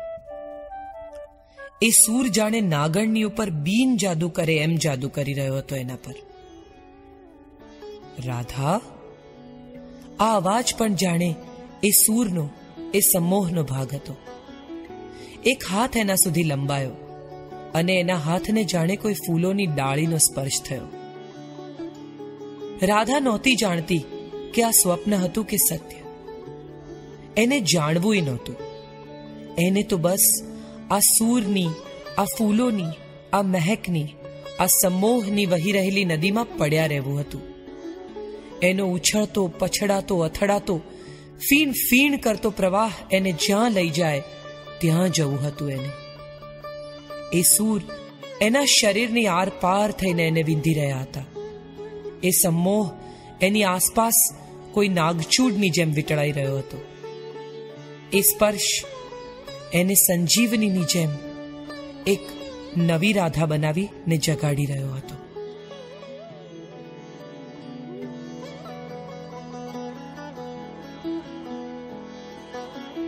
માં માં. એક યુવાન છોકરી બૂમ પાડતી રસોડામાંથી ઓસરી તરફ આવી. એણે ધ્યાનથી જોયું એ સ્ત્રી તરફ, જેને એણે માં કહીને બોલાવી હતી. કાન પાસે સહેજ ધોળા વાળ, આછી કરચલીઓ વાળું કપાળ, તગતગતી ચામડી, આ ઉંમરે સંઘેડા ઉતાર કાયા અને લાલ ગવનથી ઢંકાયેલી પીઠ. સહેજ ખસી ગયેલા ગવનમાંથી સપાટ લીસી પીઠનો એક ભાગ દેખાતો હતો. ખોબામાં સમાય એવડો અંબોડો હજીએ કાળો હતો. ગરદન પર ઝૂકી આવેલા અંબોડામાંથી બે ચાર લટો છૂટી પડીને એના કપાળ પર, એના ગાલ પર એની ગરદન પર ઝૂલી રહી હતી. વિશાળ હરણ જેવી આંખો વલોણા પાસે બેસીને સ્થિર થઈ ગઈ હતી. બે આંખો જેમાં સહેજ ભીનાશ હતી. એ ક્યાંક દૂર કશુંક જોઈ રહી હતી. વલોણાવાળા હાથ સ્થિર થઈ ગયા હતા. હાથ ઉપરના છૂંદણા અને બે લાલ રંગના બલોયા એમ જ અવાજ કર્યા વિના બે લાલ હોઠની જેમ ચૂપચાપ સ્થિર હતા. માં માં, એક સુંદર યુવાન છોકરી એને હલ બલાવી રહી હતી. રાધામાં ઓ રાધામાં સ્ત્રી અચાનક ચોકી. એણે પેલી છોકરી સામે જોયું. શું વિચારમાં પડી ગયા હતા? એ છોકરીએ પૂછ્યું. સ્ત્રીએ એની આંખો ગરદન ફેરવ્યા વિના છોકરી તરફ ફેરવી. સહેજ કરચલી વાળો, પણ ખૂબ સુવાળો હાથ છોકરીના ચહેરા પર ફર્યો. કઈ નહીં, એ સ્ત્રીએ જવાબ આપ્યો. જેને પેલી છોકરીએ રાધા કહીને બોલાવી હતી. આ મસ્તી જ. વલોણું તો ક્યારનું થઈ ગયું છે, માં? તમે અહીં બેસીને શું કરો છો? હે? રાધા હજીએ બેધ્યાન હતી રોજ જોઉં છું. તમે ઊંડા વિચારમાં ગરકાવ થઈ જાઓ છો. બેઠા બેઠા તમારી આંખમાં આંસુ આવી જાય છે. શું વાત છે માં? કોઈએ દુભવ્યા છે તમને? એ છોકરીએ પોતાના ગાલ પરથી રાધાનો હાથ લઈ પોતાના હાથમાં પકડ્યો અને પછી પલાઠી વાળીને બેસી ગઈ. ના રે? એવું કંઈ નથી. રાધાએ જવાબ આપ્યો. એની આંખોમાં આછી આછી ભીનાશ હજીએ તરવરી રહી હતી. માં, કોઈ વાત છે જે તમે અમને કહેતા નથી. મનમાં ને મનમાં મૂંઝાવ છો. રાધા અનિમેશ જોઈ રહી પેલી છોકરી સામે. ખરી છે. કયા વિના જ મારા મનની વાત સમજી જાય છે. ભગવાન દીકરી આપવાનું ભૂલી ગયો ને? એટલે તને મોકલી છે. રાધાએ પેલી છોકરીને કહ્યું, તમે વાત બદલો છો. પેલી છોકરી વાતનો તંત નહોતી છોડતી. બેટા, કોણ જાણે કેમ મન મૂંઝાયા કરે છે? ક્યાંક કશું કણગમતું અજુકતું અણધાર્યું બની રહ્યું છે. રાધાએ આ છોકરી વાત નહીં છોડે એમ માનીને મન ખોલી નાખ્યું. શું માં? છોકરી સહેજ અચકાઈ. પછી રાધાની આંખોમાં ઊંડું જોયું. દૂર સુધી ફક્ત વિશુદ્ધ નિર્મળતા અને વિનાશ હતી. મેં તો કંઈ નથી કર્યું ને? મારે લીધે તમે? અરે ના રે, રાધાએ કહ્યું. ગાંડી, તારું મુખ જોઈને તો જીવવાનું મન થાય છે. કેટલી મીઠડી ને વાલસોઈ છે તું?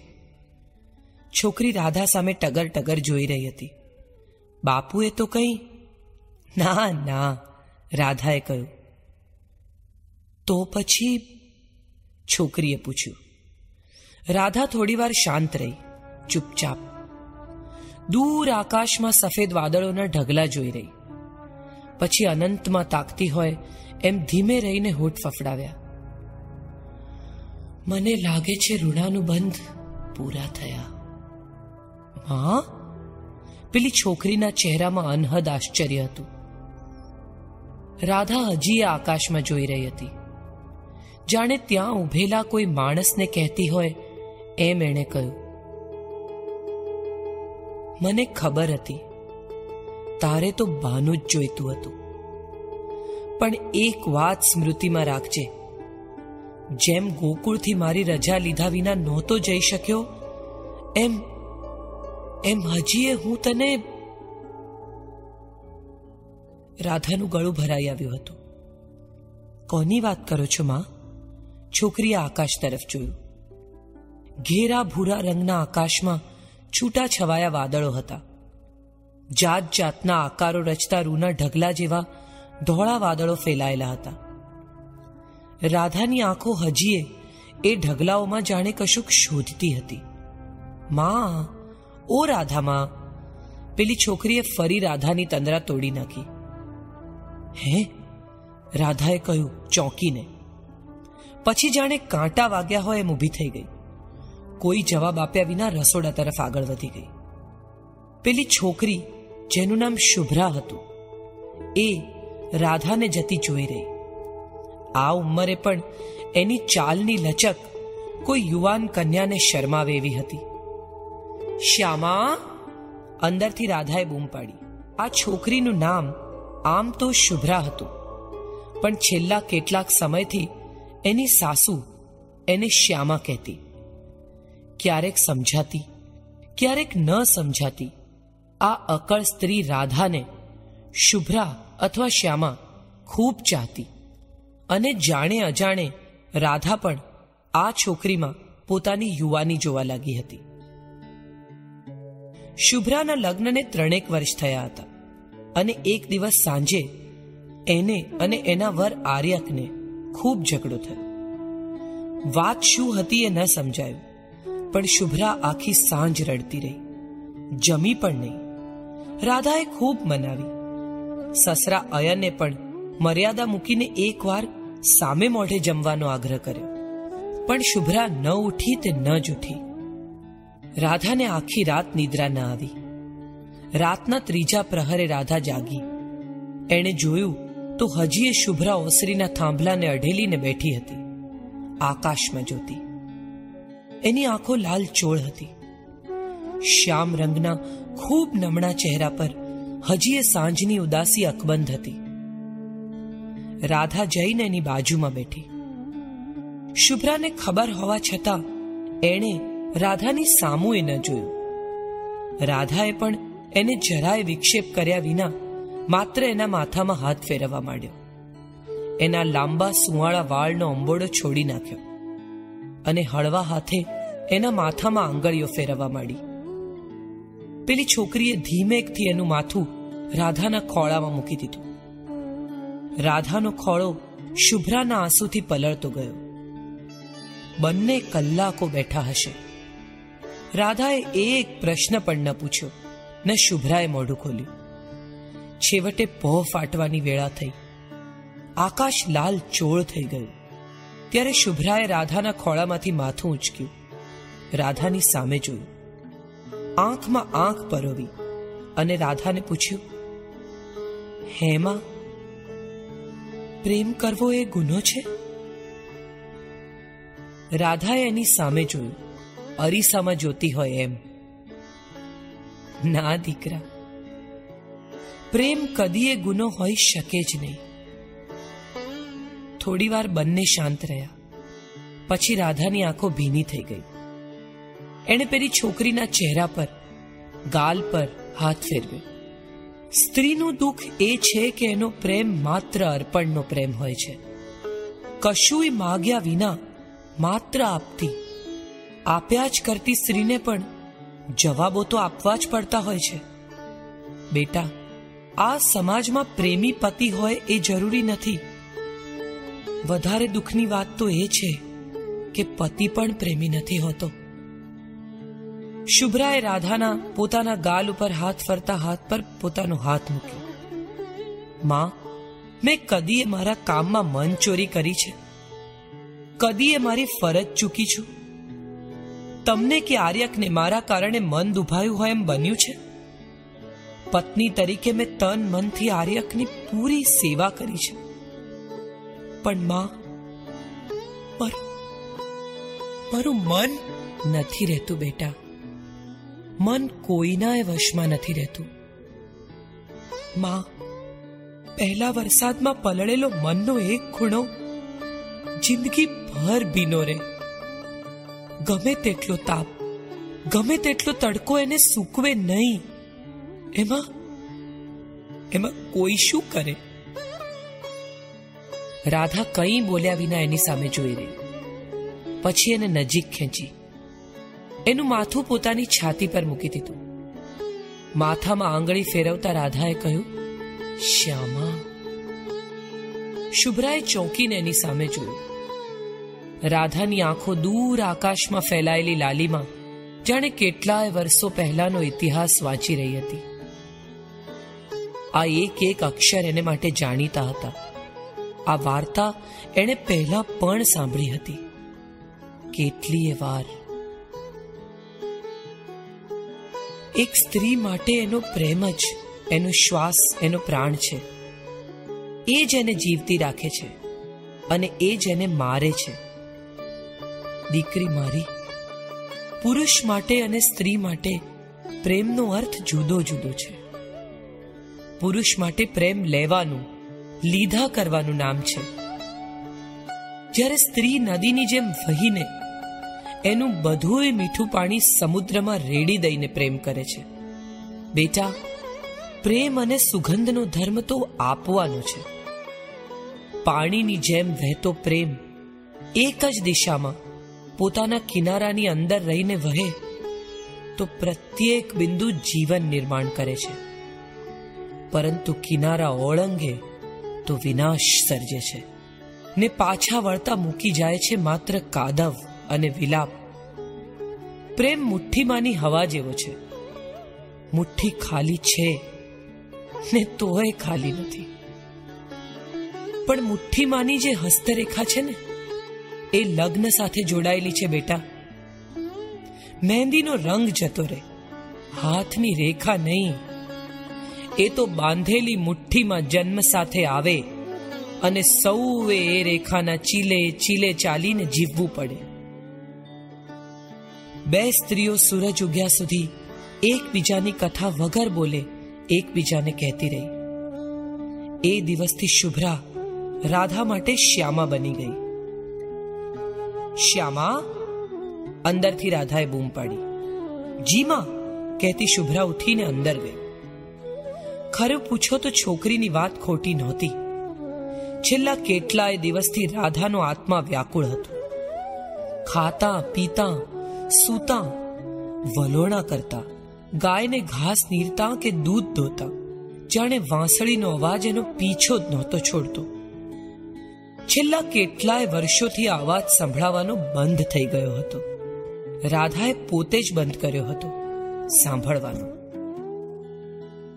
કાનો જ્યારે ગોકુળ છોડીને મથુરા ગયો, એ પછી યમુના તરફ પાણી ભરવાય નહોતી જતી રાધા. કેટલા વર્ષ થયા હશે? કોને ખબર? ચૂલાની સામે બેઠેલી રાધાની આંખો ધગધગતી આગ સામે જોઈ રહી હતી. એના હાથ રોટલાનો લોટ ગુંદી રહ્યા હતા અને મન વિચારોથી ગુંદાઈ રહ્યું હતું. સામે બેઠેલી શુભ્રા ચોખા વીણતી હતી, પણ એની દૃષ્ટિ વારે વારે મા તરફ જતી હતી. રાધાને આટલા ઊંડા વિચારમાં ગરકાવ ક્યારેય નહોતી જોઈ એણે. વર્ષો વીતી ગયા, પણ શુભ્રાએ રાધાની આંખોમાં આમ વારે વારે ધસી આવતા પાણી ક્યારેય નહોતા જોયા. અકાળ હતી આ સ્ત્રી. કોણ જાણે એના મનમાં શું હશે? શુભ્રાએ ચોખાની થાળીમાંથી કાંકરો બહાર નાખ્યો અને એની દ્રષ્ટિ રાધા પર પડી. ખાલી કલાડી પર રોટલો નાખ્યા વગર જ રાધાએ હાથ મૂકી દીધો હતો. ચણચણી ગયો રાધાનો હાથ. શુભ્રા દોડી બાજુમાં પડેલા મોટા વાસણમાંથી માખણ લઈ ને હાથ પર ચોપડી દીધું. મોટો મસ્ત લાલ ચોળ ફોડલો ઉપસી આવ્યો હતો. આટલી જ ક્ષણોમાં એણે રાધાની સામે માત્ર જોયું. રાધાએ આંખો નમાવી લીધી. ચોરી કરતા પકડાઈ ગઈ હોય એવો ભાવ હતો એ દ્રષ્ટિમાં. માં, કોઈ સાંભળે છે? શુભ્રાએ પૂછ્યું. વર્ષો વીત્યા હોવા છતાંય એક પરડેલી સ્ત્રીની પ્રેમ કથાઓ ગોવાળોમાં દંતકથાની જેમ કહેવાતી હતી. રાધા વિશેની વાતો ઉડતી ઉડતી શુભ્રાને કાને પણ આવી જ હતી. રાધા જવાબ આપ્યા વિના ઊભી થઈ ગઈ. પોતાના ઓરડા તરફ ચાલી ગઈ. બારણું બંધ કર્યું ને ધબ કરતી ખાટલા પર બેસી પડી. બિલકુલ સામે નકશીદાર લાકડામાં જડેલો અરીસો દિવાલ પર ટાંગ્યો હતો. રાધાની દ્રષ્ટિ અનાયાસે જે અરીસામાં પડી. એ જોતી રહી થોડી વાર પોતાના પ્રતિબિંબને.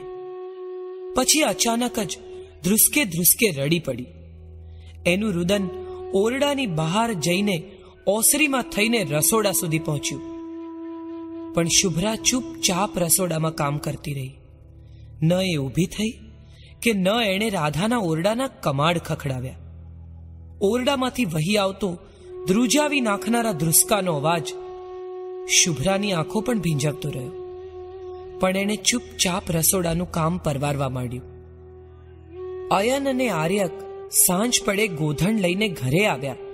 ત્યારે ઘરના વાતાવરણમાં વજન વજન હતું. રાધાની આંખો રડેલી હતી. શુભ્રા પણ જાણે પરાણે ભાર ખેંચતી હોય એમ ઢસડાતી ઢસડાતી ચાલતી હતી. ક્યારેય નહીં ને આજે સાસુ વહુને ભાંડણ થયું હશે એમ માનીને વાતને પડતી મૂકી. વાળું પતી ગયા પછી રાધા ઓસરીમાં બેઠી હતી. આર્યક અને અયન પોતપોતાના ઓરડામાં હતા.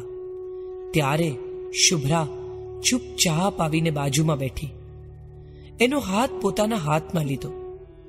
થોડી વાર પંપાળતી રહી. પછી રાધા સામે જોયા વિના સાવ ધીમા અવાજે પૂછ્યું, દ્વારિકા, અહીંથી કેટલું દૂર થાય, માં?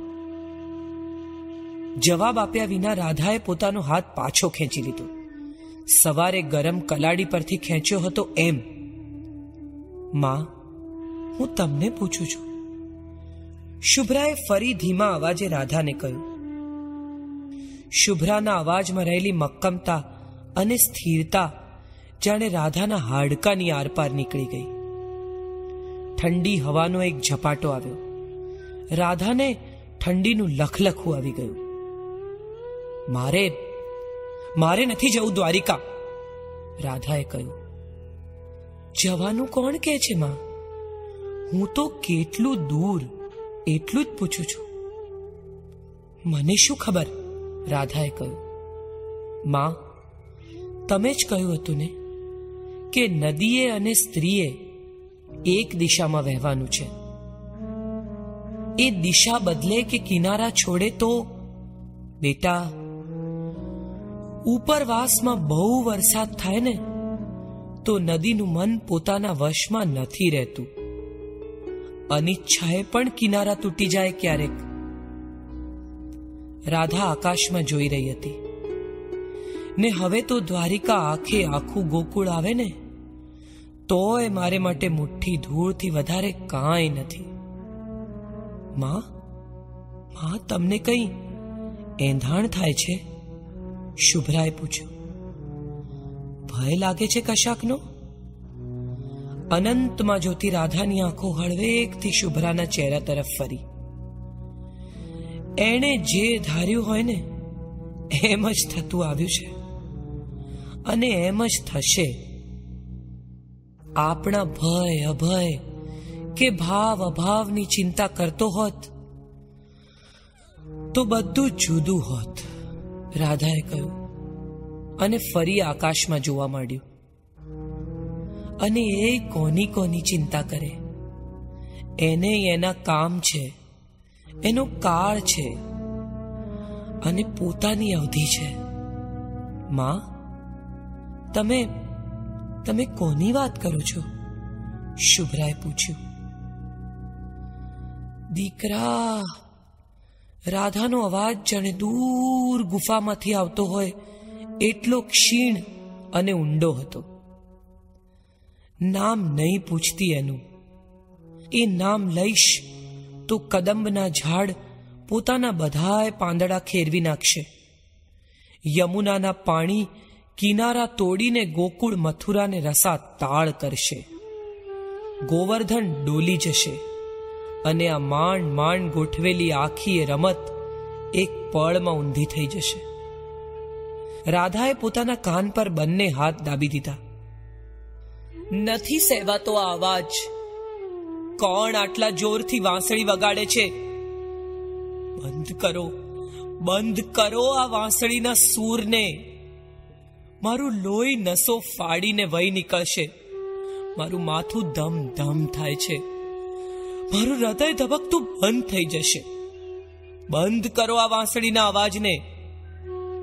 એ અવાજ ધીમે ધીમે એની નજીક આવી રહ્યો હતો. રાધાની આંખો મીચાવા લાગી.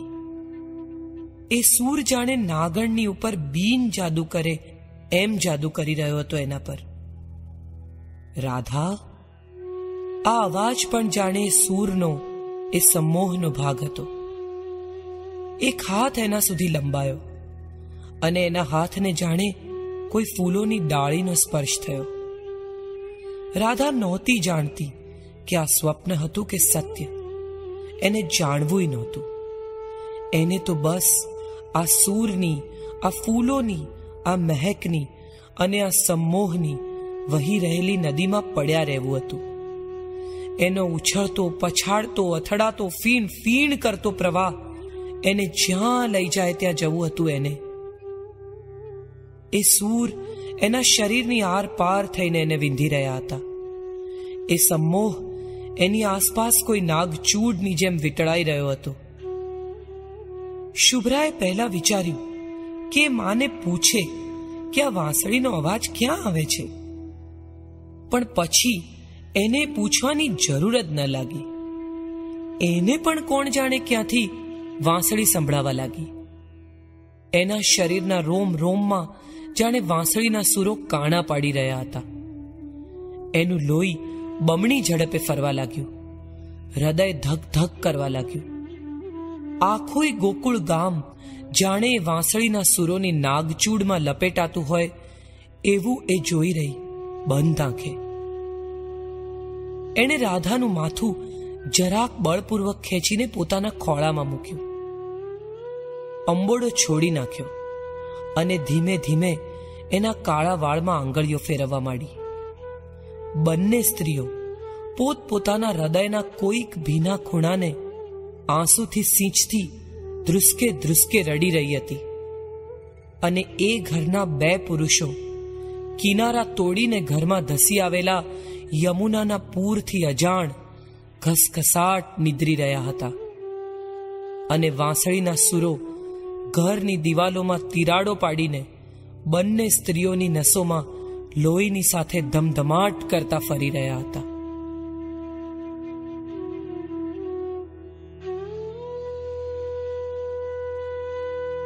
ત્રિવેણી સંગમ દૂરથી દેખાવા લાગ્યો. દ્રૌપદીની આંખોમાં ઝળઝળિયા આવી ગયા. એની આંખો ત્રિવેણી સંગમના પટમાં વૃક્ષો હેઠળ અહીં તહીં ભટકવા લાગી. એક એવું મુખ જોવા માટે એનું મન ઉદ્વેગથી તરફડતું હતું, જે મુખ એને માટે એના સમગ્ર જીવનનો પર્યાય હતું. મારું મારું મન કેમ આમ ઉદ્વિગ્ન છે? સખાના આઠ આટલા સંસર્ગ પછી પણ હું શા માટે, કયા કારણસર આમ વિચલિત થાઉં છું? જો એમણે બોલાવી છે મને આટલે દૂરથી, તો એ મારી પ્રતીક્ષા કરતા જ હશે. એવું કેમ નથી સ્વીકારતું મારું મન? હવે જ્યારે મિલન હાથ વેંતમાં છે, ત્યારે મન કેમ આટલું ચંચળ, કેમ આટલું શંકાશીલ થઈ રહ્યું છે? દ્રૌપદી શોકાતુર થઈને નદીઓના પટમાં ફેલાયેલી રેતી તરફ જોઈ રહી હતી. મધ્યાહનનો સૂરજ નદીઓના જળ પર નર્તન કરી રહ્યો હતો. હિરણ્યનું પાણી જાણે સોનેરી રંગનું હોય એમ કલકલ કરતું વહી રહ્યું હતું. સરસ્વતીના પાંખા પ્રવાહમાં તળિયે બેઠેલા સફેદ અને કાળા ગોળ પથ્થરો આટલે દૂરથી પણ સ્પષ્ટ દેખાઈ રહ્યા હતા. કપિલાનો ધસમસતો પ્રવાહ જાણે કે દ્રૌપદીના મન સાથે હરીફાઈ કરતો હોય, એમ ગાંડો તૂર થઈને ધસી રહ્યો હતો. અચાનક અર્જુનની દ્રષ્ટિ જરા પર પડી. એ એમની તરફ પીઠ કરીને હાથ જોડીને બેઠો હતો. જરાની બાજુમાં જ પીળું ઉત્તરીય દેખાઈ રહ્યું હતું. અર્જુને દ્રૌપદીનો હાથ પકડી એને નિશબ્દ ઘસડી. હવે દ્રૌપદી પણ એ ઉત્તરીય જોઈ શકતી હતી. પટની રેતીમાં અડવાણા પગે દોડતી દ્રૌપદીના પગ દાજતા હતા. એનું ઉત્તરીય પડી ગયું હતું. વાળ ફરફરાટ ખુલ્લા ઉડતા હતા. રેતીમાં પગ મૂકતા અને ઉપાડતા એને સારી એવી પીડા થતી હતી. અને છતાં, પડતી, આખડતી ઉફણાતા શ્વાસ સાથે દ્રૌપદી બેબાકડી થઈને દોડી રહી હતી. એ ઉત્તરીયની દિશામાં. રસ્તામાં એક મોટી શીલા કોણ જાણે કેમ દ્રૌપદીએ જોઈ જ નહીં. એનું વસ્ત્ર પગના અંગૂઠામાં ભરાયું અને દ્રૌપદી અડબડિયું ખાઈને શીલા પર પડી. શીલા બરાબર દ્રૌપદીના કપાળની મધ્યમાં અથડાઈ. દ્રૌપદીના ચહેરા પર રક્તની ધારા થઈ. કપાળ પર થઈને એ રક્તની ધારા નાસિકા પર થઈ ગળાની નીચે ઉતરવા લાગી. પ્રસ્વેદ અને રક્ત મિશ્રિત થઈને દ્રૌપદીના મુખ પર ફેલાવા લાગ્યું હતું. એ લૂછવા માટે દ્રૌપદીએ હાથ ફેલાવ્યા, ત્યારે એને ધ્યાન આવ્યું કે એનું ઉત્તરીય તો ક્યારનું પાછળ પડી ગયું હતું. એના બેધ્યાન ડગલા ફક્ત પીપળાના વૃક્ષ તરફ ધસી રહ્યા હતા. એની આંખો માત્ર એ ઉત્તરીયના છેડાને જોઈ શકતી હતી. એના હોઠમાંથી અસ્ફુટ સ્વરે જાણે જાપ ચાલતો હતો. હે ગોવિંદ, હે ગોપાલ, હે ગોવિંદ, હે ગોપાલ. પાછળ આવતા અર્જુને એકવાર વિચાર્યું કે દ્રૌપદીને રોકે. પરંતુ એ જાણતો હતો કે ઉત્તરીયને આમ ધૂળમાં રખડોળાતું જોયા પછી દ્રૌપદી એક ક્ષણ પણ રોકાઈ નહીં શકે. અને એટલે જ એને રોકવી કે સંભાળવી વ્યર્થ છે એમ માનીને અર્જુને એને જવા દીધી. એ જ્યારે શીલાને અથડાઈને પડી ત્યારે સ્વાભાવિક જ અર્જુનથી બૂમ પડાઈ ગઈ. પાંચાલી! પીપળાની નીચે બંધ આંખે કૃષ્ણ હસી પડ્યા. મન પણ કેવી માયાજાળ રચે છે.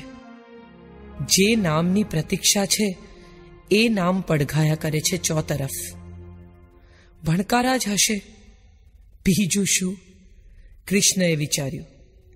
એ જ વખતે જરાય ઉતાવળા શ્વાસે કહ્યું, પ્રભુ પ્રભુ, એ લોકો આવી ગયા, પ્રભુ.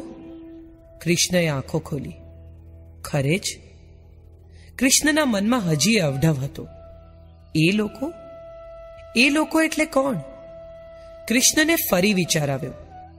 મેં તો કંઈ કેટલાય નામોને સાદ પાડ્યો હતો.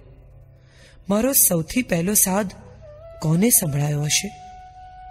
કોણ આવી પહોંચ્યું હશે? અને એમણે પ્રયત્નપૂર્વક બેઠા થઈને પાછળ જોયું. પડતી, આખડતી, ખુલ્લા વાળ સાથે રક્તની ધારાઓ વહેવડાવતી, ઉત્તરીય વગરની દ્રૌપદી લગભગ કૃષ્ણની લગો લગાવી પહોંચી હતી. સખા! એણે લગભગ શ્વાસ થંભી જાય એવી ચીસ પાડી અને ધબ દઈને નદીની રેતીમાં કૃષ્ણના પગ પાસે પડી. મને હતું જ કે તમે આવશો. આ દેહ અંતિમ સંસ્કાર વિના રજળવા નહીં દે મારો મિત્ર. એવી શ્રદ્ધા હતી મને. અને અને હું? મને નથી બોલાવી તમે? મારે માટે તમે અને ફાલ્ગુની ભિન્ન નથી સખી. હું તમને બંનેને સાયુજ્યમાં, સખ્યમાં જોઉં છું. તમે બંને એક છો મારે માટે. અદ્વિતીય. હું તમારે કારણે ફાલ્ગુનીને, કે ફાલ્ગુનીને કારણે તમને વધુ સ્નેહ કરું છું, એની મને જ જાણ નથી. હવે દ્રૌપદી કૃષ્ણના ચરણો પાસે બેઠી હતી. એની આંખોમાંથી આંસુ વહી રહ્યા હતા. મુખ, ગળું અને છાતી સુધી રક્તની ધારાઓ પ્રસ્વેત સાથે મિશ્રિત થઈને ફેલાઈ ગઈ હતી. મોઢામાંથી લાળ ટપકી રહી હતી. એ છાતી ફાડીને રડવા માંગતી હતી. કૃષ્ણના પગમાં વાગેલું તીર જોઈને એને વસ્તુ સ્થિતિ સમજાઈ ગઈ હતી. હવે કેટલીક ક્ષણોનું નૈકટ્ય બાકી રહ્યું છે એ પણ એને સ્પષ્ટ થઈ ગયું હતું. એનું મન આ વહેતા સમયને થંભાવી દેવા, રોકી લેવા ઘાંઘું થઈ ગયું હતું. હું હું નહીં જવા દઉં તમને. તમે તમે નહીં જઈ શકો. દ્રૌપદીએ કહ્યું અને કૃષ્ણનો હાથ પોતાના હાથમાં લઈ લીધો. સખી જવું એ તો માત્ર આપણી પરિભાષા છે. અને હું ક્યાં જઈ રહ્યો છું? માત્ર એક વધુ પ્રયાણ તરફ ગતિ છે મારી. સમયાવધિ પૂરી થતા પ્રયાણ નિશ્ચિત હોય છે સખી. તમે તો જાણો છો. અને છતાંય વ્યર્થ શબ્દો. તો તો મારો સમય કેમ નથી આવ્યો? મારી અવધિ પણ પૂરી કરો. એ મારા હાથમાં ક્યાં છે સખી? સૌએ પોતાના સમયની પ્રતીક્ષા કરવાની હોય છે. મેં કરી છે. અર્જુન હવે આવી લાગ્યો હતો. એ પણ કૃષ્ણના ચરણમાં મસ્તિષ્ક નમાવીને રડવા લાગ્યો. અમે અમે સાવ એકલા, અધૂરા થઈ જઈશું. તમારા વિના અમારા અસ્તિત્વનો કોઈ અર્થ નથી, મધુસૂદન. એનું ગળું તરડાઈ રહ્યું હતું. કૃષ્ણના અંગૂઠામાંથી વહેતું રક્ત અર્જુનના આંસુથી ધોવાઈ રહ્યું હતું. એક હાથ દ્રૌપદીના હાથમાં હતો. કૃષ્ણએ બીજો હાથ લંબાવી ને અર્જુનના વાળમાં હાથ ફેરવવા માંડ્યો. પછી હસ્યા અને આંખો મીચી દીધી. ખૂબ પીડા થતી હોય એમ ધીમા અવાજે કહ્યું, ફરી આખીએ ગીતા કહેવાની શક્તિ નથી મારામાં. ને સમય પણ નથી રહ્યો પાર્થ. ઊઠ જાગ અને ધ્યેય પ્રાપ્તિની દિશામાં જો. ધ્યેય? હવે કયું ધ્યેય શેષ રહ્યું છે પ્રભુ? મુક્તિ. તારી અને સર્વેની. અન્ય ધ્યેયો તો ક્ષુલ્લક હતા, ક્ષણજીવી. સાચું ધ્યેય તો હવે તારી દ્રષ્ટિ સમક્ષ આવ્યું છે. મુક્ત થઈ જા. પછી દ્રૌપદીના હાથમાંથી હાથ છોડાવી બંને તરફ જોઈને હાથ જોડ્યા.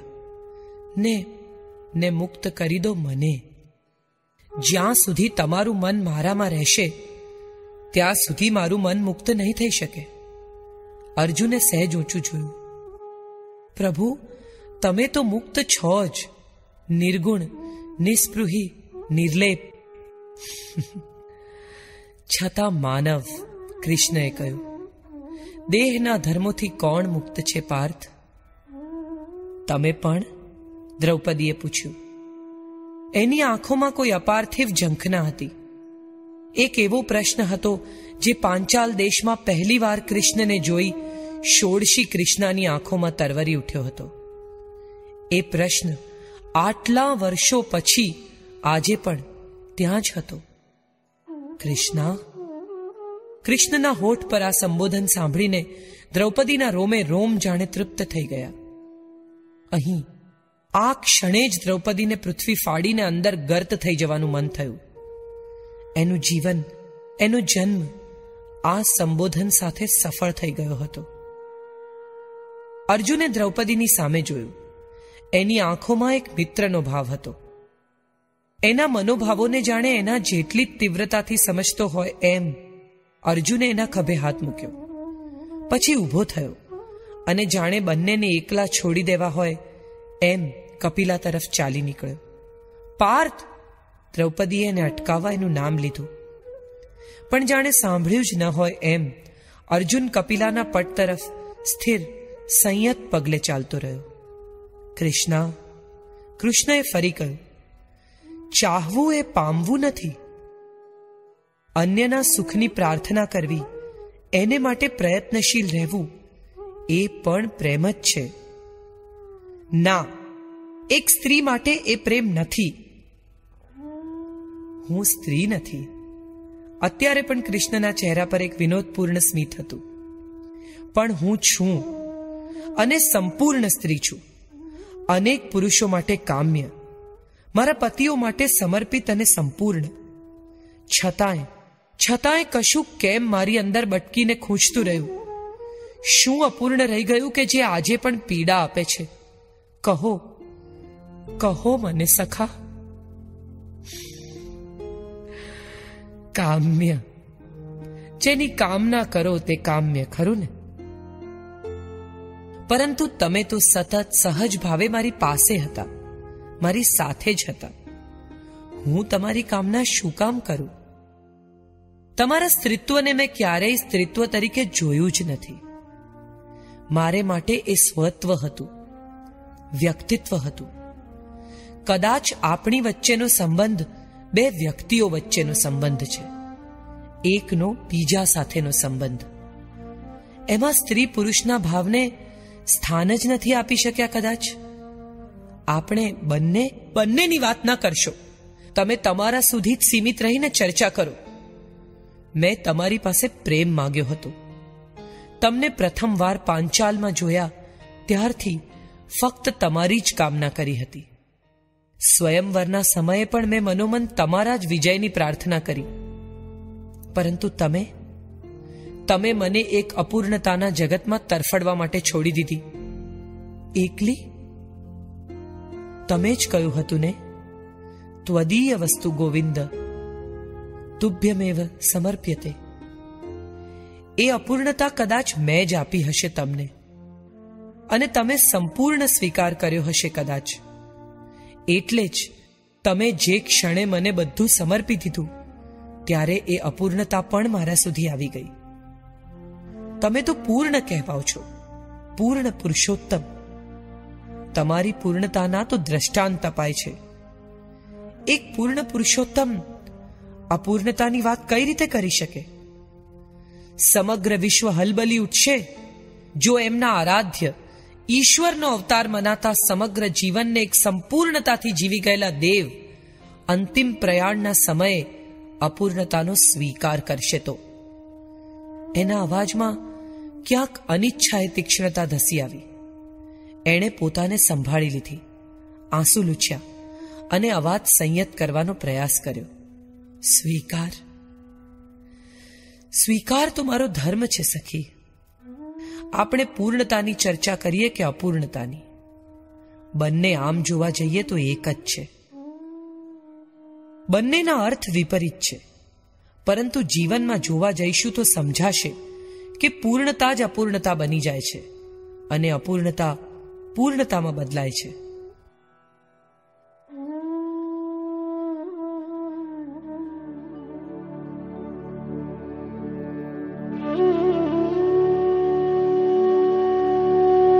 આપ સાંભળી રહ્યા છો.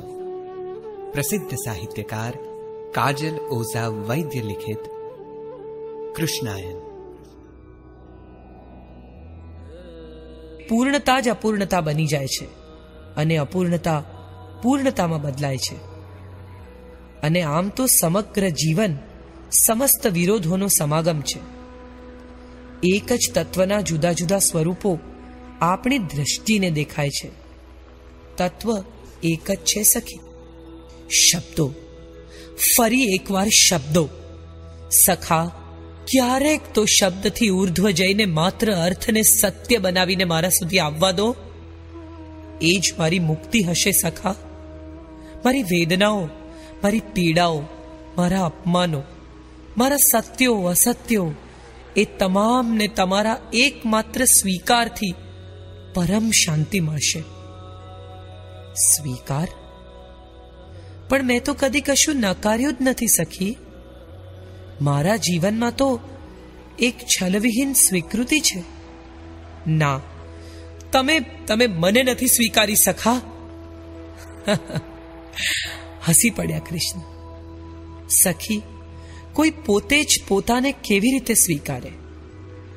તમે મારા હોવાનો એક ભાગ છો. તમારી અપૂર્ણતાએ જ મને પૂર્ણતા આપી હોય એવું બને? આવી નાની નાની અપૂર્ણતાઓ જ અંતે પૂર્ણતાને જન્મ આપતી હોય છે. તમે મને પ્રેમ કર્યો છે કે નહીં? આ એક પ્રશ્ન મારા સ્ત્રીત્વને, મારા સમગ્ર અસ્તિત્વને છેક ઊંડે સુધી વલોવતો રહ્યો છે. શારડીની જેમ. મેં જ્યારે જ્યારે એના વિશે વિચાર્યું ત્યારે મારા સમગ્ર અસ્તિત્વને છેદીને આર પાર નીકળતો રહ્યો છે. મને કહો સખા, મને કહો, આજે નીતિને આપણી વચ્ચે લાવ્યા વિના નૈતિકતાઓને એકાદ પળ માટે ભૂલાવીને હું તમારા મિત્રની પત્ની છું. એ ભૂલીને મને કહો કે તમે મને પ્રેમ કર્યો છે કે નહીં? કર્યો છે. મેં તમને ખૂબ પ્રેમ કર્યો છે. પરંતુ મારે માટે પ્રેમનો અર્થ પત્નીત્વ કે પતિત્વ નથી. લગ્ન મારે માટે પ્રેમનું પરિણામ નથી. મારે માટે પ્રેમ એ કદીએ એક દિશામાં વહેતી બે કિનારા વચ્ચે બંધાયેલી પાણીની ધારા નથી. મારે માટે પ્રેમ સમગ્ર વિશ્વમાં પથરાયેલું, હવાની જેમ આપણા શ્વાસમાં અનિવાર્યપણે અવરજવર કરતું અને પ્રાણવાયુની જેમ આપણા અસ્તિત્વ માટેનું અનિવાર્ય તત્વ છે. બંધ મુઠ્ઠીમાં પણ એ છે જ ને બંધ ઓરડામાં પણ એ છે જ. એક પળ માટે પણ એના વિના સજીવનું અસ્તિત્વ નથી. અને છતાં પળે પળ શ્વાસ લેતા સજીવને એના અસ્તિત્વની નોંધ લેવાની આવશ્યકતા પણ નથી. સખી, મારો પ્રેમ એ તમારા કુશળની પ્રાર્થના છે. તમારા મંગળની કામના છે. તમારા સ્વમાનની રક્ષા છે. તમારા સુખનો પ્રયત્ન છે. તમારી પ્રાર્થનાઓનો પ્રતિઉત્તર છે.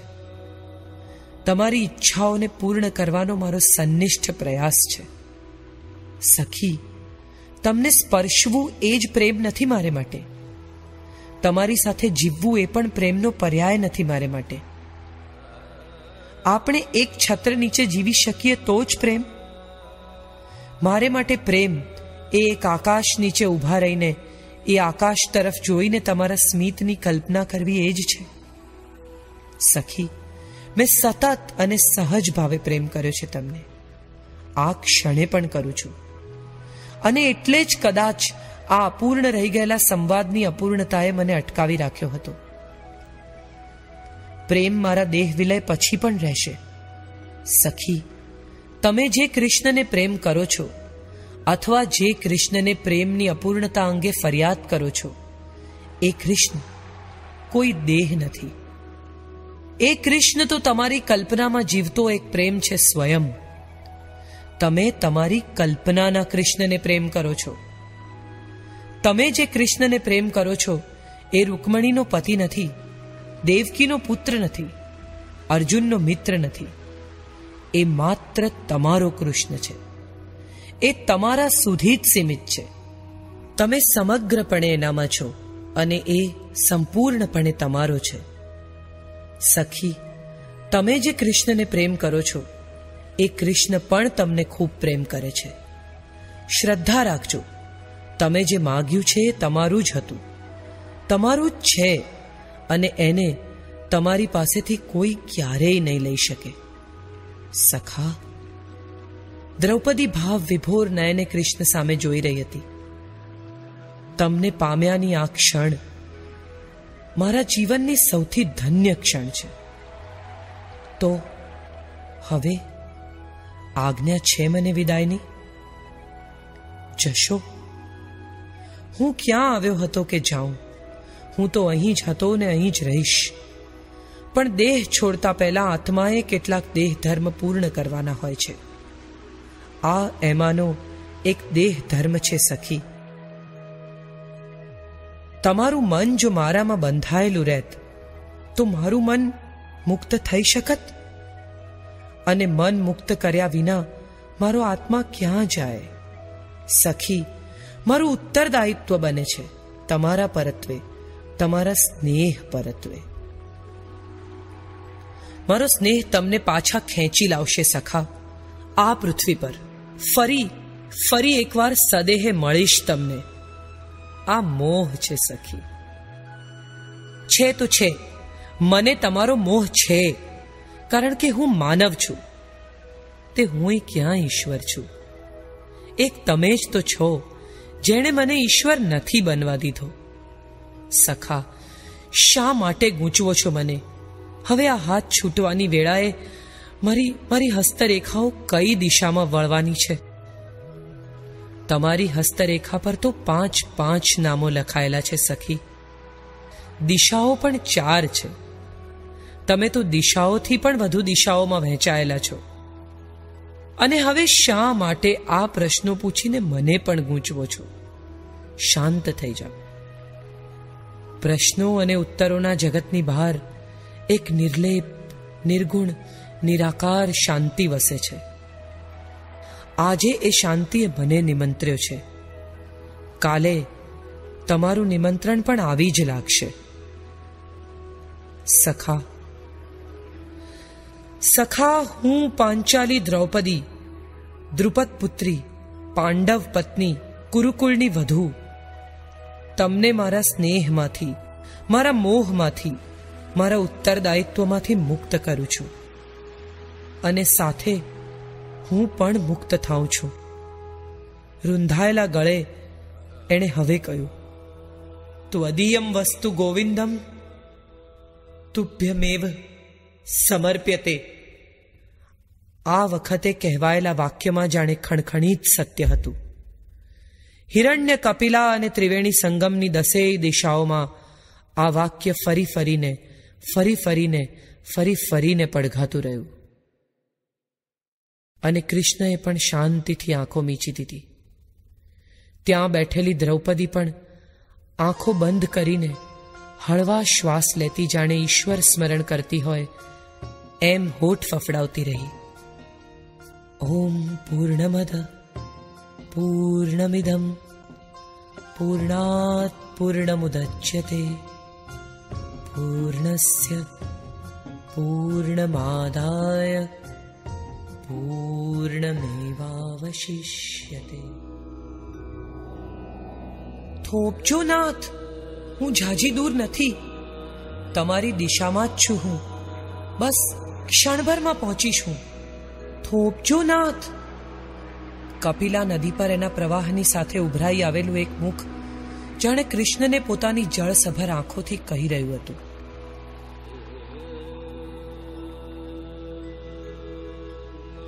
હજી તો ઘણું પૂછવાનું છે.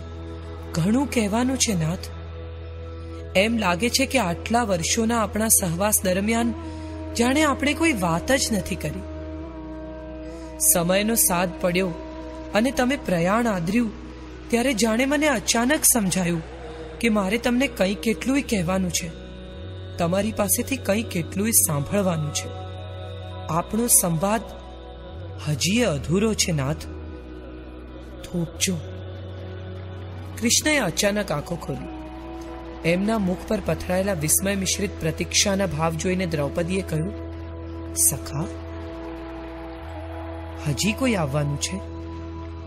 કોની પ્રતીક્ષા છે તમારા હૃદયમાં? સખી પ્રતીક્ષા નથી. પીડા છે. આ કોઈની પીડા મારી ભીતર ઉતરીને મને વીંધી રહી છે. અને એ એટલી તો તીવ્ર છે કે એને શાંત કર્યા વિના હું જઈ નહીં શકું. સખા, કોણ છે? આમ તો તમારા જવાની પીડા સૌને છે. તમારા ઉપર અમે એટલા આધારિત છીએ કે તમે નહીં હો, એ કલ્પના માત્ર જ વીંધી નાખનારી છે. પરંતુ આ કોણ છે જેની પીડા એટલી તીવ્ર છે કે તમારા આત્માને બેડીઓ બાંધીને હજીએ રોકી શકી છે? કોણ હોઈ શકે સખી? મારી અર્ધાંગીની. મારી અર્ધાંગીની મારી સ્મૃતિમાં વિચલિત છે. હું દ્વારિકાથી નીકળ્યો ત્યારે પણ એણે આપેલી વિદાય પૂર્ણ વિદાય નહોતી. એની દ્રષ્ટિમાં મને ન જવા દેવાનો સંપૂર્ણ અનુનય હતો. એ હજીએ મને બાંધી રહી છે. રહી રહીને એનું મુખ મારી સ્મૃતિમાં આવે છે. એની સજળ આંખો, એના લંબાતા હાથ, એના કાંપતા હોઠ અને ભાલ પર પડેલી કરચલીઓ. કંપતી ભ્રકુટીની સાથે જાણે કશું કહેવા તત્પર છે. મારી સ્મૃતિમાં આવતું એનું મુખ શાંત નથી. એનો અર્થ છે કે એ પણ શાંત નથી. અમે દ્વારિકા ગયા ત્યારે તમે દ્વારિકાથી આવ્યા? તો રૂકમણી તમારી સાથે કેમ ના આવ્યા? સત્યભામાએ હઠ ન કરી તમારી સાથે આવવા? એટલો સમય જ નહોતો સખા. હું સ્વયં મારા પ્રાણ મુઠ્ઠીમાં પકડીને અહીં પહોંચી છું. એ આવશે દ્રૌપદી. રૂકમણી વિદુષી સ્ત્રી છે. શાસ્ત્રો સમજે છે. ખૂબ સંવેદનશીલ છે. અને એટલે જ જાણે છે. કે એમનું મન જો મારામાં પરોવાયેલું હશે, તો હું શાંત મને, નિશ્ચિંત થઈને પ્રયાણ નહીં કરી શકું. એ જરૂર આવશે. પોતે મુક્ત થવા આવશે અને પોતે મુક્ત થઈને મને મુક્ત કરી જશે. એ જરૂર આવશે. રૂકમણી ત્રિવેણી સંગમની નજીક પહોંચી. એણે દૂરથી દ્રૌપદીને કૃષ્ણના ચરણમાં બેઠેલા જોયા. પાસે હાથ જોડીને ડઘાયેલો મૂંગો મંતર થઈ ગયેલો જરા પણ જોયો. એ આશ્ચર્યચકિત હતો. આ કેવો મનુષ્ય છે જેને બધી જ ખબર છે? મેં તો ચતુર્ભુત સ્વરૂપ જોયું છે એનું. આ સૌ જે એની પાસે રડી રહ્યા છે, એ સૌને એના ઈશ્વરપણાની ખબર નહીં હોય? જરાના મનમાં વિચાર આવતો હતો. હજી તો જરા દ્રૌપદી અને અર્જુનના આગમનને સમજે એ પહેલા રૂકમણી અંધાધૂંધ દોડતી આવીને શ્રી કૃષ્ણના ચરણોમાં પડી. એના આખાએ મુખ પર પ્રસ્વેદના ઝીણા ઝીણા ટીપા બાજ્યા હતા. ખરે જ, જેવું વર્ણન કૃષ્ણએ કર્યું હતું એવી જ છબી હતી રૂકમણીની. એની દ્રષ્ટિમાં કૃષ્ણને ન જવા દેવાનો સંપૂર્ણ અનુનય હતો. એ હજી એમને બાંધવા માંગતી હતી. રહી રહીને એનું મુખ મ્લાન પડી જતું હતું. એની સજળ આંખો એના લંબાતા હાથ એના કાપતા હોઠ અને ભાલ પર પડેલી કરચલીઓ કંપતી ભ્રકુટીની સાથે જાણે કશું કહેવા તત્પર હતી. અત્યંત અશાંત અને વિચલિત હતી રૂકમણી. આવીને શ્રીકૃષ્ણના ચરણમાં એને મસ્તક નમાવ્યું. પ્રસ્વેદના કારણે એનું સૌભાગ્ય ચિહ્ન રેલાઈ ગયું હતું. કોરા કંકુનો એનો ચાંદલો આખાએ કપાળ પર ફેલાઈને લાલ ચોળ રંગે કપાળને રંગી રહ્યો હતો. જેવું એણે ચરણમાં મસ્તક નમાવ્યું કે શ્રી કૃષ્ણના રક્ત સાથે ભળીને કુમકુમ વધુ લાલ થઈ ગયું. આ આ શું થઈ ગયું, નાથ? આ કેમ થઈ ગયું? શા માટે, નાથ? શા માટે આ? પ્રિય, મેં તો તમને દ્વારિકાથી પ્રયાણ કરવાના સમયે જ કહ્યું હતું કે સહજીવનનો સમય પૂરો થયો. તમે મને વિદાય તો આપી, પણ પૂરેપૂરા મનથી નહીં. ક્યાંક કશેક મને ન જવા દેવાની. મને બાંધી રાખવાની વૃત્તિ એમની એમ હશે. એટલે જ આજે હું તમારી પ્રતીક્ષા કરતો અહીં બેઠો છું. અને તમારે અહીં સુધી આવવું પડ્યું મને વિદાય આપવા. કૃષ્ણએ સ્મિત કરીને કહ્યું. પછી ઈશારાથી રૂકમણીને નિકટ બોલાવી. રૂકમણી નિકટ આવી. કૃષ્ણએ અત્યંત બળપૂર્વક પોતાનો હાથ ઊંચો કરીને એના ગાલ પર મૂક્યો. પ્રિય, આ અશ્રુ લૂછી નાખો. તમે તો ક્ષત્રિયની પુત્રી છો. પતિના પ્રયાણ વેળાએ આંસુ સારો તો તમારું રાજવંશીપણું લાજે. પતિને તો હસતા મુખે અત્યંત વીરતાપૂર્વક વિદાય આપવી એક ક્ષાત્ર ધર્મ છે. એ તો એ તો પતિ યુદ્ધમાં જતો હોય ત્યારે. આ ક્યાં યુદ્ધ છે પ્રભુ?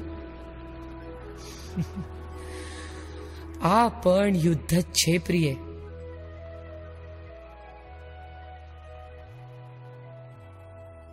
જીવન અને મરણ વચ્ચેનું યુદ્ધ. માનવ દેહ ન જવા માટે તળવળી રહ્યો છે. અને બ્રહ્માંડ આત્માને પોતાના તરફ ખેંચી રહ્યું છે. તમે હસતા મુખે વિદાય નહીં આપો, તો કેમ જઈ શકીશું નાથ, યુદ્ધમાં જનારો પતિ તો ક્યારેક પાછો આવતો હોય છે અને પત્નીને વિજય યાત્રાને પોંખવાનું સૌભાગ્ય મળતું હોય છે. અહીં તો રૂકમણીનું ગળું રૂંધાઈ ગયું. એ આગળ ન બોલી શકી. અહીં શું પ્રિય? તમે તો વિદુષી છો. શાસ્ત્રો જાણો છો. માનવ દેહની નશ્વરતાથી જ્ઞાત છો તમે. અને એ પછી પણ? આપણો સંબંધ તો બે આત્માઓનો સંબંધ હતો. હતો? પ્રભુ, એટલે આ સંબંધ પૂરો થયો? દેહની સાથે બધા જ સંબંધો પૂરા થતા હોય છે. દેહના જવા સાથે પિતૃ તર્પણ કરીને શ્રાદ્ધની ક્રિયા કરવાનું કારણ જ એ છે કે દેહમાંથી નીકળેલો આત્મા, દેહ સાથે જોડાયેલા મોહ, માયા અને બંધનો ત્યાગીને મુક્ત રીતે પ્રયાણ કરી શકે. પ્રિયા, મારો આ દેહ, જેને સૌ કૃષ્ણના નામે ઓળખે છે, એમાંથી આત્માનું તત્વ નીકળી ગયા પછી આ દેહ લાકડાના ટુકડા કે માટીના ઢગલાથી વિશેષ શું રહી જવાનો? જે મુખને તમે કૃષ્ણ કહો છો, જેને તમે ખૂબ પ્રેમ કર્યો છે. એ મુખ શ્વાસ ચાલે છે ત્યાં સુધી તેજસ્વી છે, સુંદર છે, જીવિત છે. પરંતુ એકવાર આત્મા દેહ ધર્મ છોડીને બહાર નીકળી જાય, પછી આ મુખ વિકૃત થઈ જશે. તમે પણ એને સ્નેહ નહીં કરી શકો પ્રિય. અને એટલે જ ધર્મએ અગ્નિ સંસ્કાર વિધિનું મહાત્મ્ય કહ્યું છે. તમામ અશુદ્ધ, નિર્જીવ અને મલિન વસ્તુઓ અગ્નિદેવના ખોળે જઈને ભસ્મ થઈ જાય છે. અગ્નિ સૌને પોતાનામાં બાળીને અશુદ્ધિ સ્વાહા કરીને તત્વોને શુદ્ધ કરે છે. પછી એ સોનું હોય કે આત્મા? રૂકમિણીની આંખો જોઈને કૃષ્ણને કેટલીય સાંજનું સ્મરણ થઈ આવ્યું. આમ જ, આ જ રીતે રૂકમિણી એમની સામે જોઈ રહેતી. રૂકમિણીની દ્રષ્ટિમાં શ્રદ્ધા અને સ્નેહ દીપ બનીને પ્રજ્વળી રહેતા. કૃષ્ણને રૂકમણી સાથે ગાળેલી એ સ્નેહશીલ પળો સ્મરણમાં આવી ગઈ. એના લાડ, એનો પ્રેમ, એની સમજદારી અને વિદવત્તા પર રચાયેલી દાંપત્યની સુખમય પળો કૃષ્ણ બંધ આંખે વાગોળી રહ્યા. એમને રૂકમણીના મહાલયમાં પ્રજ્વલિત દીપકોની હારમાળા જાણે દૃષ્ટિ સમક્ષ દેખાતી હતી. નદીઓ પર ઊંચો નીચો થઈ રહેલો સૂરજનો તડકો ઝિલમિલ કરતો રૂકમણીના મહાલયના દીપકોની જેમ ટમટમી રહ્યો હતો. પરંતુ પ્રભુ, આઠ આટલા વર્ષો દરમિયાન આપણી વચ્ચે ક્યારેય એવો સંવાદ રચી ન શકાયો, જેમાં હું તમને તમારા આત્મા સુધી પહોંચીને ઓળખવાનો, પામવાનો પ્રયાસ કરી શકું. તમે જ્યારે મને મળ્યા ત્યારે ખંડોમાં વિભાજિત ટુકડે ટુકડે મળ્યા. જ્યારે જ્યારે મારા બાહુપાશમાં ઘેરાયેલા હતા ત્યારે પણ તમે તમારા મનોમસ્તિષ્કમાં અન્ય કોઈની સમસ્યા, અન્ય કોઈના પ્રશ્નો, કોઈક બીજી વ્યક્તિની પીડાઓ લઈને આવ્યા. આપણે ક્યારેય એકલા નહોતા નાથ આપણા એકાંતમાં સતત કોઈને કોઈ હાજર રહ્યું. કોઈ એવું જેને હું જોઈ નહોતી શકતી, જાણી નહોતી શકતી, સ્પર્શી નહોતી શકતી, પણ સતત અનુભવતી રહી. તમે ક્યારેય સંપૂર્ણપણે મારા થઈ શક્યા જ નહીં, નાથ. મેં સતત તમને કોઈની સાથે જોયા છે. એ કોઈ પ્રત્યેક સમયે ભિન્ન હતું, અથવા પ્રત્યેક વખતે કોઈ એક જ હતું, પણ કોઈ હતું. એ તમે પણ જાણો છો, અને હું તો સતત જાણતી જ હતી. હસી પડ્યા કૃષ્ણ. સ્ત્રીઓ કેટલી પારદર્શક હોય છે. અમે પુરુષો એવા નથી થઈ શકતા. આમ તો કહેવાય છે કે સ્ત્રીના મનનો તાગ લેવો અઘરો છે. ખૂબ ઊંડું મન હોય છે સ્ત્રીઓનું. પરંતુ આજે મને અનુભવ થયો કે એ ઊંડા મનમાં ભરેલું જળ અત્યંત સ્વચ્છ અને નિર્મળ હોય છે. તળિયે પડેલો ઝીણામાં ઝીણો પથ્થર પણ જોઈ શકાય એટલું સ્વચ્છ. પ્રિય તમે શું માનો છો? કે તમારી આ રાવ, આ પીડા તમે શબ્દોમાં કહો તો જ મને સમજાય? તમારી આંખોમાં, તમારા સ્પર્શમાં એ પીડા મેં સતત અનુભવી છે. પરંતુ નાથ, એ વિશે તમે ક્યારેય કશું કર્યું નહીં. મને તમારો જે સમય જોઈતો હતો, એ સમય તમે મને ક્યારેય આપ્યો નહીં. કહો તો, મારે શું જોઈતું હતું? આ પટરાણી પદ? સિંહાસન પર તમારી બાજુમાં સ્થાન, વસ્ત્ર, અલંકારો, ભવ્ય મહાલય. આ બધું તો મને શિશુપાળને ત્યાં પણ મળી શકત. એ માટે પત્ર નહોતો લખ્યો તમને. આર્યાવર્તના શ્રેષ્ઠ પુરુષને લજ્જા નેવે મૂકીને લખાયેલો પત્ર એટલા માટે પાઠવ્યો હતો કે હું તમારી સાથે જીવવા માંગતી હતી. તમારી પત્ની બનીને મારી ક્ષણે ક્ષણ તમારામાં વિલીન કરીને, એકાકાર કરીને, સ્વને ભૂલી જઈને, માત્ર કૃષ્ણ બનીને જીવવા માંગતી હતી હું. તો પછી? તો પછી આ પસ્તાવો શા માટે? આ વસવસો કઈ વાતનો છે? તમે કૃષ્ણ બનીને જ જીવ્યા છો પ્રિય. અને કૃષ્ણ બનીને જીવવાનો અર્થ એટલે સ્વને ભૂલી જવું. મને કદીએ મારા પોતાના માટે સમય નથી મળ્યો. ને એનો વસવસોય નથી થયો. મારા સમય ઉપર તો આમેય બીજાઓનો અધિકાર છે. જેને જ્યારે જોઈએ ત્યારે કૃષ્ણ મળી રહે. એ જ મારા અસ્તિત્વનો અર્થ છે પ્રિય. તમે આ વ્યક્તિને કે તે વ્યક્તિને પ્રેમ નથી કરતા. કેવળ પ્રેમ કરો છો. અને ધીમે ધીમે તમે સ્વયં પ્રેમ બની જાઓ છો. પ્રિયા, પ્રેમ જ્યારે કોઈ એક વ્યક્તિમાં સીમિત થઈ જાય, ત્યારે એ બંધિયાર પાણીની જેમ, બંધિયાર ઓરડાની જેમ મલિન અને દૂષિત થઈ જાય છે. કોઈ મારું છે અથવા હું કોઈનો છું એ અહમ છે. અને પ્રેમને અહમ સાથે, અહંકાર સાથે કદીએ સંબંધ રહ્યો નથી. પરંતુ નાથ કોઈ પણ સ્ત્રી માટે પોતાના પતિ સાથેનો સમય ફક્ત એનો જ, એકલીનો જ હોય, એવી અપેક્ષા રાખવી શું વધુ પડતી છે? ભલે તમે રોજે રોજની રાત્રિઓ મારી સાથે ન ગાળો. રોજે રોજ મારા વાળમાં પુષ્પો પરવો કે મારા માટે વસ્ત્રાલંકારોની ભેટ લાવો એમ હું ન ઈચ્છું. પરંતુ તમે જ્યારે મારી પાસે આવો, ત્યારે તમારી બધી ચિંતાઓ, જવાબદારીઓ અને પ્રશ્નો મુકુટની જેમ મારા કક્ષની બહાર ઉતારીને આવો. એટલી અપેક્ષા પણ મારે નહોતી રાખવી જોઈતી. રૂકમિનીની ભીની આંખો જોઈને કૃષ્ણનું હૃદય દ્રવી ઉઠ્યું. કૃષ્ણ મનોમન વિચારી રહ્યા. શું માગતી હોય છે સ્ત્રી? પ્રેમ? અનર્ગળ? અવિરત? અવિભાજ્ય પ્રેમ?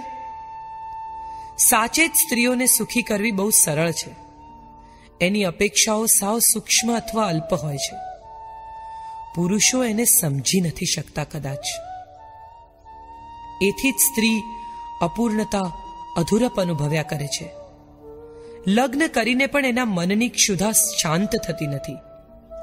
કારણ કે પતિ એને અપાતા સમયમાં પણ સંપૂર્ણતઃ એનો નથી થઈ શકતો.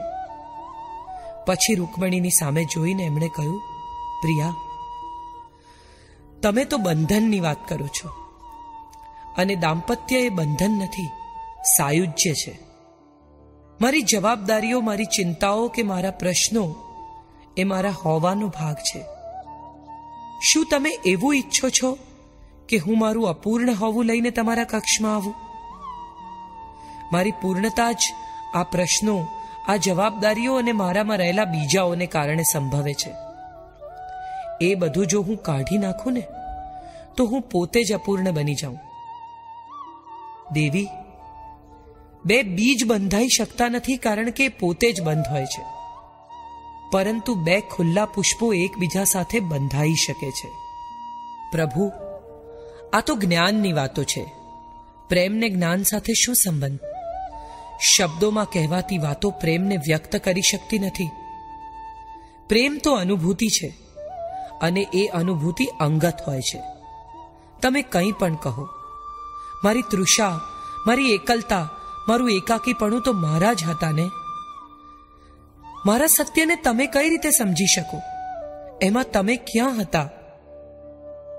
કૃષ્ણને રૂકમણીનું રીસાવવું, મનાવવું, પોતાની સાથે ક્યારેક નાના બાળકની જેમ લાડ કરવાની એક ક્ષણો યાદ આવી. જ્યારે રૂકમણી સાચે જ એક સામાન્ય સ્ત્રી તરીકે વર્તી હતી. ગમે તેટલી વિદુષી, ગમે તેટલી વિદ્વાન હોય, પરંતુ સ્ત્રીનું હૃદય સ્ત્રીનું જ રહે છે. એ વાત કૃષ્ણને અત્યારે આ ક્ષણે તદ્દન સાચી લાગી હતી. છતાં એમણે રૂકમણીના મનનું સમાધાન કરતા કહ્યું, પ્રિયા, તમે સામાન્ય નથી જ, હોઈ શકો જ નહીં. કૃષ્ણની અર્ધાંગીની સામાન્ય કઈ રીતે હોઈ શકે? આ મારું અભિમાન નથી કે મારો અહંકાર પણ નથી. મેં જ્યારે પાર્થને કહ્યું કે હાથીઓમાં હું ઐરાવત છું, વૃક્ષોમાં હું પીપળો છું, ગાયોમાં હું કામધેનુ છું, નદીઓમાં હું ગંગા છું, એમ સ્ત્રીઓમાં હું રૂકમિણી છું. પ્રિયા, તમે શ્રેષ્ઠ છો. અને એટલે જ મારા શ્રેષ્ઠતમ જીવનનો શ્રેષ્ઠતમ અંશ તમે છો. આપણે જે સમય સાથે ગાળ્યો, એ આપણા બંનેનો શ્રેષ્ઠ સમય હતો. આપણું સુખ સહિયારું હતું.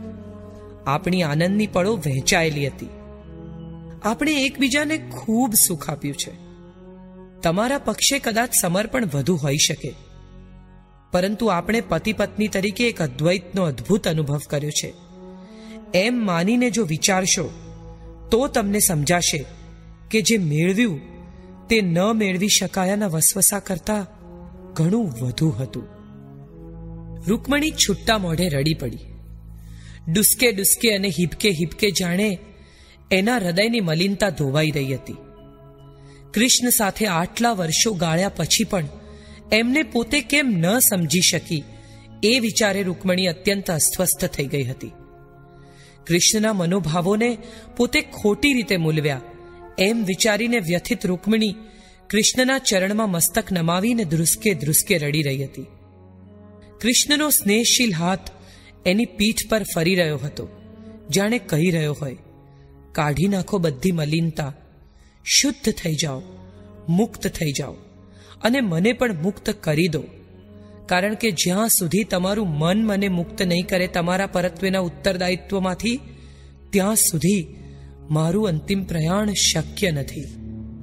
નાથ, તમે આપેલું બધું જ આ ક્ષણે તમને સમર્પિત કરું છું. ત્વદીયમસ્તિ ગોવિંદમ, તુભ્યમેવ સમર્પ્યતે, રૂકમણીએ કહ્યું. અને આંસુ ખાળીને એકવાર માથું ઉચકીને કૃષ્ણની સામે જોયું. કૃષ્ણની આંખો પરમ શાંતિમાં મિચાયેલી હતી. રૂકમિણીને ધ્રાસકો પડ્યો. એણે કૃષ્ણની છાતી પર હાથ મૂક્યો. બંધ આંખે કૃષ્ણએ બંને હાથથી રૂકમણીનો હાથ હૃદય પર દબાવી દીધો. એક સ્મિત આવી ગયું એમના ચહેરા પર. વાર છે હજી. હજી થોડો સમય કદાચ આ દેહમાં રહેવાનું છે મારે. હજી કોઈ સ્મરી રહ્યું છે. હજી કોઈના મનમાં હું પીડા બનીને ખૂંચી રહ્યો છું. હજી એ કોઈકની બે આંખો મારી તરફ જોઈને કહી રહી છે, કાના જઈશ આજે મારો વિચાર નહીં કરે? રાધા, રૂકમણીનું હૃદય એક થડકારો ચૂકી ગયું. એ આવશે? દ્રૌપદીના મનમાં પ્રશ્ન થયો.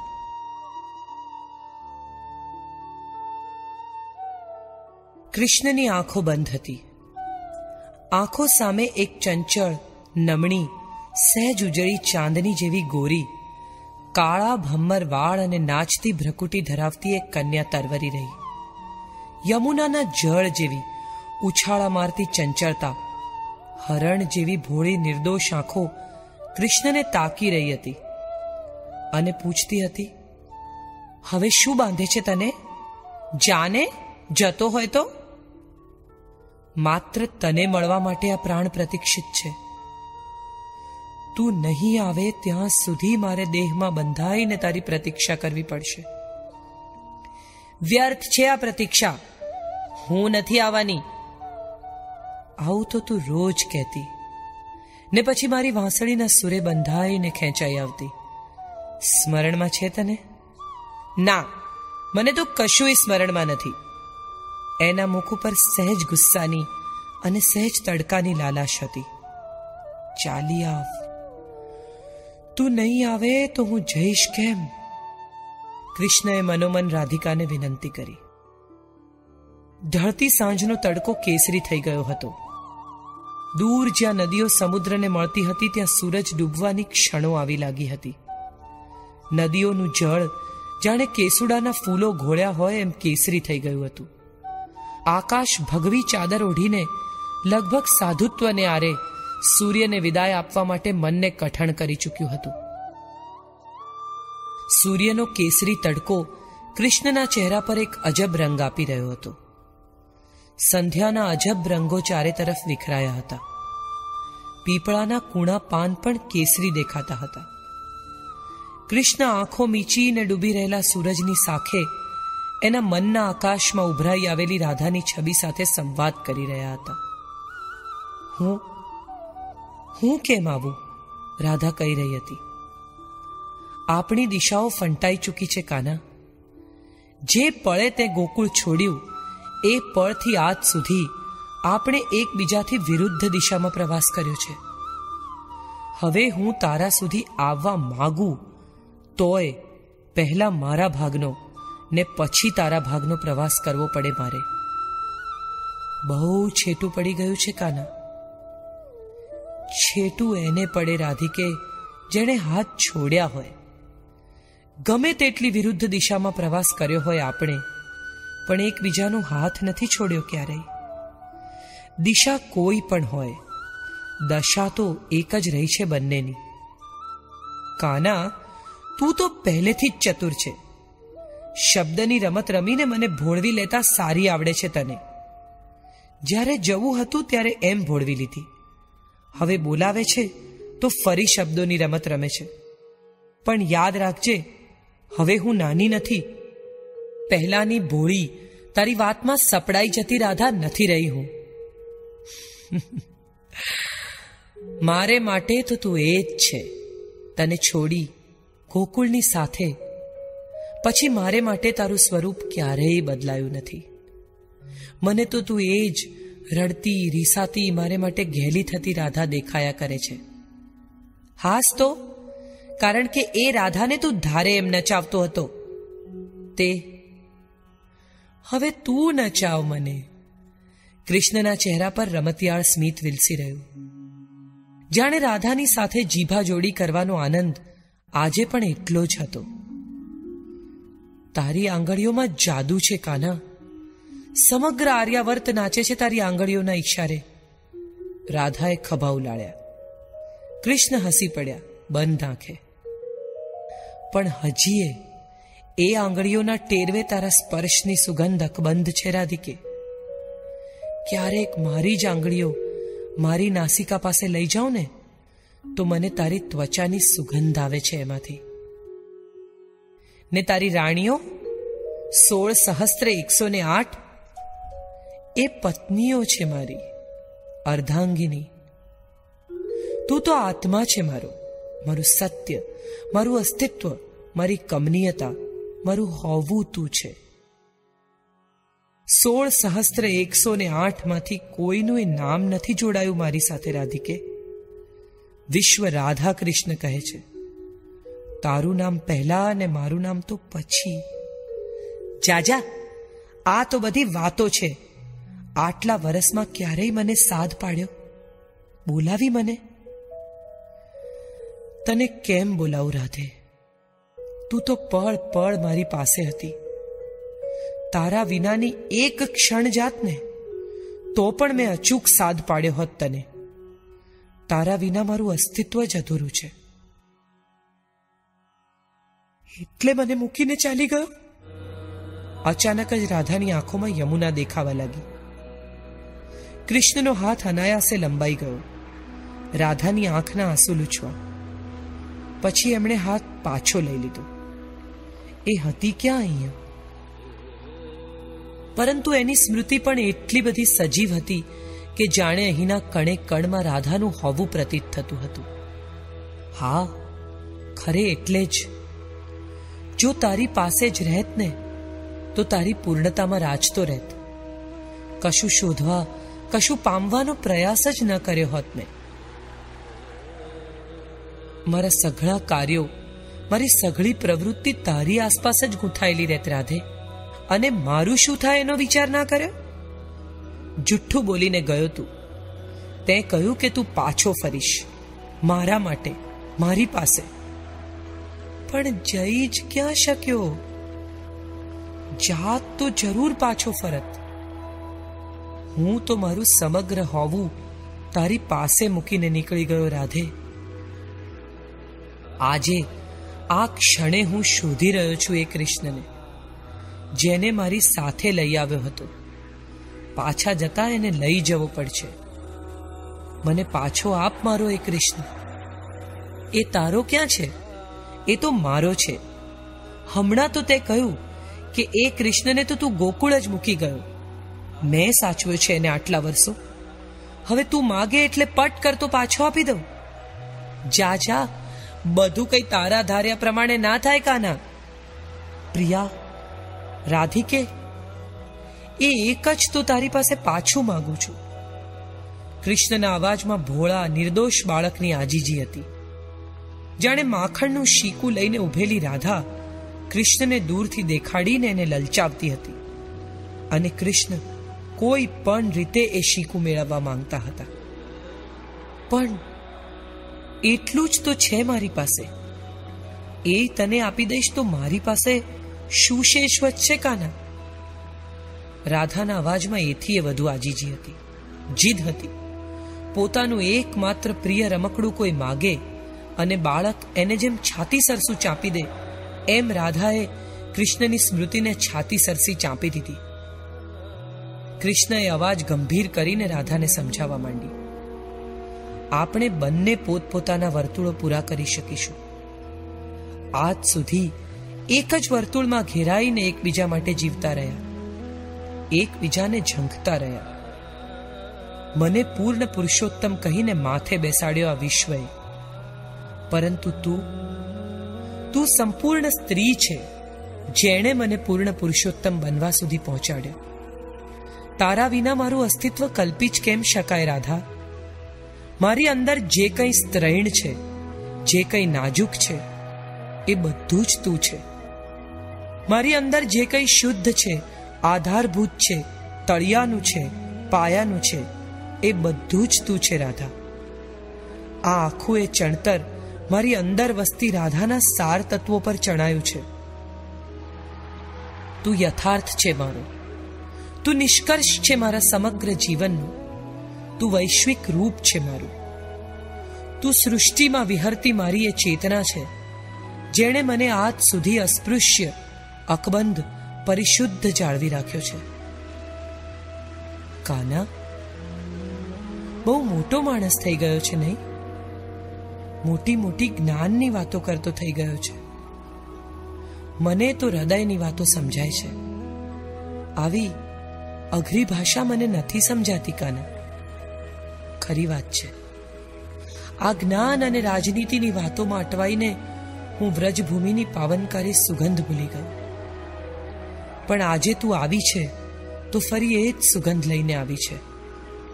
આજે જાણે હું ફરી યમુનાના કાંઠે બેઠો છું. મારા હાથમાં તારો હાથ સાહીને અને કદંબના વૃક્ષોમાંથી ચડાઈને આવતું ચંદ્રનું અજવાળું તને સ્પર્શી રહ્યું છે. કાના ચાલ મારી સાથે. પાછો વ્રજ લઈ જાઉં તને. આ બધાથી દૂર. ફરી એકવાર એ નાનકડા ગામની સુંદરતા, એ વરસાદના ટીપા જેવા નિર્મળ હૃદયો, ગાયોની એ ભાંભર અને માના હાથના મહી માખણ ખાવા. ચાલ ચાલ લઈ જાઉં તને. રાધિકે. હવે કેમ આવું? હવે તો મોડું થઈ ગયું. કઈ મોડું નથી થયું. હજી હજી સૌ તારી રાહ જુએ છે. રાધિકે, મારું તો ભાગ્ય જ વિપરીત છે.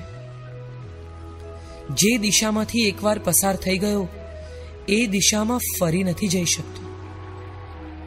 હું મૂળમાંથી વિસ્તૃત તરફ જાઉં છું. ધારા બનીને વહું છું. પણ તું તો રાધા છે. ધારા જ્યારે પલટાય ત્યારે રાધા બને છે.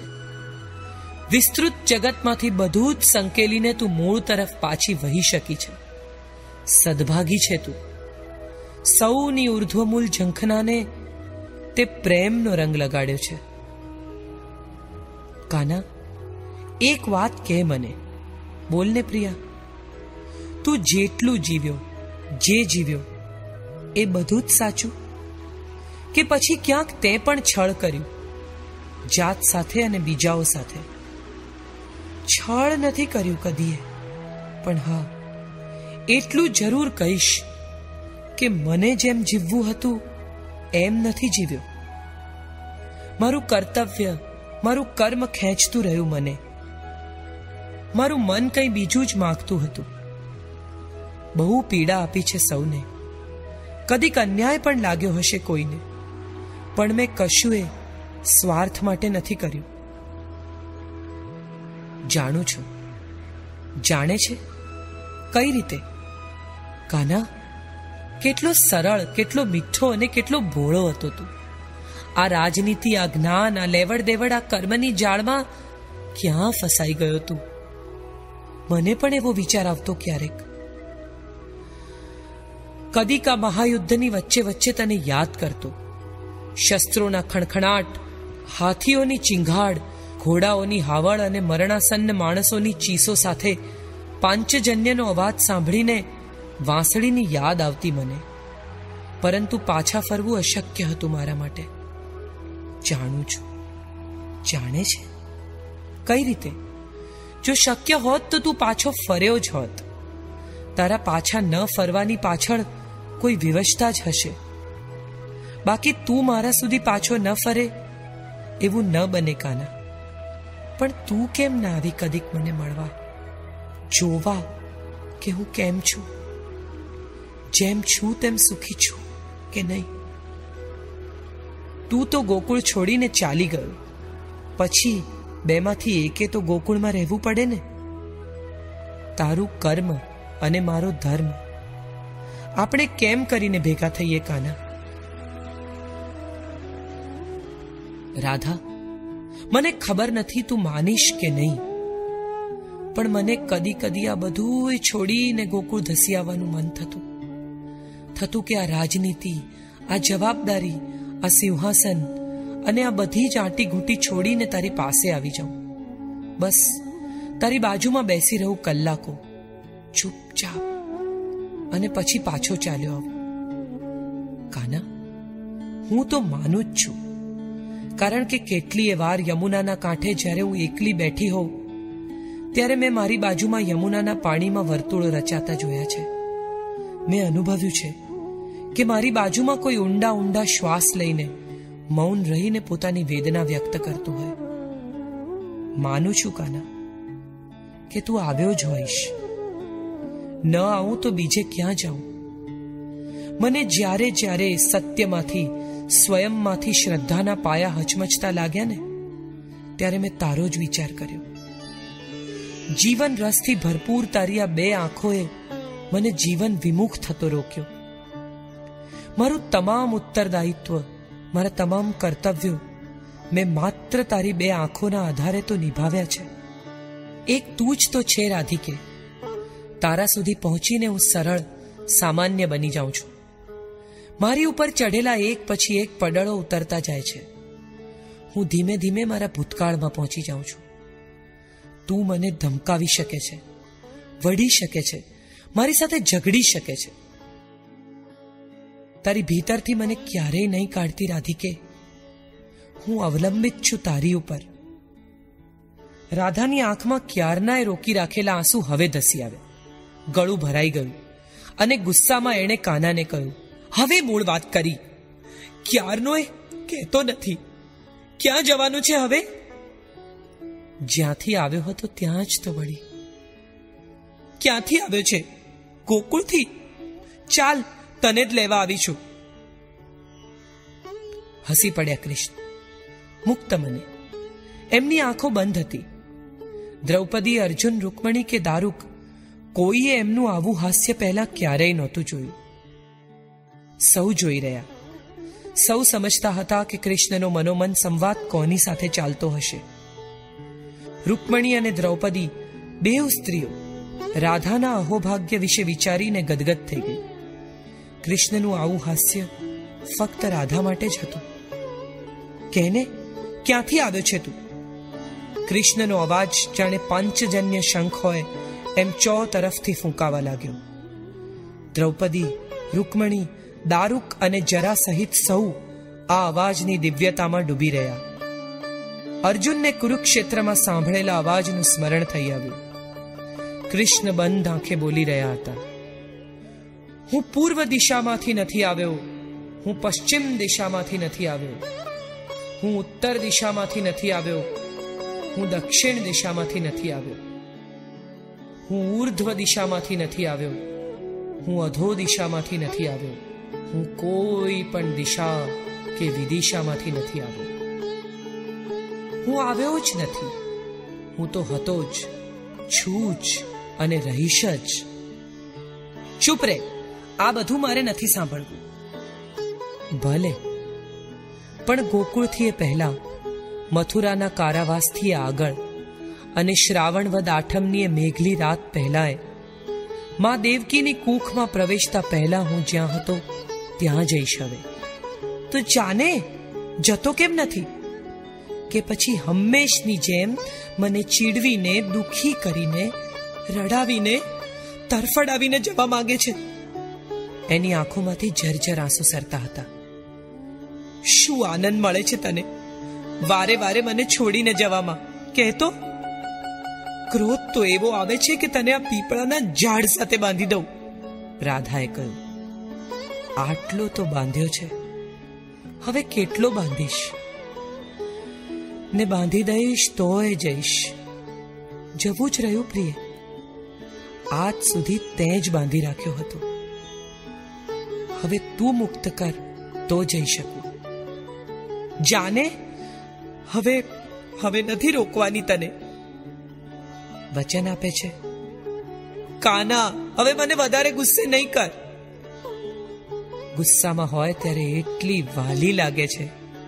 વાલી લાગે છે. એટલે તો છોડીને જાય છે. સાચે જ. એટલે જ છોડીને જાઉં છું. તું આમ ને આમ વાલ કર્યા કરીશ તો હું ક્યાંય નહીં જઈ શકું. સદીઓ સુધી બંધાઈને આમ જ રહેવું પડશે મારે. જાણે છે? રાધા ભોળી આંખે કંઈ સમજ્યા વિના એકી ટશે કૃષ્ણ સામે જોતી રહી. શું કહે છે? રાધાએ પૂછ્યું, કંઈ નહીં. તું શું કહે છે ક્યારેક મને સમજાતું નથી. મને ક્યાં પૂરું સમજાયું છે? એ માટે તો પ્રવાસ કરવાનો છે. જાઉં? જા, જતો રે અને અને ક્યારેય પાછો નહીં આવતો. રાધા ઊંધી ફરી ગઈ. કૃષ્ણ મનોમન જાણે ઊભા થઈને એની નિકટ ગયા. ફરી બોલતો આંખો મીચીને પીપળા નીચે સૂતેલા કૃષ્ણ અસ્ફુટ સ્વરે બબડ્યા. હા હા, જતો રે અને ફરી ક્યારેય પાછો નહીં આવતો. કૃષ્ણની આંખો ભરાઈ આવી. એમણે અત્યંત કરુણામય આંખે ઊંધી ફરીને ઉભેલી રાધા તરફ જોયું. બંધ આંખે પણ રાધાની પીઠ એમને સ્પષ્ટ દેખાતી હતી. એમણે જાણે રાધાને સ્પર્શી શકાય એટલી નિકટ હોય એવું અનુભવ્યું. એમણે ઊંચો કરેલો હાથ રાધાના ખભે મૂકવાનો વિચાર કર્યો.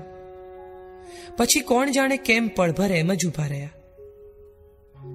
રાધાની પીઠ જાણે એમનો હાથ ન પહોંચી શકે એટલી દૂર લાગી હતી એમને. ઊંચો કરેલો હાથ એમણે એમ જ રાખ્યો અને કહ્યું, તથાસ્તુ. એમનું ગળું રૂંધાઈ રહ્યું હતું. બંધ આંખોમાંથી અવિરત અશ્રુ વહી રહ્યા હતા. અને એ અશ્રુમાં રાધાની છબી ધીમે ધીમે ધોવાઈને ઝાંખી થતી જતી હતી. કાના તરફ પીઠ ફેરવીને ધીમે ધીમે દૂર જઈ રહેલી રાધાએ એકવાર પાછળ વળીને કૃષ્ણ સામે જોયું. ઉભરાઈ જતી આંખોએ રાધાએ કૃષ્ણને સંબોધીને કહ્યું ચા કાના ચા અને હવે પાછો નહીં આવતું. તારું આપેલું બધું જ હું તને આપું છું. અને મારામાં બંધાયેલું તારું મન મુક્ત કરું છું. કારણ કે બાંધવું એ મારો સ્વભાવ નથી. મેં તો ત્યારે નહોતો બાંધ્યો તને. તો હવે હવે શા માટે? જા, કાના. ચાલી જા. અને પોતે પીઠ ફેરવીને જાણે દૂર દૂર જવાનો નિશ્ચય કર્યો હોય, એમ ચાલી નીકળી.